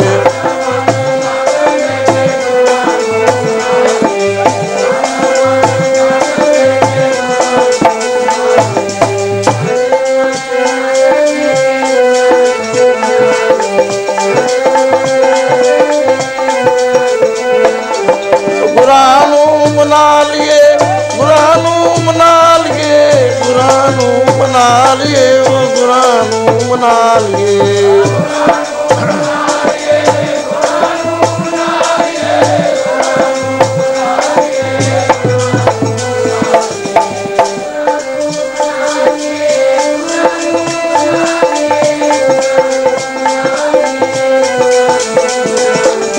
ਗੁਰਾਂ ਨੂੰ ਮਨਾ ਲਈਏ ਤਨ ਮਨ ਤਨ ਗੁਰਾਂ ਨੂੰ ਲਾ ਲਈਏ ਤਰਵਨ ਤਨ ਦੇ ਕੇ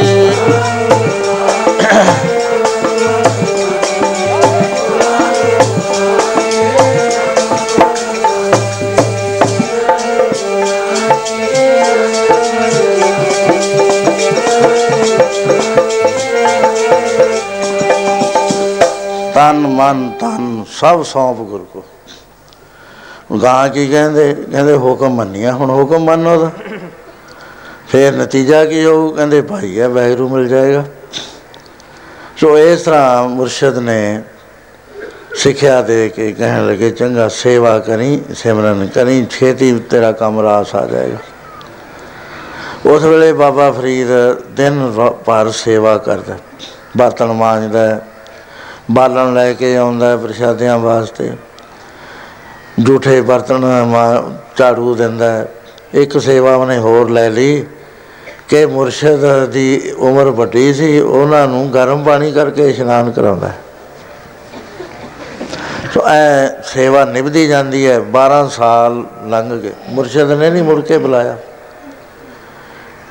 ਗੁਰੂ ਅਮਰਦਾਸ ਮਹਾਰਾਜ ਜੀ ਨੂੰ ਉਦਣੇ ਗੁਰੂ ਅੰਗਦ ਸਾਹਿਬ ਨੇ ਬੁਲਾਇਆ ਸੀ ਜਿੱਦਣ ਸਭ ਕੁਝ ਦੇਣਾ ਸੀ ਬਾਚ ਗੁਰੂ ਬਾਚ ਕਰਦਾ ਹੈ, ਬੁਲਾਇਆ ਨਹੀਂ ਕਰਦਾ ਬਹੁਤਾ ਜਿਹਦਾ ਭਲਾ ਕਰਨਾ ਉਹਨੂੰ ਦੂਰ ਰੱਖਦਾ ਥੋੜਾ ਜਿਹਾ। ਭੇਤ ਨਹੀਂ ਦਿੰਦਾ, ਉਹਦੇ ਨਾਲ ਖੁੱਲਦਾ ਨਹੀਂ ਹੁੰਦਾ ਗੁਰੂ ਕਦੇ। ਕਿਉਂਕਿ ਫਿਰ ਸ਼ਰਧਾ ਘਟ ਜਾਂਦੀ ਹੈ। ਸੋ ਇਸ ਤਰ੍ਹਾਂ ਦੇ ਨਾਲ 12 ਸਾਲ ਲੰਘੇ ਗੁਰੂ ਦੇ ਮਨ ਚ ਆਇਆ। ਵੀ ਹੁਣ ਕਸਵੱਟੀ ਲਾ ਕੇ ਦੇਖੀਏ, ਖਰਾ ਹੈ ਕਿ ਖੋਟਾ ਹੈ। ਭਾਈ ਮੰਝ ਤੇ ਕਸਵੱਟੀ ਲਾ ਕੇ ਦੇਖੀ ਸੀ ਮਹਾਰਾਜ ਨੇ। ਭਾਈ ਮੰਝ ਨੇ ਕਿਹਾ ਕਿ ਸੱਚੇ ਪਾਤਸ਼ਾਹ ਜੇ ਮੈਨੂੰ ਦੇਣਾ ਹੈ ਤਾਂ ਇਹ ਦੋ ਵੀ ਕਲਯੁਗ ਦਾ ਸਮਾਂ ਹੈ, ਕਸਵੱਟੀ ਨਾ ਲਾਇਓ ਸਿੱਖਾਂ ਤੇ। ਨੰਗ ਨਹੀਂ ਹੋਣਾ ਕਿਸੇ ਦੇ ਮਹਾਰਾਜ ਕਹਿੰਦੇ ਭਾਈ ਮੰਝ ਖਰਾ ਸੋਨਾ ਤਾਂ ਬਣਦਾ ਜੇ ਬਾਰ-ਬਾਰ ਤੌ ਦਵੋ ਉਹਨੂੰ।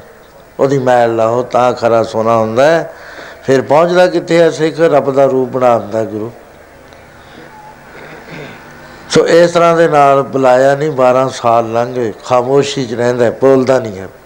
ਕਿਉਂਕਿ ਪਹਿਲਾਂ ਸਮਾਂ ਬਹੁਤ ਬਰਬਾਦ ਕਰ ਲਿਆ। ਐਸੀ ਗੱਲ ਨਹੀਂ ਕਰਦਾ ਵੀ ਗੁਰੂ ਨਾਲ ਕੋਈ ਐਸੀ ਮੇਤੇ ਗਲਤੀ ਹੋ ਜੇ, ਵੀ ਗੁਰੂ ਨਾਰਾਜ਼ ਹੋ ਅੱਜ ਕਸਵੱਟੀ ਲਾਤੀ। ਸਮਰੱਥ ਗੁਰੂ ਸੀਗੇ। ਕਸਵੱਟੀ ਲਾਈ, ਇੰਨੇ ਜ਼ੋਰ ਦੀ ਬਾਰਿਸ਼ ਕਰਾਤੀ। ਸਰਦੀ ਦਾ ਮਹੀਨਾ ਹੈ ਪੋਹ ਦਾ, ਤੇ ਉਹ ਜਿੱਥੋਂ ਲੱਕੜੀਆਂ ਲਿਆਉਂਦਾ ਸੀ, ਰੱਖਦਾ ਸੀ, ਉਹ ਵੀ ਭਿੱਜ ਗਈਆਂ ਜਿੱਥੇ ਅੱਗ ਦੱਬੀ ਹੋਈ ਸੀ, ਉਹ ਵੀ ਟੋਆ ਭਰ ਗਿਆ ਪਾਣੀ ਨਾਲ। ਤੇ ਜਦੋਂ ਆਪ ਉੱਠਿਆ, ਹੈਰਾਨ ਹੋ ਗਿਆ। ਵੀ ਅੱਜ ਕੀ ਬਣੂਗਾ? ਮੁਰਸ਼ਿਦ ਦੇ ਇਸ਼ਨਾਨ ਦਾ ਤਾਂ ਵੇਲਾ ਹੋਣ ਵਾਲਾ ਹੈ। ਲੱਕੜਾਂ ਵੀ ਭਿੱਜੀਆਂ ਪਈਆਂ ਨੇ। ਅੱਗ ਹੈ ਹੀ ਨਹੀਂ, ਹੁਣ ਅੱਗ ਲਿਆਵਾਂ ਕਿੱਥੋਂ? ਜੇ ਮੇਰਾ ਨੇਮ ਟੁੱਟਦਾ ਹੈ, ਤਾਂ ਫਿਰ ਬੜੀ ਬਾਤ ਹੁੰਦੀ ਹੈ। ਕਿਉਂਕਿ ਨੇਮ ਤੋੜਨਾ ਸਭ ਤੋਂ ਵੱਡੀ ਬਾਤ ਹੋਇਆ ਕਰਦੀ ਹੈ। ਇੱਕ ਮਹਾਤਮਾ ਸੀਗੇ ਉਹ ਰਜਾਈ ਲਿਆਤੀ ਉਹਨਾਂ ਨੂੰ ਕਿਸੇ ਨੇ। ਉਹ ਰਜਾਈ ਲਿਆਈ ਤਾਂ ਉਹ ਰਜਾਈ ਦਾ ਨਿਗਾ ਆ ਗਿਆ, ਸਵੇਰੇ ਉੱਠਣ ਨੂੰ ਜੀ ਨਾ ਕਰਿਆ, ਦਿਨ ਚੜ ਗਿਆ। ਉਹ ਕਹਿੰਦੇ, ਮੈਨੂੰ ਦੱਸ ਭਾਈ, ਇਸ਼ਨਾਨ ਕਿੱਥੇ ਕਰਾਂ? ਕਹਿੰਦੇ, ਜੀ ਆ ਅੰਦਰ ਟੂਟੀਆਂ ਲੱਗੀਆਂ ਹੋਈਆਂ, ਬਾਥਰੂਮ ਹੈ ਇੱਥੇ ਕਰ ਲਓ। ਕਹ, ਉਹ ਰਜਾਈ ਸਣੇ ਅੰਦਰ ਨੂੰ ਜਾਵੇ, ਕਹਿੰਦੇ, ਬਾਬਾ ਜੀ, ਰਜਾਈ ਤਾਂ ਬਾਹਰ ਰੱਖ ਦਿਓ ਕਹਿੰਦੇ, ਨਹੀਂ, ਕੋਈ ਗੱਲ ਨਹੀਂ, ਤੁਸੀਂ ਫਿਕਰ ਨਾ ਉਹ ਜਿਉਂ ਟੂਟੀ ਖੋਲੀ ਰਜਾਈ ਸਣੇ ਥੱਲੇ ਬੈਠੇ ਰਹੇ। ਉਹ ਉੱਠੇ ਤਾਂ ਰਜਾਈ ਚਾਹੁੰਦੀ ਹੈ ਉਹ ਸੇਵਾਦਾਰ ਨੇ ਉਹਦੇ ਚੋਂ ਪਾਣੀ ਪੂਣੀ ਕੱਢਿਆ। ਕਹਿੰਦੇ ਪਾਣੀ ਕੱਢਦੇ ਸਾਡੇ ਉੱਤੇ ਹੀ ਦੇ ਦੇ, ਉਹਦਾ ਮੀਨ ਹੈ ਕਹਿੰਦੇ ਮਹਾਰਾਜ, ਠੰਡ ਬਹੁਤ ਹੈ ਕਹਿੰਦੇ ਅੱਜ ਮੈਂ ਸਵਾਦ ਦਿਖਾਉਣਾ ਹੈ। ਇਹ ਨੇਮ ਕਿਉਂ ਤੋੜਿਆ? ਇਹ ਨਿਰਜਾਈ ਦੇ ਨਿਗ ਦੇ ਵਿੱਚ ਆ ਕੇ ਉਹ ਸਾਰਾ ਮੀਨਾ ਪੋਦਾ ਗਿੱਲੀ ਰਜਾਈ ਨਾਲੇ ਲੈ ਕੇ ਨਾਲੇ ਦੰਦ ਵਜਿਆ। ਕਹਿੰਦੇ ਕਹਿੰਦੇ ਤੈਨੂੰ ਸਵਾਦ ਦਿਖਾਉਂ ਤਾਂ ਨੇਮ ਤੋੜਿਆ ਸੀ। ਨੇਮ ਕਿਉਂ ਤੋੜਿਆ? ਮਹਾਂਪੁਰਸ਼ ਨੇਮ ਨਹੀਂ ਤੋੜਦੇ। ਐ ਪੜ ਲਓ। ਮੇਰੀ ਟੁੱਟੇ ਨਾ ਪ੍ਰੇਮ ਵਾਲੀ ਡੋਰੀ ਭਿੱਜ ਪਾਵੇਂ ਜਾਵੇ ਕੰਬਲੀ। ਟੁੱਟੇ ਨਾ ਪ੍ਰੇਮ ਵਾਲੀ ਡੋਰੀ ਭਿੱਜ ਪਾਵੇਂ ਜਾਵੇ ਕੰਬਲੀ।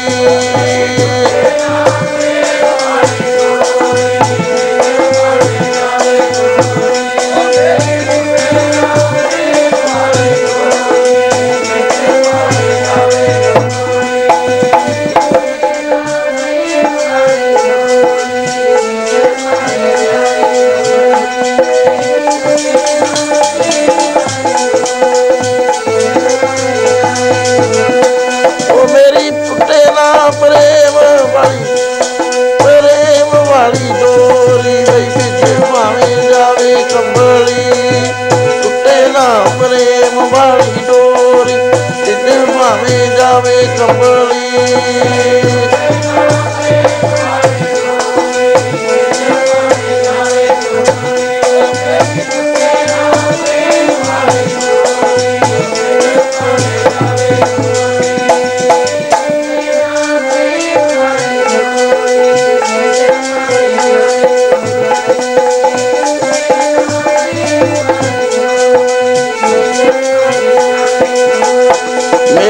ਪਿਆਰੇ ਬਈ ਵਿੱਚ ਪਾਵੇਂ ਜਾਵੇ ਕੰਬਲੀ। ਪਿਆਰੇ ਬਈ ਵਿੱਚ ਪਾਵੇਂ ਜਾਵੇ ਕੰਬਲੀ।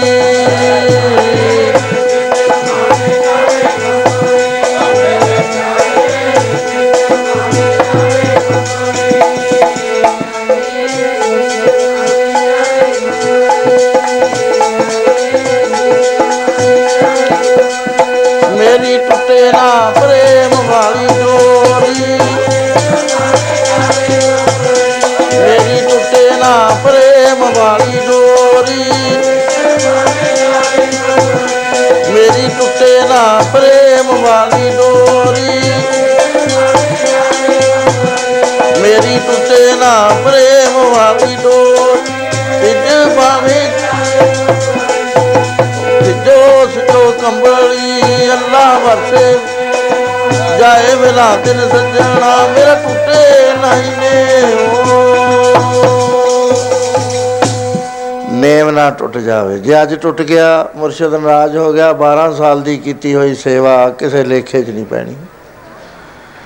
ਉਸ ਵੇਲੇ ਕਸਵੱਟੀ ਲੱਗੀ ਹੋਈ ਹੈ, ਛਾਜੜੇ ਦਾ ਮੀਂਹ ਪੈ ਰਿਹਾ ਠੰਡ ਬੇਅੰਤ ਹੈ, ਪੋਹ ਦਾ ਮਹੀਨਾ ਹੈ ਚਿੱਕੜ ਬਹੁਤ ਹੈ, ਫਰੀਦਾ ਗਲੀਆਂ 'ਚ ਚਿੱਕੜ ਦੂਰ ਕਰ, ਮੇਰਾ ਨਾਲ ਪਿਆਰੇ ਨੇ ਜਲਾਂ ਤਾਂ ਪਿਜੇ ਕੰਬਲੀ, ਰਹਾ ਤਾਂ ਟੁ- ਟੁੱਟੇ ਨੇ ਤਗੜਾ ਹੋਇਆ ਵੀ ਮੈਂ ਸ਼ਹਿਰ ਦੇ ਵਿੱਚ ਕੋਸ਼ਿਸ਼ ਕਰਦਾ, ਦੇਖਾਂ ਜੇ ਕਿਤੋਂ ਅੱਗ ਲੱਭ ਜਾਂਦੀ ਹੈ ਸ਼ਹਿਰ ਦੇ ਵਿੱਚ ਗਿਆ, ਹਨੇਰ ਗਵਾਰ ਪਿਆ, ਜਦ ਕਿਹੜਾ ਬੱਤੀਆਂ ਜਗਦੀਆਂ ਹੁੰਦੀਆਂ, ਬਾਹਰ ਬਿਜਲੀ ਦੀਆਂ।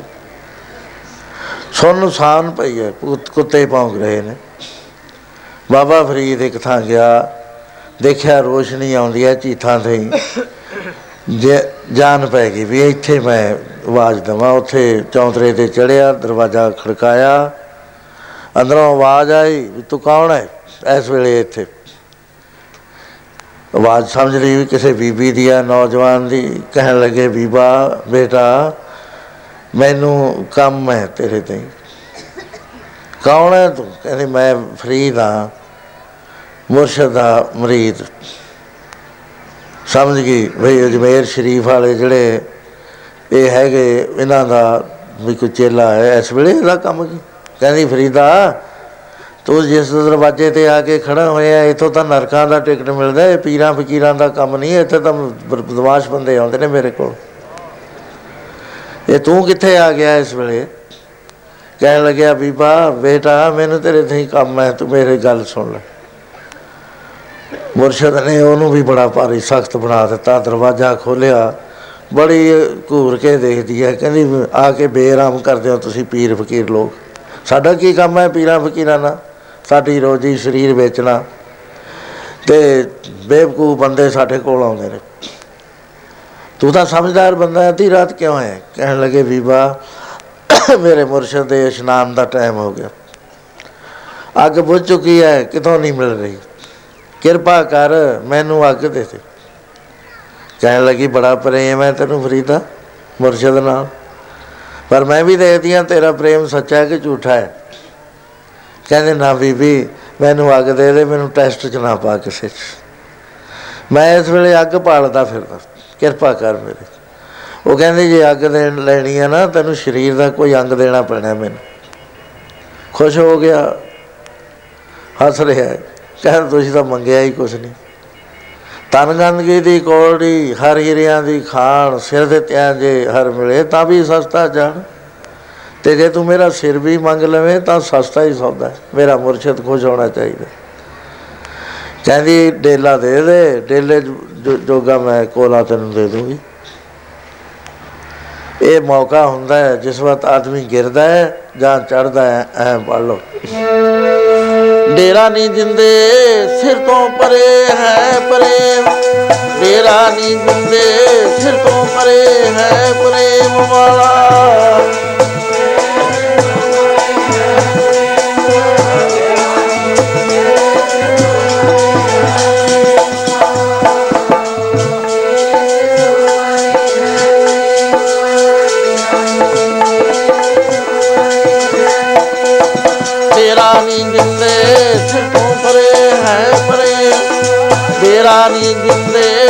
ਤੋਂ ਪਰੇ ਹੈ, ਪ੍ਰੇਮ ਵਾਲਾ।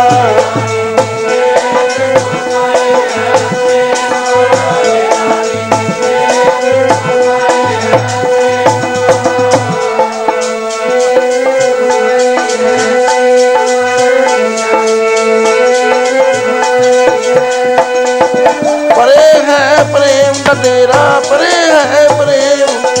ਪਰੇ ਹੈ, ਪ੍ਰੇਮ ਦਾ ਤੇਰਾ ਪਰੇ ਹੈ, ਪ੍ਰੇਮ। ਵਾਲਾ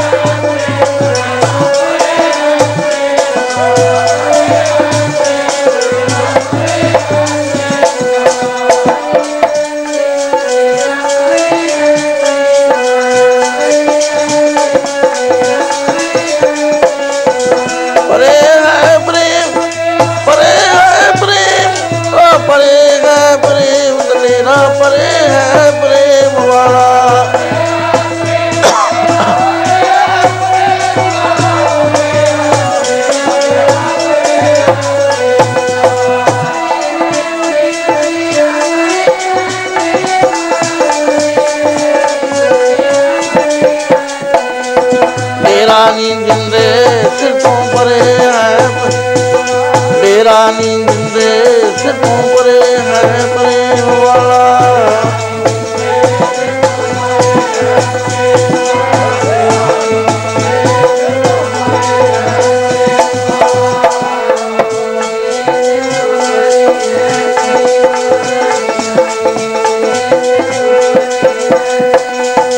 ਜੀਤਾ ਪ੍ਰੇਮ ਖੇਲਣ ਕਾ ਚਾਓ ਸਿਰ ਦਾ ਤਲੀ ਗਲੀ ਮੁਰ ਜਾਓ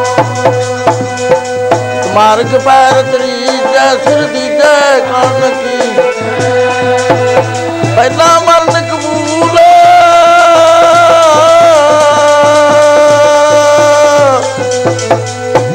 ਉਹ ਪਹਿਲਾ ਮਰਨ ਕਬੂਲ, ਜੀਵਨ ਹੀ ਛੱਡਿਆ।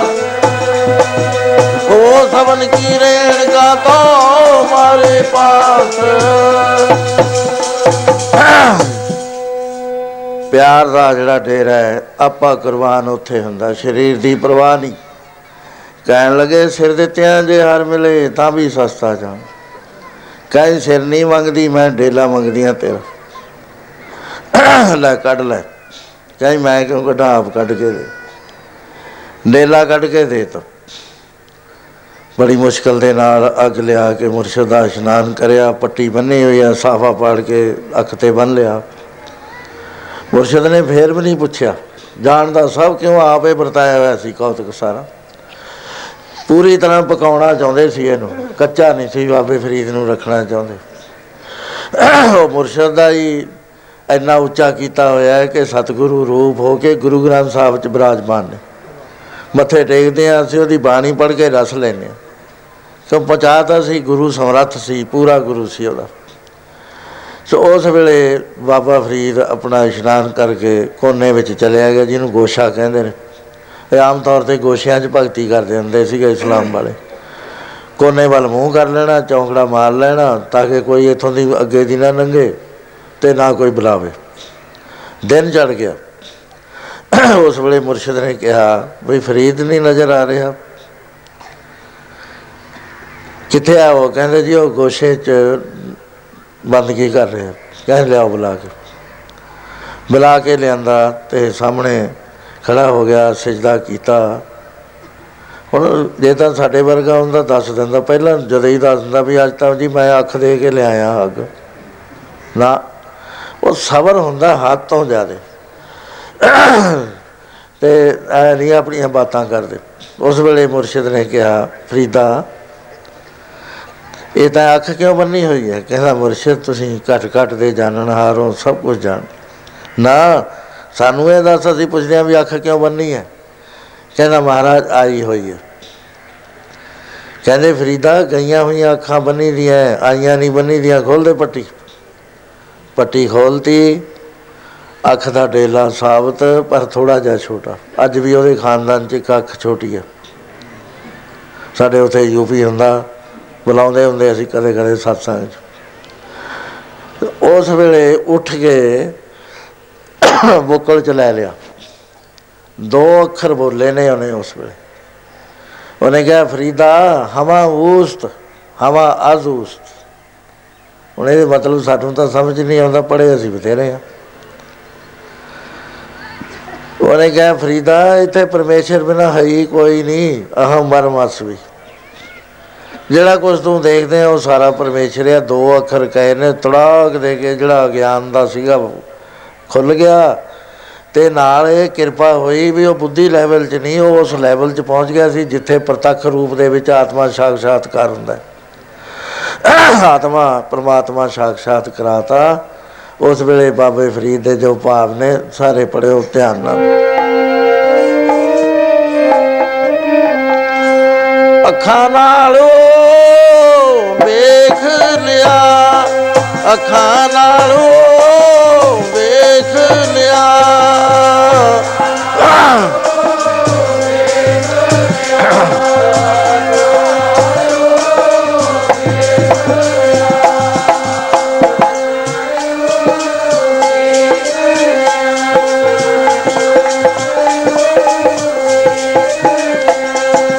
ਅੱਖਾਂ ਨਾਲੋਂ ਅੱਖਾਂ ਨਾਲੋਂ ਵੇਖ ਲਿਆ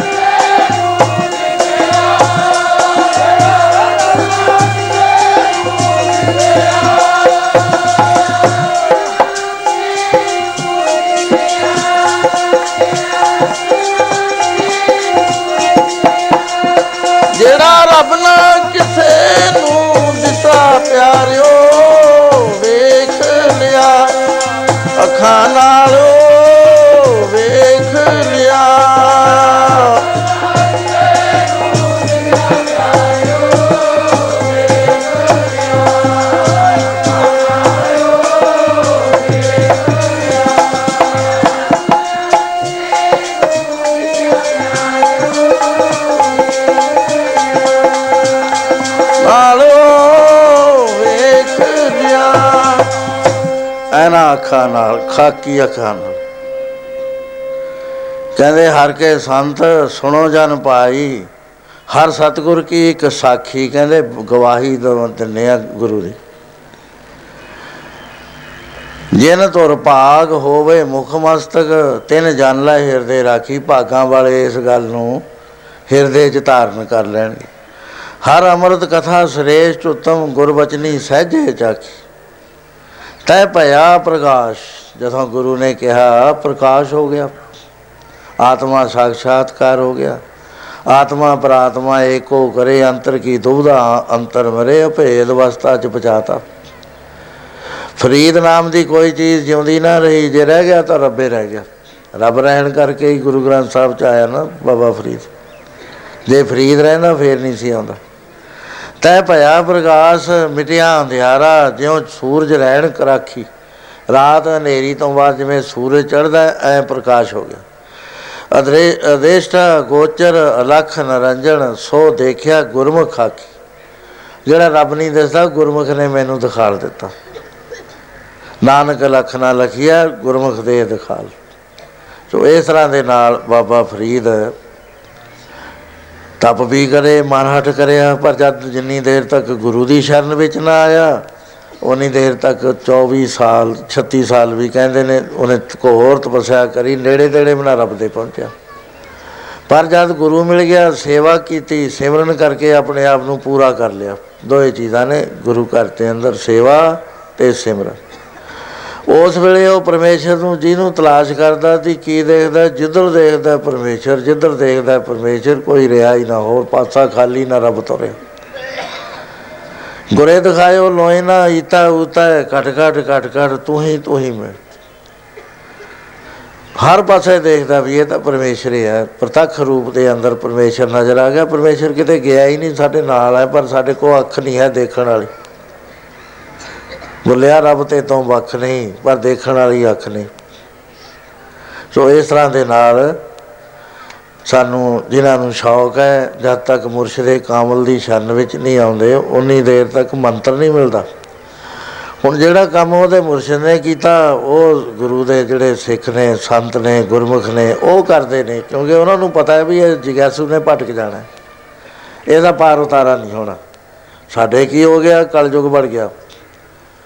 ਉਹ ਕਹਿੰਦਾ, ਸੰਤਾਂ ਕੋਲ ਜਾਓ ਹੀ ਨਾ, ਸੰਤਾਂ ਦੀ ਗੱਲੇ ਨਾ ਸੁਣੋ, ਫਿਰ ਭਾਈ ਤੇ ਮਰਜ਼ੀ ਆ ਸੰਤ ਕਿਹੜਾ ਰੌਲਾ ਪਾਉਂਦੇ ਨੇ ਵੀ ਤੂੰ ਜ਼ਰੂਰ ਮੇਰੇ ਕੋ ਆ। ਉਹ ਸੱਚ ਦੀ ਗੱਲ, ਸੱਚ ਦਾ ਹੋਕਾ ਦਿੰਦੇ ਫਿਰਦੇ ਨੇ। ਵੀ ਤੇਰੇ ਭਾਗ ਨੇ। ਮਹਾਰਾਜ ਨੇ ਤਾਂ ਲਿਖੇ ਦਿੱਤਾ, ਜਿਸ ਤੁਰ ਭਾਗ ਹੋਵੇ ਮੁਖ ਮਸਤਕ, ਤਿਸ ਜਨ ਲੈ ਹਿਰਦੇ ਰਾਖੀ। ਹਿਰਦੇ ਚ ਉਹੀ ਸਮਝਣਗੇ ਜਿਨ੍ਹਾਂ ਦੇ ਮੁ- ਭਾਗ ਜਾਗ ਪਏ ਨੇ। ਦੂਜੇ ਨੂੰ ਨਹੀਂ ਪਤਾ। ਤੇ ਭਾਗ ਪੂਰਵ ਪੂਰਵ ਕੰਮ, ਕਰਮ ਅੰਕਰ ਜਾ ਪ੍ਰਗਟਿਓ, ਪੇਟਿਓ, ਪੁਰਖ, ਰਸਕ ਬੈਰਾਗੀ ਮਿਟਿਓ ਅੰਧੇਰ ਮਿਲ ਤਾਰ ਨਾਨਕ ਜਨਮ ਜਨਮ ਕੀ ਸੋਈ ਜਾਗੀ ਸਾਰੇ ਪੜ ਲਓ। ਨਾਮ ਜਪੀਏ ਤਾਂ ਦੂਰ ਹੁੰਦੇ ਦੁਖੜੇ, ਸੇਵਾ ਕਰਕੇ ਮਾਣ ਪਾਈਦਾ ਜਪੀਏ ਤਾਂ ਦੂਰ ਹੁੰਦੇ ਦੁਖੜੇ, ਸੇਵਾ ਕਰਕੇ ਮਾਣ ਪਾਈਦਾ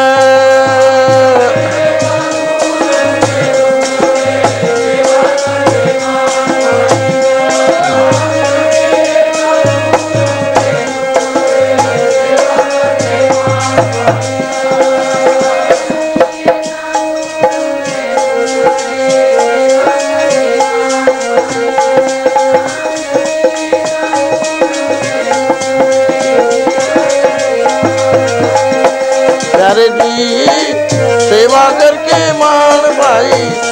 ਸੰਗ ਤੇ ਸੇਵਾ ਕਰਕੇ ਮਾਣ ਭਾਈ ਦਾ।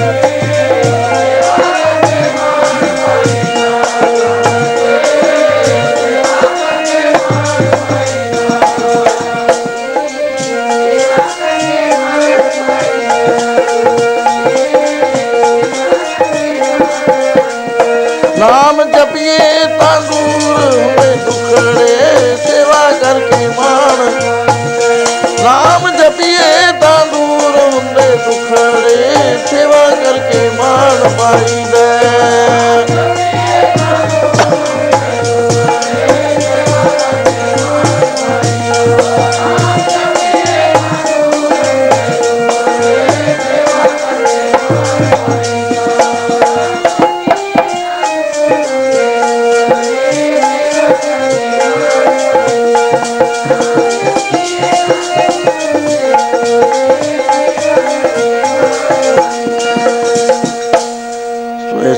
ਸੇਵਾ ਤੇ ਸਿਮਰਨ, ਗੁਰੂ ਧਾਰ ਕੇ ਮੰਤਰ ਦਾ ਜਾਪ ਕਰਨਾ, ਦੋ ਦਿਨ ਤੋਂ ਆਪਾਂ ਵਿਚਾਰ ਕਰ ਰਹੇ ਹਾਂ ਕਿ ਮਨ ਹਟ ਕਿਨੇ ਨਾ ਪਾਏ ਬੇਅੰਤ ਦੁਨੀਆ ਬਲਾ ਬਲਾ ਕੇ ਚਲੀ ਗਈ, ਮਨ ਦੇ ਹਟ ਨਾਲ ਪਹਿਰੂ ਨਹੀਂ ਮਿਲਦਾ। ਮੁਰਸ਼ਿਦੇ ਕਾਮਲ ਤੋਂ ਬਗੈਰ ਪਰਮੇਸ਼ਰ ਨਹੀਂ ਮਿਲਿਆ ਕਰਦਾ। ਇਹ ਵਿਦ ਸੁਣ ਕੇ ਜਾਟ ਰੋਠ, ਭਗਤੀ ਲਾਗਾ, ਮਿਲੇ ਪ੍ਰਤੱਖ ਕਸਾਈਆਂ ਤਾਂ ਨਾ ਬੜ ਭਾਗ। ਸੋ ਇਸ ਤਰ੍ਹਾਂ ਦੇ ਨਾਲ ਜੋ ਆਪਾਂ ਵਿਚਾਰਾਂ ਕਰੀਆਂ ਇਹਦਾ ਅੰਤਰੰਗ ਸਤਸੰਗ ਕਰਿਆ ਕਰੋ। ਨਗੁਰੇ ਕਾ ਹੈ ਨੌ ਬੁਰਾ ਨਗੁਰਾ ਰਹਿਣ ਨਾਲ ਤਾਂ ਨੌ ਵੀ ਬੁਰਾ। ਜਿੱਥੇ ਨਗੁਰਾ ਪੁਰਸ਼ ਬੈਠ ਜਾਂਦਾ ਹੈ, ਸਵਾ ਗਜ ਗਹਿਰੀ ਸਵਾ ਗਜ ਤੌ- ਚੌੜੀ ਧਰਤੀ ਪ੍ਰਿਸ਼ਟ ਹੋ ਜਾਂਦੀ। ਜਿੱਥੇ ਗੁਰੂ ਵਾਲਾ ਬੈਠ ਜਾਂਦਾ ਹੈ, ਨਾਮ ਜਪਣ ਵਾਲਾ ਬੈਠ ਜਾਂਦਾ ਸਾਰੀ ਧਰਤੀ ਨੂੰ ਪਵਿੱਤਰ ਕਰ ਦਿੰਦਾ ਹੈ। ਤੇ ਮੇਰੇ ਕੋ ਬਿਮਾਰ ਹੈ, ਮੈਂ ਕਿਹਾ ਤੁਸੀਂ ਇੱਥੋਂ ਸੰਗਤਾਂ ਦੀ ਚਰਨ ਧੂੜ ਲਾ ਲਓ ਮੱਥੇ ਨੂੰ ਠੀਕ ਹੋ ਜਾਓਗੇ। ਉਹ ਬਰਕਤਾਂ ਨੇ ਚਰਨ ਧੂੜਦੇ ਹਨ ਕਿਉਂ ਉਥੇ ਵੈਗਰੂ ਦੀ એનર્ਜੀ ਫੈਲੀ ਹੋਈ ਹੁੰਦੀ ਆ ਉਸ ਵੇਲੇ? ਪ੍ਰਤੱਖ ਰੂਪ ਚ ਪ੍ਰਗਟ ਹੋਈ ਹੁੰਦੀ ਆ, ਅੱਗ ਤਾਂ ਹੁੰਦੀ ਆ ਲੱਕੜਾਂ 'ਚ। ਪਰ ਉਹ ਵਿਧੀ ਦੇ ਬਗੈਰ ਬਾਹਰ ਨਹੀਂ ਆਉਂਦੀ। ਜਦੋਂ ਇੱਥੇ ਸੰਗਤ ਬੈਠ ਕੇ ਹਰੀ ਨਾਲ ਜੁੜਦੀ ਆ, ਉਸ ਵੇਲੇ ਉਹ એનર્ਜੀ ਜਿਹੜੀ ਵੈਗਰੂ ਦੀ ਸ਼ਕਤੀ ਹੈ, ਉਹ ਥਾਂ ਪਵਿੱਤਰ ਕਰ ਜਾਂਦੀ। ਬੜੀਆਂ ਦਾ ਥਾਂ ਹੈ ਲੇਖਨ, ਜਿੰਨੇ ਬਜ਼ੁਰਗ ਸੀ, ਸਾਰੇ ਸੀਸਾਂ ਦੇ ਰਹੇ ਨੇ ਪਿੰਡ ਨੂੰ। ਤੇ ਉਹਨਾਂ ਜਿਹੜੇ ਦੁੱਖ ਸੀ ਉਹਨਾਂ ਨੂੰ ਪਏ ਹੋਏ ਸਾਰਿਆਂ ਤੋਂ ਛੁਟਕਾਰਾ ਹੋ ਕੇ ਕੋਈ ਜਨਮਾਂ ਚਲਿਆ ਗਿਆ, ਕੋਈ ਕਿਸ ਤਰ੍ਹਾਂ, ਜਿਵੇਂ ਵੀ ਸੀ। ਸੋ ਇਹ ਬੜਾ ਭਾਰੀ ਉਪਕਾਰ ਹੈ ਕਿ ਇੱਥੇ ਬੈਠ ਕੇ ਤੁਸੀਂ satsang ਕਰਦੇ ਹੋ। ਤੇ ਉਹਨਾਂ ਦਾ ਵੀ ਆਧਾਰ ਹੁੰਦਾ ਹੈ, ਅਵਿਅਕਤ ਰੂਹਾਂ ਦਾ ਤੇ ਆਪਣਾ ਵੀ ਆਧਾਰ ਹੁੰਦਾ ਹੁਣ ਸਾਰੇ ਪ੍ਰੇਮੀ ਗੁਰਸਤੋਤਰ ਜੋਲੋ ਭਾਈ।